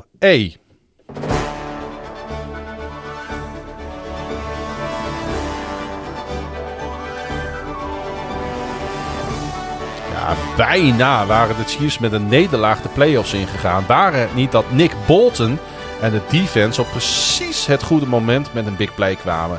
De 28-24 zege stond op het bord omdat Bolton met een 86-yard fumble return voor 6 punten eh, zorgde. Waar de Broncos op dat moment juist hard op weg waren naar 3 of 7 punten. Ja, die Broncos, Pieter, die stonden met eh 21-20 voor. Speelden eigenlijk eh, een hele goede wedstrijd. Misschien wel een van de beste wedstrijden zelfs van dit seizoen. En eh, ja, toen kwam Melvin Ingram eh, de third opeens met die geweldige blitz, hè? blitz waarbij eh, hij untouched langs tight end Noah Vent rende. Dat vond ik dan wel opvallend, dat Vent op geen eh, enkele manier moeite deed om hem eh, te blokken. En bij eh, Melvin Gordon kwam op dat moment eh, dat hij de bal kreeg, eh, moet ik het goed zeggen, eh, Melvin Gordon die kreeg de bal van Drew Lock. En op dat moment kwam die blitz. En die kwam zo snel dat dus Gordon die bal verloor. Nou ja, de rest is history. Ik heb het Ja. net eh, uitgebreid eh, verteld. Zo kan één moment ervoor zorgen dat je een wedstrijd verliest. Of wint. Ja, het is toch weer die Chiefs eh, defense die, ze, die dat in dit geval moest... Ja, ik denk wel lekker voor de Chiefs. Want Ja. zo Nou, heel die- erg fijn zit die defense er ook niet nee, in. Hè? Maar die, nee, maar weet je, die defense die is, eh, die heeft een poosje, is die, was die gewoon heel matig. Maar ik denk wel weer, eh, die, maar hij is ook, zeg maar, op het moment dat de offense goed is, is het natuurlijk ook logisch. Maar dat dat weer gaat draaien, wordt die defense ook weer gewoon goed. En dat Hmm. klopt, want, want nou, ja, zo, zo werkt dat gewoon. Je kan wat meer risico's nemen, je, je staat wat korter eh, op het veld als het goed is. Maar ja, dat, dat het, we hebben vorig seizoen en het seizoen daarvoor hadden we nog geen podcast, maar we hebben het wel over gehad. we- Al heel lang eh, dat de, de Chiefs, die gaan na één of twee kwarten staan ze op achterstand, maar aan het eind van de rit winnen ze die wedstrijd wel. Nou, dat hebben ze nu helemaal meta getrokken, want zo ging nu het seizoen. Ze zijn waardeloos begonnen, Ja. maar aan het eind van de rit winnen ze gewoon een divisie. Ze hebben dan wel niet eh, de first round bye, maar dat scheelde ook niet zo heel veel. Die hadden ze nog bijna gepakt. En eh, ze hebben eigenlijk dit seizoen was, eh, was zoals ze vorig jaar eigenlijk steeds hun wedstrijden speelden. Het heel, heel bizar. En de Broncos waren er zo dichtbij. Hè? Want de laatste keer dat zij van Kansas City wonnen was op 17 september 2015. Dat is echt al heel lang geleden. En voor Chiefs coach Andy Reid was het zijn 250ste NFL coaching victory, inclusief de playoffs. Ja, um, opvallend, want het is nu dus een 13 game winning streak van de Chiefs tegen Denver. Bijna iedere keer hebben de Chiefs het lastig. En iedere keer winnen ze dus uiteindelijk at the end. Zo frustrerend. Dat moet inderdaad voor, de, voor, voor, voor de, een divisiegenoot als Denver moet dat ongelooflijk frustrerend zijn. Um, ja, um, um, ja, zijn de Chiefs de grote kanshebber in de AFC als je het echt heel sec bekijkt. Ja, als, als, als, zij weer, als zij zo aanvallen zoals zij de laatste weken weer gewoon aanvallen, hmm. dan, dan zijn er in de AFC en ook in de NFC trouwens eigenlijk niet heel veel defenses die ze kunnen stoppen. En je zal heus wel wat punten op het bord krijgen, maar ja, als je dan ook weer ziet dat, dat, dat ze in. Want die verdediging van Denver, dat is, dat is, die is niet voor de push. Dat is geen knakenverdediging. Zeker niet. Um, dan, dan zie je gewoon dat ze ook in staat zijn om daar pap, pap, pap weer dat veld over te steken. Als het even moet, dat gaat in één keer vrij rap. Ik had moeite, Pieter, met uh, één moment in deze wedstrijd. En dat heb ik wel vaker. Ik snapte er helemaal niks van, want uh, Bolton scoorde dus die touchdown ja. voor de Chiefs. Er was een geslaagde two-point conversion. En daarna wisten de Broncos toch verrassend snel dat veld weer over te steken. Die kwamen op 4 en 9 te staan op de 13-yard line. En toen gingen ze voor een, ja, een toch chipshot field goal. In plaats voor een alles of niets uh, fourth down. Een beslissing waar ook het publiek het hoorbaar niet uh, mee eens was. Dat kon je thuis op de bank horen. En uh, de Chiefs die bewezen wat mij betreft ook het gelijk van het publiek. Want Mahomes die at de ongeveer 4,5 minuut die op de klok stonden nog met liefde op. En de Broncos hebben dus nooit meer de bal gekregen in deze wedstrijd. Ik snap niet dat een team wat nergens meer voor speelt in de middenmoot staat, dus draft picks, het zal één, één of twee plekjes maximaal veranderen, uh, niet op fourth down in de red zone in zo'n wedstrijd voor eigen publiek tegen de Kansas City Chiefs en niet gewoon voor gaat op fourth down. Nou, nou ja, dat is dan ook even een reden. Er staat niet zonder line, behalve je, je eer en een eventuele nou ja, overwinning voor je trouwe publiek. Dat, hè? Dat, dat, zal uh, Fangio waarschijnlijk een van de dingen zijn die hem de kop gekost hebben. Ja, want ook hij uh, uh, kreeg te horen dat, hij, dat het ophoudt voor hem in Denver. Ja. Jij kent hem natuurlijk redelijk goed. ja, er is, heel succesvol is hij natuurlijk niet geweest de, de afgelopen jaren. Nee, en kijk, het probleem is dat hij dit jaar... Kijk, hij wilde zelf wilde die graag uh, Bridgewater hebben. Nou, dat was niet zo'n succes. Nee. En uh, dus het is wel een beetje... Kijk, daarvoor zat hij natuurlijk met... Uh, kun je zeggen van ja, wat is het, Drew Lock en... En zat vorig jaar Simeon er nog? Ik weet, dat weet ik allemaal niet eens meer. Maar in ieder geval, de quarterback technisch was het allemaal niet zo denderend in, ja. uh, daar. Dus je kan zeggen van ja, ik heb gewoon geen quarterbacks, dus ik kan niet zoveel. Want die verdediging, die zit op zich wel oké. Okay. Zeker. Laat dat maar aan uh, Vic Fangio over. Zelfs zonder Von Miller. Uh... Ja, maar, maar ja, hij wilde graag... Hoe dan ook, het is over. Ja, maar hij, hij, wil, hij, hij wilde die, uh, die uh, Teddy Bridgewater wilde die graag hebben. Mm -hmm. Nou, dat, dat, dat is het niet geworden. Ja. ja. dan... Ik snap ook wel dat ze dan in Denver zeggen... ik geef hem niet nog een jaren kans. Aan de andere kant... Ja, wat, wat, wat, wat nu dan wel? Kijk, ik, ik, ik, ik vind het nog steeds raar, ook voor Denver... dat ze... we komen weer terug op die draft van vorig jaar... dat zij niet voor Fields of Mac Jones zijn gegaan die dat, zij dat ook gewoon gekund. En, uh, want ik, met alle respect voor Drew Lock, ik geloof, nog, ik geloof niet dat dat de toekomst van de franchise is. Hij had trouwens, hij begon geweldig in die wedstrijd uit die twee, uh, twee, twee goede touchdowns. touchdowns die hij binnenrende. Ja. Voor het eerst sinds 2011 dat een Broncos quarterback twee touchdowns binnenrende. Tim Tebow. Ja. En, uh, maar jij zegt met alle respect voor Locke, dat is niet de toekomst van de franchise. Maar met alle respect voor Patrick Surtain, dat is ook niet de toekomst van de franchise. Nou ja, kijk, dan is het, dan is het dubbel kut voor ze. Want met alle respect voor een leuke cornerback uh, die potentie heeft, dat gaat natuurlijk nooit brengen wat eventueel inderdaad een, een rookie quarterback kan teweegbrengen nee, in dat de klopt. franchise. En nou, ik zeg Want dat is nog een eerlijke vergelijking ja, eigenlijk. Ja, nou nee, maar ook, ook gewoon. Uh... Omdat daar de keuze viel. Ja, maar ja, dat, dat, dat is wel zo. En kijk, als je, als je verder goed in elkaar zit, dan is een goede cornerback is heel belangrijk. Want dat is iemand die jou de bal terug kan geven als je een goede corner, eh, hebt. Maar uh, ja, ik heb het bij de, bij de Panthers ook gezegd. En ja, een beetje langspeelplaat en klinkt wat goedkoop. En ik herhaal mezelf nog één keer. Ik, ik, het is inderdaad een beetje te vroeg om te kijken of, of Fields nou daadwerkelijk wel de toekomst is van, van welke NFL franchise dan ook. Of, of in dit geval de Bears, maar ook voor anderen die hem hadden kunnen pikken, zoals de Panthers of de Broncos. Um, hetzelfde, kanttekening bij Mac Jones. Waar de vraag wij in Denver zich zo had ontwikkeld als dat hij dat uh, in, in, in uh, Foxborough heeft gedaan. Maar los daarvan, het feit dat uh, die twee, vooral die twee franchises dat niet hebben gedaan, blijft zich lang achtervolgen. Want ze zitten nu toch een beetje vast in die middelmatigheidspool waar heel veel teams in zitten. En ze zitten allebei, ja, ze zijn allebei niet daardoor misschien ook niet, niet de meest aantrekkelijke bestemming. Omdat, ja, want, want ze, er zit ook niet een, een, een jonge. Ze hebben niet een hele hoge draft pick. Ze hebben ook niet een, een, een talent wat er in de draft zit. Waarvan mensen zeggen van nou weet je, met die pick kunnen we die speler pakken. En daar wil ik graag mee ontwikkelen. Als Aaron Rodgers uh, besluit om weg te gaan bij Green Bay.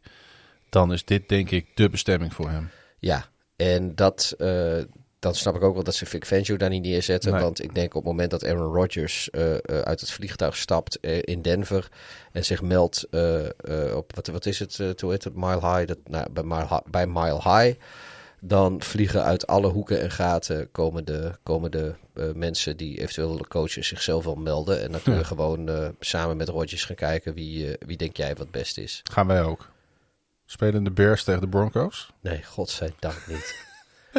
Oké, hey, nog een vraagje over deze wedstrijd. Nou, eigenlijk niet over de, deze wedstrijd, maar wel over de offensive coordinator van de Chiefs, Eric Binnemy. Um, hij uh, werd Know voor... Ja, volgens mij is het Bienemy. Oké. Okay. Hij uh, werd vorig jaar natuurlijk al uh, veel genoemd als headcoach ergens in de NFL. Uh, ja, het kan toch bijna niet anders dan dat hij, dat hij nu ergens uh, op de radar komt. Ja, en waarschijnlijk bij een van die teams die, uh, die de situatie. Kijk, ik weet, ik weet ook niet waarom hij vorig jaar geen coach geworden is. Is hij zelf heel kieskeurig geweest? Ja, hij is veel geïnterviewd. Of, of zat er iets in interviews waardoor die teams niet wilden? Dat, dat weten we dus niet. Kijk, als hij zelf kieskeurig is, dan snap ik niet dat hij zoveel interviews doet. Nee. Maar ik zou hem wel in Miami willen zien, aan het werk met Tura.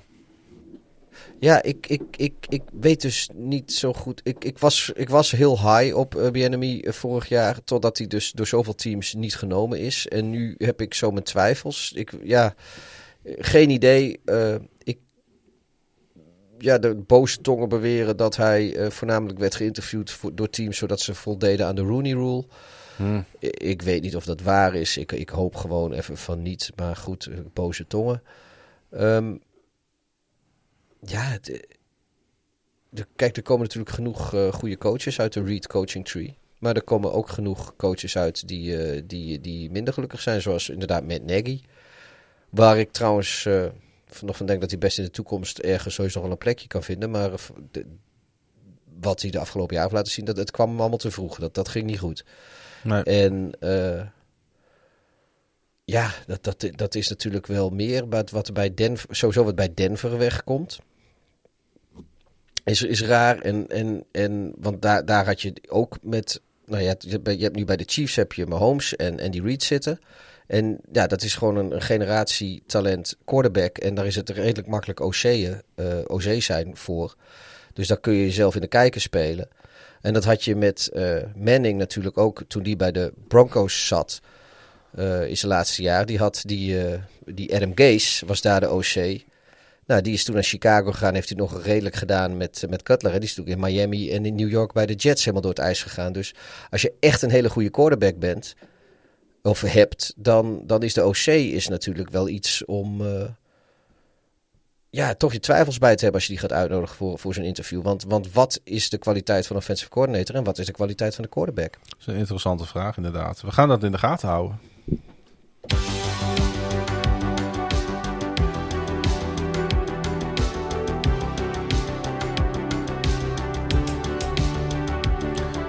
Ja, we gaan toch even wat sneller door de laatste wedstrijden heen uh, op ons script. Want het uh, wordt uh, iets minder interessant. niet qua teams, maar wel qua implicaties die die wedstrijden hadden. Want de Titans speelden bij de Texans. Ja, voor rust waren de Titans hier en meester. En wellicht was dat ook wel het probleem. Want na een 21-0 stand na twee kwarten scoorden de Texans 18 onbeantwoorde punten. Met de top seed in de AFC op het spel snapte veteran quarterback Ryan Tannehill goed dat hij wat moest doen. Hij zette in het vierde kwart een knappe touchdown drive neer, waardoor de Titans uiteindelijk 28-25 wonnen. En uh, ja, de Titans definitief voor het eerst in 14 jaar de topspot in de AFC weer eens in bezit hebben. En natuurlijk een welverdiende first round bye. Dat vind ik mooi. Ja, de Titans die natuurlijk uh, vorige week al hun, uh, hun titel veilig stelden.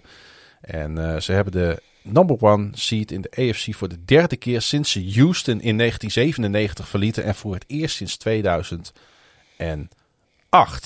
Ja, werd ook weer eens tijd. Ja, en inderdaad, als King Henry natuurlijk terugkeert, uh, Pieter, dan, uh, uh, dan, dan, ja, dan, dan, dan is iedereen, denk ik, in de AFC doodsbenauwd voor deze Titans.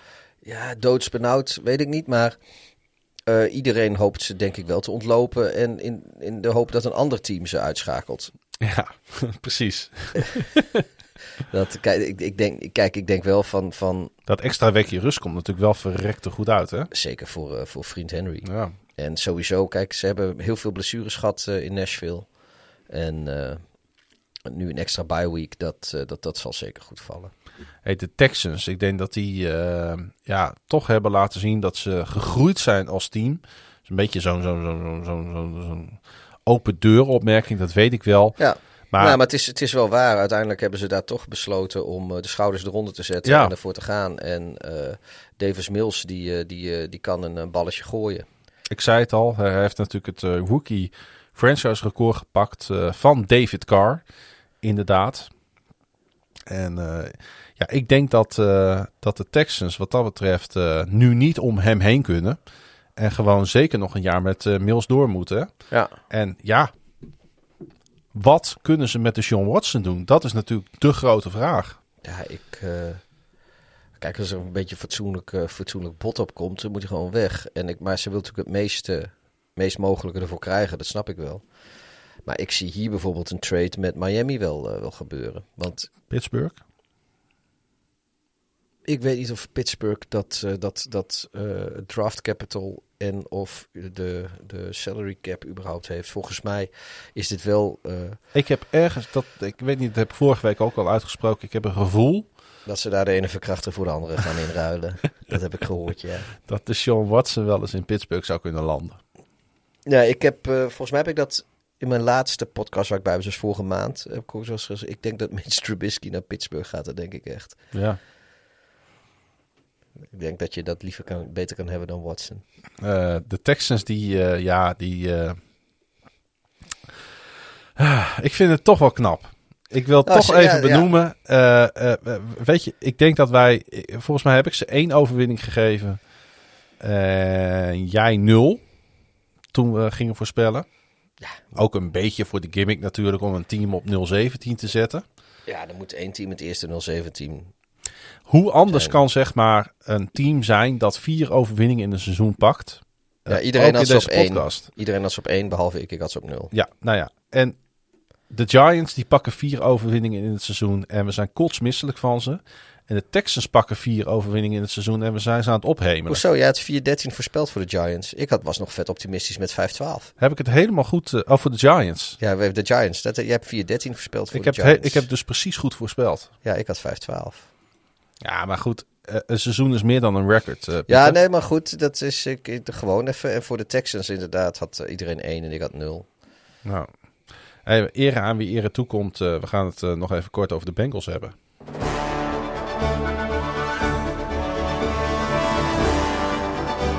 Ja, want Joe Burrow die vond het allemaal wel best. Zijn focus ging op de playoffs. En de Browns die waren niet meer interessant genoeg. Zo dachten meerdere Bengals.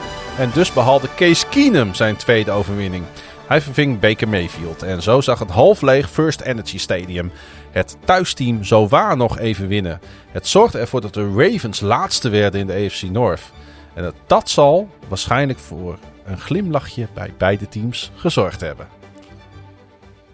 Want dat was dan weer de uitkomst van deze wedstrijd. Ja. Eh, dat eh, de Ravens vierde werden. in de- Ik moet wel zeggen, de Ravens zijn dus laatste geworden, maar het voelt niet zo. Ja, Als je tot de laatste play meespeelt voor playoffs ja nee, dat... en je dat- wordt vierde. Ja, het is echt alle, alles of niets, was daar letterlijk en figuurlijk. Precies. eh, Hé, hey, maar nu, to- ik heb toevallig dat voorspellingsdingetje even open. Weet je wat wij voor de Bengals voorspeld hebben? nou, Mike heeft 5-12 voorspeld. Frankie heeft 3-14 voorspeld. oh, jemig 3-14. Ik heb ook 3-14 voorspeld en je hebt 5-12 voorspeld. Zijn wij van een eh, koude kermis thuisgekomen of zijn we van een koude kermis thuisgekomen daar? Ja, ze zijn van, eh, van vierde vorig seizoen naar divisiekampioen gegaan. Ja. En dat is wel knap. Wat is, eh, wat is hun record nu? Ik weet het niet uit mijn hoofd. Eh 11 of 12? Hoeveel hebben ze gewonnen? 12 hè? Ja, ik, ik, ik weet het zo niet. Dus, Toch? ja, dan moet ik even kijken. moet je ja. even kijken, inderdaad. Ja, ehm, het, ging, het ging weinig over de wedstrijd, eh, Pieter. Maar de storyline die denk ik ehm, eh, ja, er nu ligt, is Mayfield. Huh? Het staat 10-7. 10-7 staat hier. Oh, 10-7 zijn ze Nee, zo, zo zal dan. En zijn eh, toekomst in Cleveland. eh, ja, hij speelde natuurlijk een significant deel van dit seizoen met een vrij ernstige schouderblessure. Gaat deze maand ook onder het mes. En zoals het nu lijkt en wat is uitgesproken en wat in de pers is gekomen, is hij komend seizoen gewoon weer de starter van, eh, van Cleveland, eh, Pieter. Ja. Eh, zitten ze daarmee dan in hun maag? Of eh, hebben ze daar gewoon een fatsoenlijke eh basis quarterback aan in eh, Cleveland? Ik denk wel dat, eh, dat, dat, dat, dat een groot deel van zijn onderpresteren dit seizoen. Dat, hij, heeft heel veel, hij heeft nauwelijks fit gespeeld dit seizoen. En eh, je zag op een gegeven moment ook gewoon dat hij hele bewegingen niet meer maakte. Met, eh, met, dat was in die wedstrijd tegen de Packers zo bijvoorbeeld.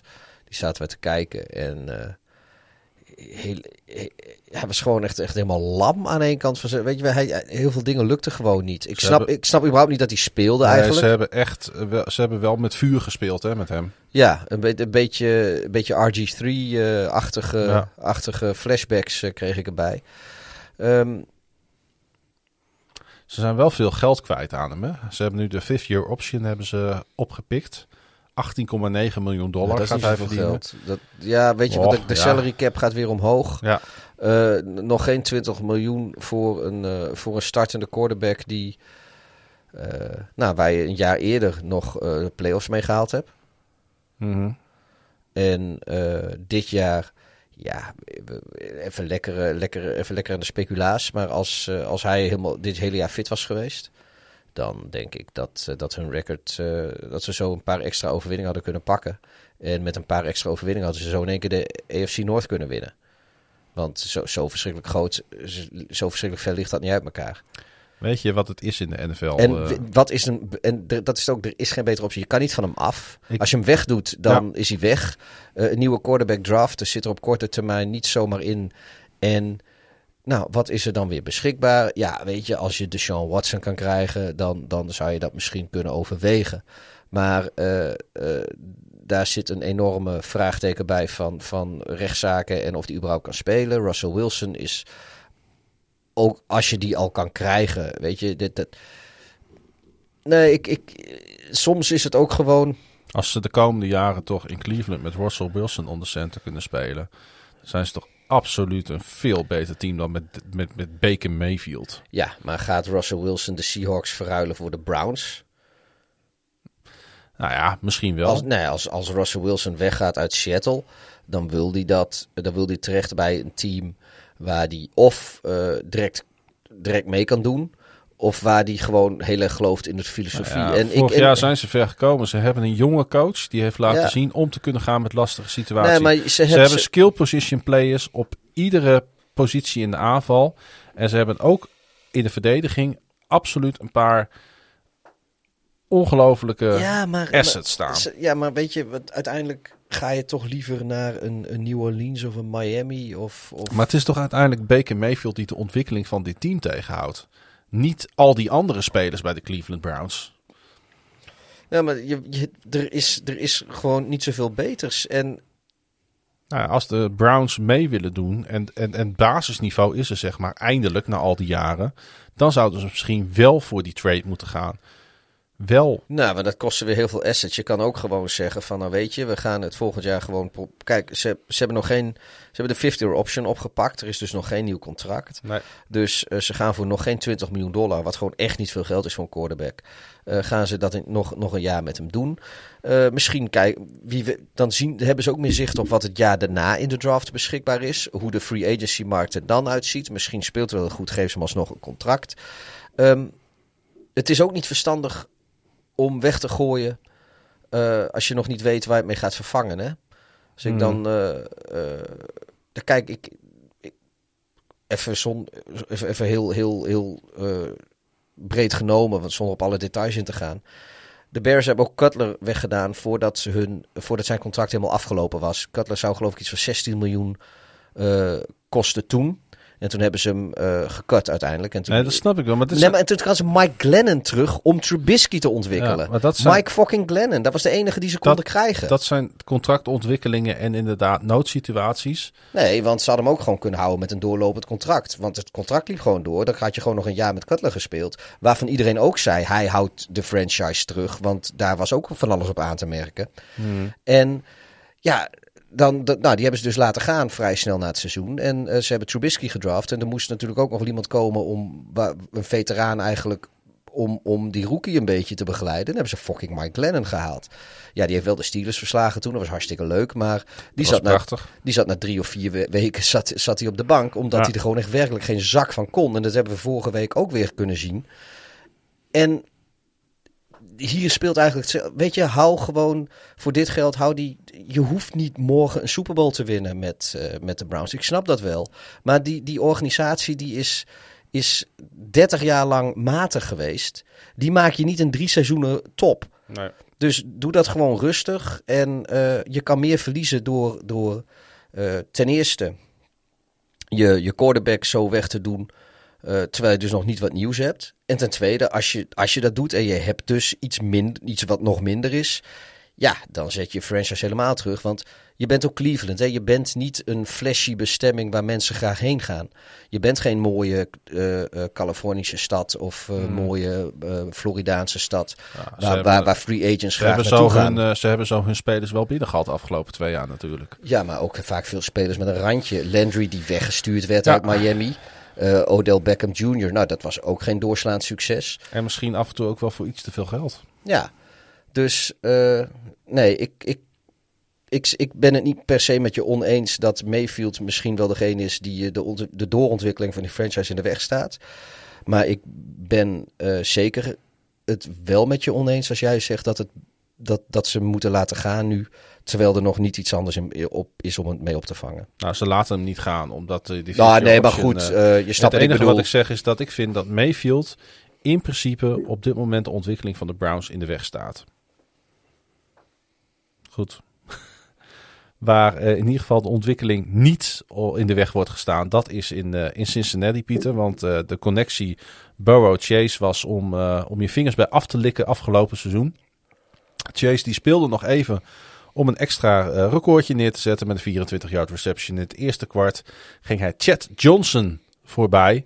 Voor Ocho Cinco zeker, is ook wel eens Ocho geweest. Cinco voor een team record in meeste receiving yards in één seizoen, namelijk 1440. En Chase kwam 18 yards tekort voor het NFL rookie record voor een single season, wat al heel lang, namelijk sinds 1960 op naam staat van Houston's Bill Groman met 14-3 en 70. De Bengals die spelen dus een first round playoff game in eigen stadion in de jungle tegen de Raiders. En dan gaan we zien of ze hun eerste postseason win sinds 1990 kunnen neerzetten. Was dat het jaar dat ze tegen de 49ers de Super Bowl speelden? Zou wel eens kunnen. Ja. In, uh, op, uh, in het Pontiac Silverdome.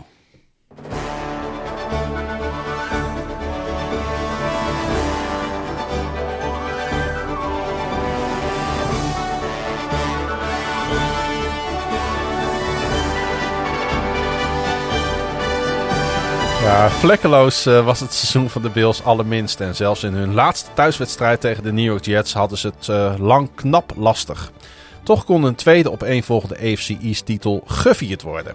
Het is dat David Singletary, net als vorige week, tweemaal scoorde in het vierde kwart. En de defense de Jets op een franchise low 53 yards of total offense hield.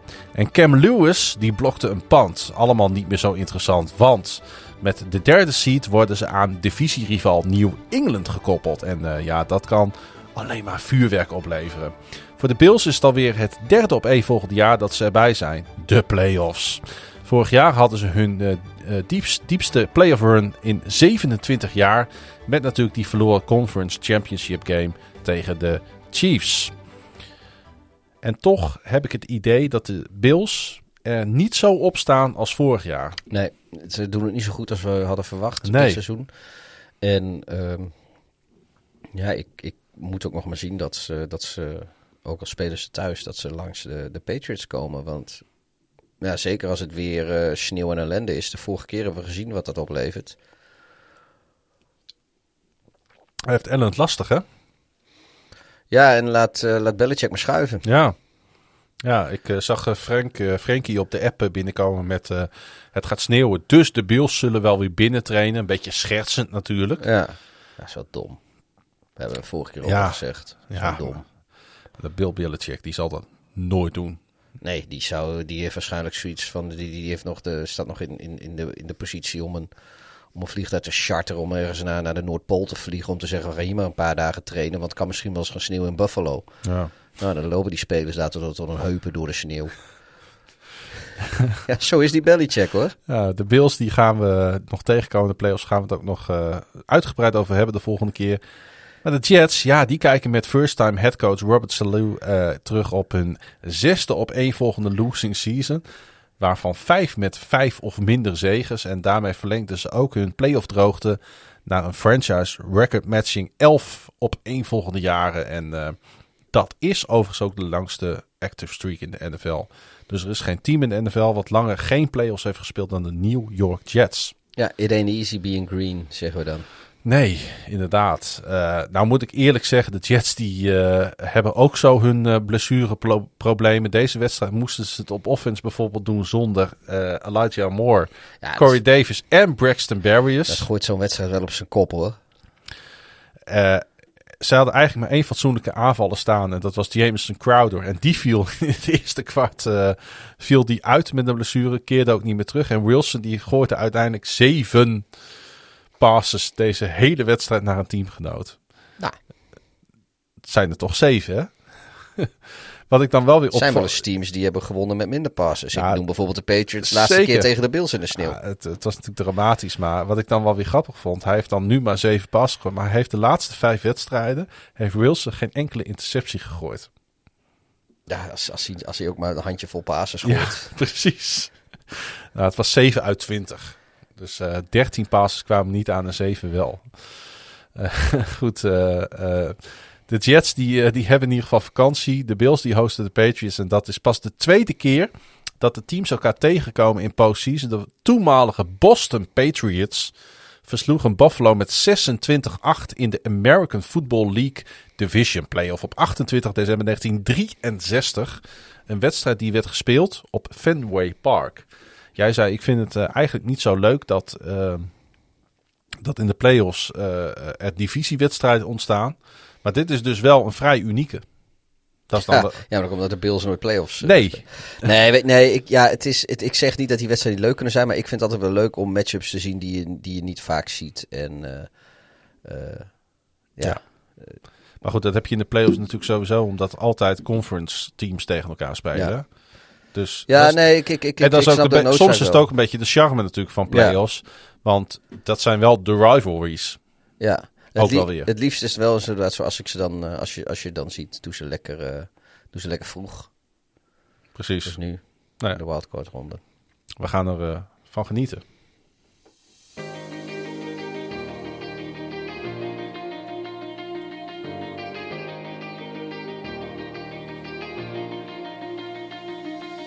Ja, de Dolphins die gaan niet naar de playoffs, maar uh, vierden de overwinning in Miami Gardens op de Patriots wel alsof ze de playoffs hadden gehaald. Jalen Waddle ving een touchdown, waardoor hij het NFL-record voor receptions in een rookiejaar op zijn naam kreeg. En Miami eindigt het seizoen zowaar met een winning season voor het tweede seizoen op rij. En je zou denken dat is goed nieuws voor uh, Brian Flores. Ja, dat. Uh, dat uh, nee, dat maar, was dus niet zo. Dat was het niet. Ik denk maar, het maar, ontslag maar dat waar was het, niet. Nee. Ik denk het ontslag waar we het meest van hebben opgekeken. Ja. Brian ja, en, Flores. en ineen, ineens een van de heetste namen, denk ik. Uh, een van de meest gewilde kandidaten voor, uh, voor al die teams die, uh, die op dit moment geen coach hebben. Die gaat gewoon ergens anders een baan krijgen. Ja, en die hoeft, volgens mij wordt hij ook niet gedemoot tot assistent ergens. Die kan gewoon ergens gewoon het coach worden. Lijkt mij ook. Ja. Ah. En uh, ja, ook deze wedstrijd was eigenlijk uh, best wel leuk. Kwam met name natuurlijk een beetje door het scoreverloop. Xavier Howard, die returende een uh, interceptie voor een touchdown. En Duke Johnson, die rende voor 117 yards en een score voor Miami. En ja, deze spelers hadden daarmee toch een belangrijk aandeel in de overwinning. De Dolphins, die sweepten, sweepten de Patriots voor het eerst sinds 2000. Werd, er, werd ook een keer tijd. Zeker. Dus de, de Brady-era Patriots zijn nooit gesweept door Miami. Nee, voor de Patriots, die, nee, inderdaad. Voor de Patriots was het uh, niet echt een hele fijne pot zo voor de playoffs van de coach Belichick. Die was na de wedstrijd not amused. Nou is hij wel vaker wat grumpy. Maar nu uh, sprak hij toch over een hele treurige prestatie van zowel zijn spelers als de coaches. Dus nou ja, zo is hij dan ook wel weer dat hij de hand in eigen boezem steekt. Laat dat maar aan uh, Bill Belichick over. En de Patriots die hebben in wildcard games gespeeld onder Belichick, maar hebben nog nooit in de playoffs gespeeld met zelf een wildcard. Ik moest er even over nadenken. Ja, nee, als je het, uh, als je, als je, als je twee, keer, uh, twee keer luistert, dan, uh, dan heb je het door. Inderdaad, altijd, ze hebben altijd de divisie gewonnen. En dan kan je wel eens in de wildcard ronde moeten aantreden tegen een wildcard winnaar. Mm. Maar ze hebben zelf nooit als wildcard winnaar tegen een divisiewinnaar moeten aantreden. Nee, de wildcard ronde. Want alle 17 de vorige keren in het postseason was dat vanuit de divisietitel. Ja, en meestal met first round bye, soms ook wel eens niet. En dan moet je dus inderdaad in de, Ja. in de wildcard ronde aantreden. Hey, het werd nog spannend op het eind deze wedstrijd, want eh, New England had slechts 8 minuten nodig om in het vierde kwart van 17-10 27-24 te maken. Mac Jones die connecte met Bolden en Damian Harris renden een score binnen en opeens was het gat nog maar drie. Miami nam met 2.53 te gaan over op de eigen 25 zonder timeouts. Op dat moment had Tagovailoa voor liefst twee yards gegooid in de tweede helft. Ja, dan uh, laat je je tegenstander terugkomen in de wedstrijd hè, met dit soort cijfers. Ja, en, en je helpt je coach ook niet om zijn baan te behouden. Nee, nee het was wat dat betreft uh, was het niet om aan te gluren de tweede helft van de, van de Dolphins. Uh, Waddle die begon aan de wedstrijd, ik zei het net al, met nog drie catches tekort voor het breken van een Quan Boldins NFL rookie record van 101 grabs genoteerd in 2003. He, dat was toen bij de Cardinals waar hij zijn uh, carrière begon. En de Dolphins zorgden... Heeft hij ook nog heeft, toch bij de, bij de Eagles gespeeld, Bolden? Of bij de Ravens? Ja, en bij de Ravens. En natuurlijk bij de 49ers. Hebben wij hem niet uh, de hand geschud? Was hij dat niet? Zeker. Dat was hij toch? Hij stond met Kay Adams, uh, stond hij Ja. s ochtends om 8 uur al ons op te wachten. Ja. Nou ja, hij wacht op jullie, Kay wacht op mij. Ja, hele aardige vent trouwens. Ja, Geen, uh, geen, geen hele, hele kromme vingers, maar dat hebben heel veel receivers. Hele kromme vingers, nou, dat is mij niet opgevallen. nee, toen, toen je een hand gaf niet? Ik was wel onder de indruk van zijn, uh, van zijn voorkomen. Heel aardig ook. Ja, heel aardig, maar ook gewoon, weet je... Heel commanding. Ja, commanding, zo'n mooie, uh, uh, zo'n mooie bruine man met zo'n met zo'n zwarte jas aan. Lang. Ja, Kromme vingers. kromme vingers. Ja, nee, serieus. Maar volgens mij hebben- alle NFL-receivers kromme vingers. ja. Die hebben zo, ja, die zullen wel vingers breken of kneuzen of weet ik veel wat. Ik heb geen idee, maar die hebben gewoon, ja, kromme vingers. Nou ja. Moet je eens voor de grap de handen van, uh, van Kelvin Johnson eens kijken. ja.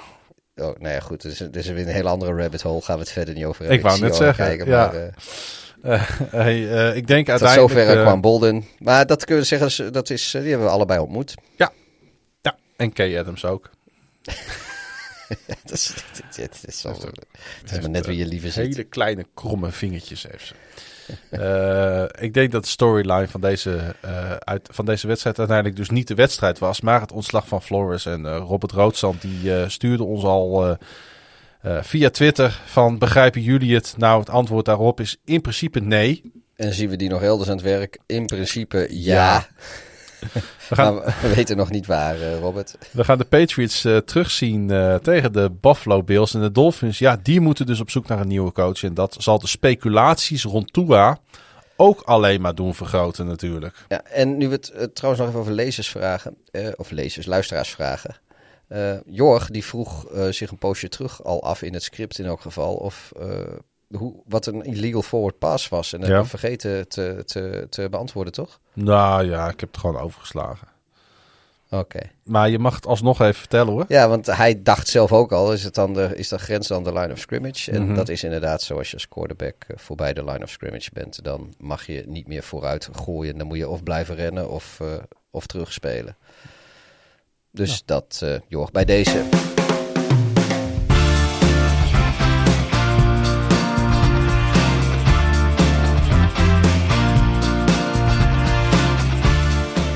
Ja, het seizoen ging bergafwaarts voor de Washington voetbalteam. En dat is eh, nog lang niet vergeven en vergeten. Maar mede dankzij de abominabele Giants kon toch nog een zegen worden bijgeschreven. Antonio Gibson rende voor een career high 146 yards. Scoorde een touchdown en behaalde zijn eerste 1000 yard rushing season. En voor Dave Gettleman was het zijn laatste wedstrijd als general manager. Ja, vorig jaar was Washington natuurlijk nog divisiekampioen. En het leek er begin december even op dat voetbalteam weer een play-off run kon maken. En toen, eh, Pieter, volgde er een eh, four-game losing streak.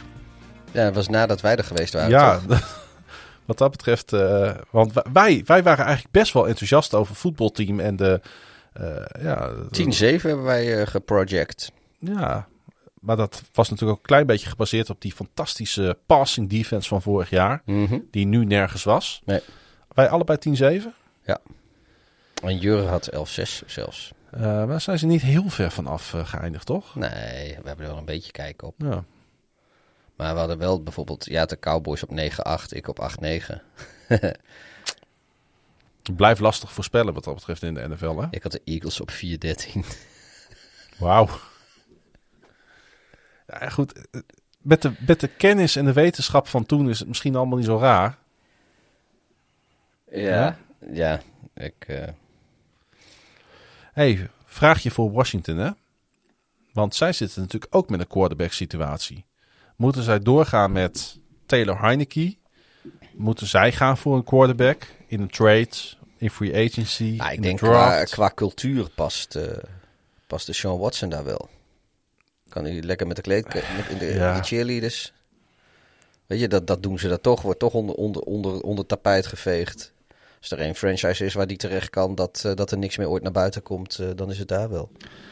Ja, ik snap al wat je bedoelt. Het, eh, ze proberen daar juist de bol nu op dit moment om te turnen, maar Pieter Nou, die herinnert ze nog nee, dat- nee, aan. nee maar dat, dat, dat proberen ze helemaal niet. nee, want, dat, wat- dat klopt ook hoor. Ik bedoel, ze, ze, ze, het enige wat ze willen is dat de, dat de spoken, de lijken uit het, uit het verleden, dat die in de kast blijven.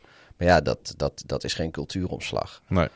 En dat, eh, is ook een beetje, een beetje cynisch inderdaad wat ik zeg. Maar eh, ja, het is, het is natuurlijk wel zo. Ik denk dat zij in een beetje dezelfde situatie als Cleveland wat dat betreft zitten. Ze hebben met Taylor Heineke een quarterback die echt wel een redelijke bal kan gooien. Die dat ook al heeft laten zien. Had nu natuurlijk een beetje pech met blessures dit jaar. Maar zij hebben toch ook eigenlijk geen beter alternatief dan Taylor Heineke Nee. op dit moment. Nee, en, en ik denk, ja, wat ik zeg, je weet nooit hoe en wat. En ik, ik wil ook niet doen alsof ik een of andere eh, eh, college scout ben en wel even precies weet hoe en wat. Maar ik heb ook niet het idee dat er betere quarterbacks beschikbaar zijn in de draft dan een Baker Mayfield of een Taylor Heineke of wat dan ook. Wat natuurlijk raar is, want Taylor Heineke is al beter dan dat, hij in de, dan dat er in de draft van hem verwacht werd. Dat wil niet zeggen dat hij een franchise kan dragen. Maar eh, Het is ook geen absoluut eh, knaken. eh. Nee, maar weet je, het is gewoon heel simpel. Je hebt, je, hebt, je hebt 32 teams in de NFL en je hebt maar zes, zes hele goede quarterbacks en misschien drie elite. Eh, dan, dan, nou ja, maar er zijn dus er zijn 22 teams. Ik hoorde Hubert Bedford zondagavond zeggen dat echt goede quarterbacks steeds dunner gezaaid zijn in de NFL. Ja, dat weet ik niet. Dat, dat, dat, dat, daar ben ik het misschien niet eens met hem eens. Want het is nu juist, eh, eh, zit, er, zit er heel veel in. Kijk naar de, eh, wat, wat, er- wat er rondloopt, wat, wat, wat er, waar de potentie zit. Eh, als ik even los dus van zijn off-the-field issues. Als je ziet zo'n zo'n Watson, een, een Mahomes, een Zach Wilson, een Joe Burrow. Terwijl de, de, de Rodgerson en de Wilsons, de Russell bedoel, bedoel ik in dit geval dan. Eh, en eh, de, de Tom Brady's ook nog gewoon rondlopen. En dan, nou ja, goed, hij is de, met blessures komt er niet echt uit. Maar eh, we hebben natuurlijk Lamar Jackson die een MVP-seizoen achter de rug heeft gehad. En een, een, een Justin Herbert die, die zomaar in staat kan zijn om, om nou, MVP-seizoen bij elkaar te gooien, wil ik niet meteen zeggen. Maar die heeft wel de beste rookie-stats ooit. En ja, als je dat allemaal zo een beetje, een beetje op een rijtje zet, dan, dan heb je in theorie, heb, je, heb ik volgens mij zo een stuk of twaalf quarterbacks genoemd. Die in Ja. potentie en met de juiste omstandigheden. En als ze vrij blijven van blessures, een goede supporting cast, goede OC. eh, allemaal zo MVP-seizoenen bij elkaar kunnen spelen. Sommige zijn heel jong, sommige zijn, eh, zijn net nog rookie. Andere zijn 44 jaar een veteraan. Maar ja, er- je hebt, nou laat, laat het gewoon zo zeggen, je hebt, je hebt tien potentiële MVP quarterbacks op dit moment in de league. En dat, dat is echt heel veel. Ja. Want vroeger was het zo dat, dat je had eh, zeg maar Brady en Peyton Manning en Aaron Rodgers en Drew Brees. En later kwam Russell Wilson daar een beetje bij. En dan had je een poosje niks. En dan had je eh, eh, Tony Romo en god hoe heet hij van de, van de Chargers? Phil- Philip Rivers. En, en, en als in een heel goed seizoen een Joe Flacco. Weet je wel, dat, dat, maar daar, daar zat al een enorm gat tussen. Ja. En ik denk dat heel veel quarterbacks die ik net genoemd heb, dat die in potentie beter zijn dan de Romo's en de Rivers en de Flecko's in, in, in potentie. Dus of het eruit komt, weet ik niet. Ze moeten eerst nog maar eens zien dat ze überhaupt de carrières neer kunnen zetten zoals eh, die drie dat gedaan hebben. Ehm, Nu je dat zo zegt. Hè. Ik Maar had ik ben- zo graag nog een gezonde Andrew Locke een paar jaar gezien in nou ja, de bijvoorbeeld. Die, dus ik, ik, Ja. ben, nee, ik ben het niet mee eens met u. Sterker nog, ik denk dat het meer dan ooit. eh, eh, kijk, elite quarterbacks, ja, dat zijn er altijd maar twee of drie. Ik dacht dat Hubert het zei trouwens. Kan ook Ronald geweest Nou ja, zijn. goed, maar ik, ik, ik ben Ja. het daar dus niet mee eens. Nee. Ehm, ja, de Giants, daar wil ik echt eh, eigenlijk geen woorden meer aan vuil maken. Ik ben diep teleurgesteld in ze, maar wat ik... ja, wat eigenlijk nog, maar, nog alleen maar trieste maakt, is dat op een gegeven moment dan ook het publiek vervalt in een soort van cynisme. Dat gebeurde in New York afgelopen weekend, want eh, de grootste cheers, de biggest cheers, die kwamen voor eh, eh, Corey Cunningham, de backup tackle van de Giants, die keer op keer door de scheidsrechter, door Adrian Hill, als eligible werd, eh werd. En iedere keer dat dat gebeurde, begon het publiek te juichen. Dat, vonden ze mooi. Alsof dat zeg maar hun beste receiver in de aanval van de Giants eh, was. Ja. Nou ja, dat, is, eh, dat maakt het allemaal natuurlijk vrij terug. Ze speelden trouwens met eh, From op quarterback. Die één touchdown gooide op Darius Slayton. Het enige lichtpuntje wat dat betreft in deze wedstrijd voor de Giants. En ja, publiek op dit tribune, ik weet niet of je het een beetje hebt meegekregen, maar die stonden ook constant te fluiten en te schreeuwen en te roepen. Het is absoluut een, eh, ja, nog meer dan vorig jaar een dieptepunt eh, bij de Giants. Ehm, ehm, we gaan ze in de gaten houden, de Giants, want het is wel een interessant team voor Ja. mij. Met een grote markt en eh, we gaan kijken wat, wat zij gaan doen. En Washington, die gaan natuurlijk op eh, 2 februari een nieuwe naam bekendmaken voor hun, voor hun organisatie. Ik kan niet wachten. Wordt waarschijnlijk de Admirals, hè? Ja, zoiets zag ik wel, maar dat zal ook wel weer wat anders worden. Ik heb geen... Ja. Ja. Welk muziekje wil je voor, eh, voor de Bears, eh, Pieter? De Bears Fight Song. Ja. Die staat er niet op, hè? Die staat er niet op, Nou, nee. kies jij dan maar. Wel een beetje melancholisch. Beetje eh, melancholisch, beetje jaren 80 tachtig. inderdaad. Dat, dat, dat, was ook eh, voor het laatst dat ze goed waren, dus Precies. dat past wel. Minnesota Vikings coach eh, Mike Zimmer is al eh, weken niet te genieten. En dat was na de overwinning op divisiegenoot Chicago niet anders. Hij voelde de bui al hangen. En na acht jaar heeft hij geen baan meer in Minneapolis. Misschien had hij wat vrolijker moeten zijn als ze hem erin gehouden. Ja, nou, dat denk ik ook niet hoor. Hetzelfde geldt natuurlijk voor Matt Nagy. Alleen dan in Chicago. En de losing records van de twee teams, ja. die liegen er natuurlijk niet, eh, niet om. Jij hebt deze wedstrijd natuurlijk voor ons bekeken, Pieter. Ja, het, Als ik, eh, Nagy is trouwe trouwens fan. wel met, met een overall winning record ontslagen, hè? Eh, is 34-31 of zo, geloof ik. kwam natuurlijk door dat, Door dat ene- door dat 12-4 seizoen met Ja. Trubisky. Ja, en daarna twee keer 8-8 en nu dan een losing record. Ja.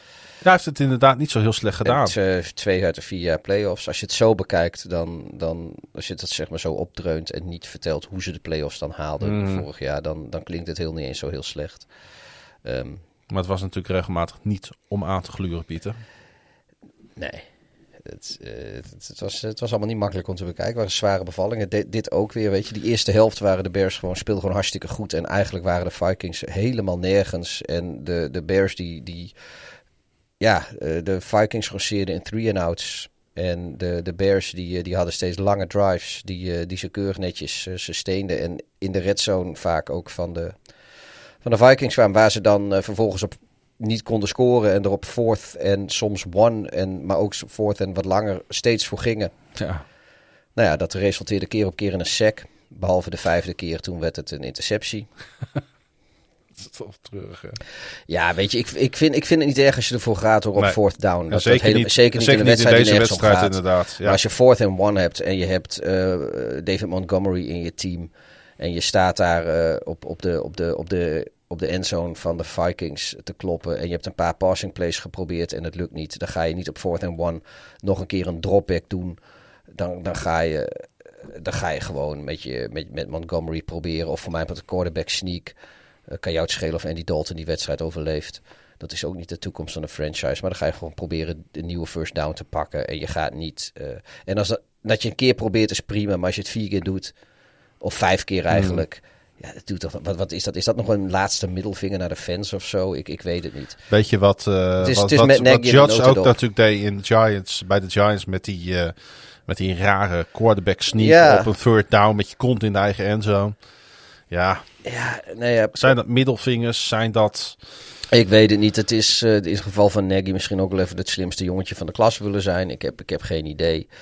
Um, maar ja, ik, ik, ik ben er nog steeds van overtuigd dat uh, dat, dat soort dingen eigenlijk de, dat, dat de Bears op die manier hoogstpersoonlijk die Vikings in de wedstrijd hebben geholpen. Want zelfs als ze steeds voor de field goal waren gegaan en de, gewoon lafjes, dan hadden ze bij rust geloof ik 26-3 voorgestaan in plaats van 17-3.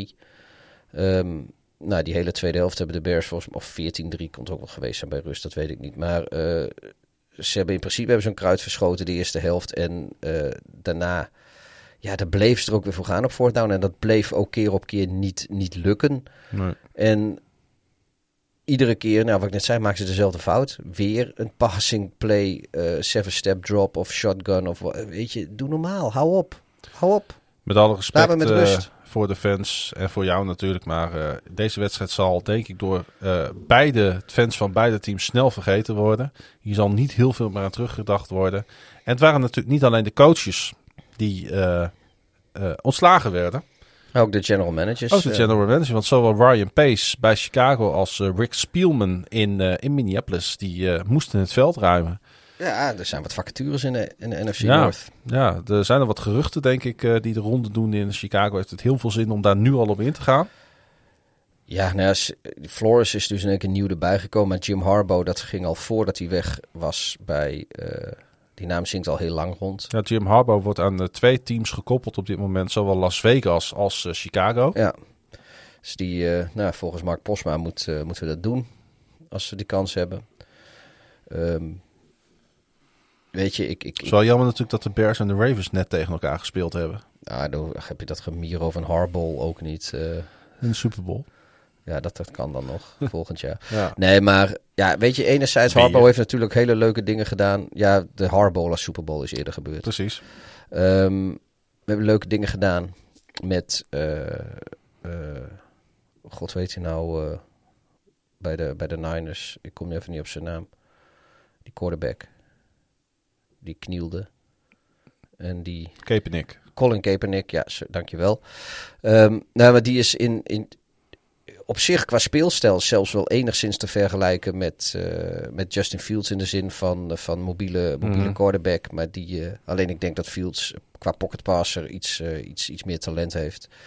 Maar goed, los van dat, weet je, dat, dat past wel bij waar, waar Harbo zijn grootste successen mee heeft gehaald in de, in de NFL.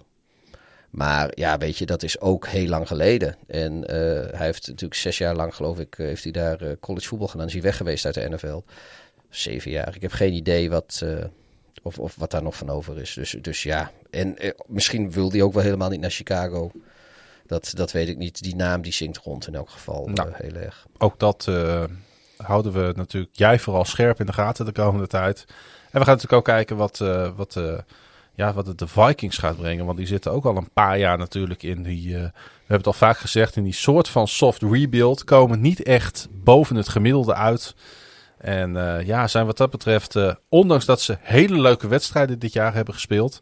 Ja. Uiteindelijk voor hun helaas ook gewoon opvulling van de NFL. Ja, en, en het is, ik, ik denk dat het talentlevel van de Vikings, dat dat gewoon best wel hoog is. Ik ja. denk dat zij met gemak uh, het, het, het, tweede team in de, in de NFC North moeten zijn. En dat ze het ook gewoon Green Bay echt moeilijk zouden moeten kunnen maken. Beetje low floor, high ceiling team, hè? Ja, alleen die high ceiling komen ze nooit bij. Die floor, nee, daar blijven ze bij kruipen. Maar, maar, maar we hebben die, allemaal het idee hij dat is er wel. Juist. Ja, ja, En, en dat, is, dat is wel uh, een, een probleem, denk ik. Kijk, hun verdediging is niet de beste, maar die is best wel goed. Hun receiving core is natuurlijk uh, best wel goed.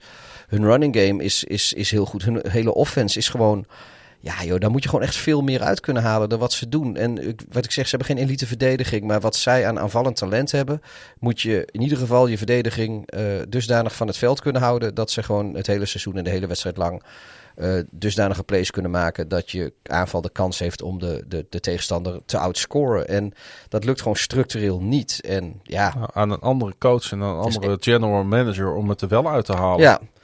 Zo simpel is het gewoon. Pieter, het zit erop. Oh, ben blij. Ja, we gaan hebben voor het laatst hebben we de 32 teams besproken in de NFL. Want we gaan ons nu toch echt richten op de teams die de playoffs gehaald hebben. Dat verdienen ze ook. Uh, ik zeg het ieder jaar weer. Uh, ook al doen onze teams dit keer niet mee. Ik heb er wel zin in. Ja, moeten we nog voorspellen trouwens, die wedstrijden. Ja, in onze Oh ja, daar hebben we een voorspellingspodcast voor. de podcast voor onze betaalde Ja, die, ik, ik, heb het maar één keer gedaan volgens mij. En toen ging ik op vakantie, dus ik moet er nog even inkomen. Wil je extra content uh, ontvangen? Ga dan naar nflopwoensdag.nl en word lid. MVP-lid wel te verstaan. En dan, uh, ja, dan kun je die podcast ook nog beluisteren als ja. dit niet genoeg voor je was. Ja. hey, als mensen jou willen volgen op de social media, uh, Darth Hideous. Als ze mij willen volgen, kan dat via Klaasiegrun. Dat is dubbel A, dubbel S, dubbel N. En je kunt ons natuurlijk volgen op uh, alle kanalen, zowel Twitter, Facebook als Instagram. Daar kun je ook met ons uh, engagen. En zoals je hoorde, dan kom je ook daadwerkelijk in de uitzending. En ja, we gaan, we gaan ons voorbereiden op, op het toetje van het seizoen. Ja, zin in. Eigenlijk is het dat natuurlijk niet, want het is eigenlijk natuurlijk het hoogtepunt van het seizoen. Het hoofdgerecht zou ik bijna willen zeggen. Ja, eigenlijk hebben we een heel, heel, heel lang voorgerecht. Ja, dat is het eigenlijk wel. Een, gewoon een enorme amuse en dan maar een klein hapje hoofdgerecht.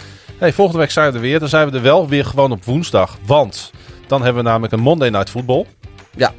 Dus dan zijn we er gewoon weer op, uh, op de woensdag. En nu zijn we er speciaal voor jullie een dagje eerder. Uh, zodat jullie uh, ja, ook zo snel mogelijk weer alles kunnen nabeschouwen met jullie favoriete ja. podcast hosts. Oh ja, dat zijn wij. Ja. Wij zijn... Pieter, fijn dat je weer terug bent. Bedankt voor het uh, presentje uit Amerika. Ja. En, uh... nou, zijn podcast was zo lang dat ik ben alweer aan vakantie toe. Dus ik, ik zit ondertussen alweer te scrollen op, uh, op Skyscanner naar vluchten. Wij spreken elkaar volgende week weer. Dit was aflevering 33 van seizoen 2. Bedankt voor het luisteren. En stem alweer.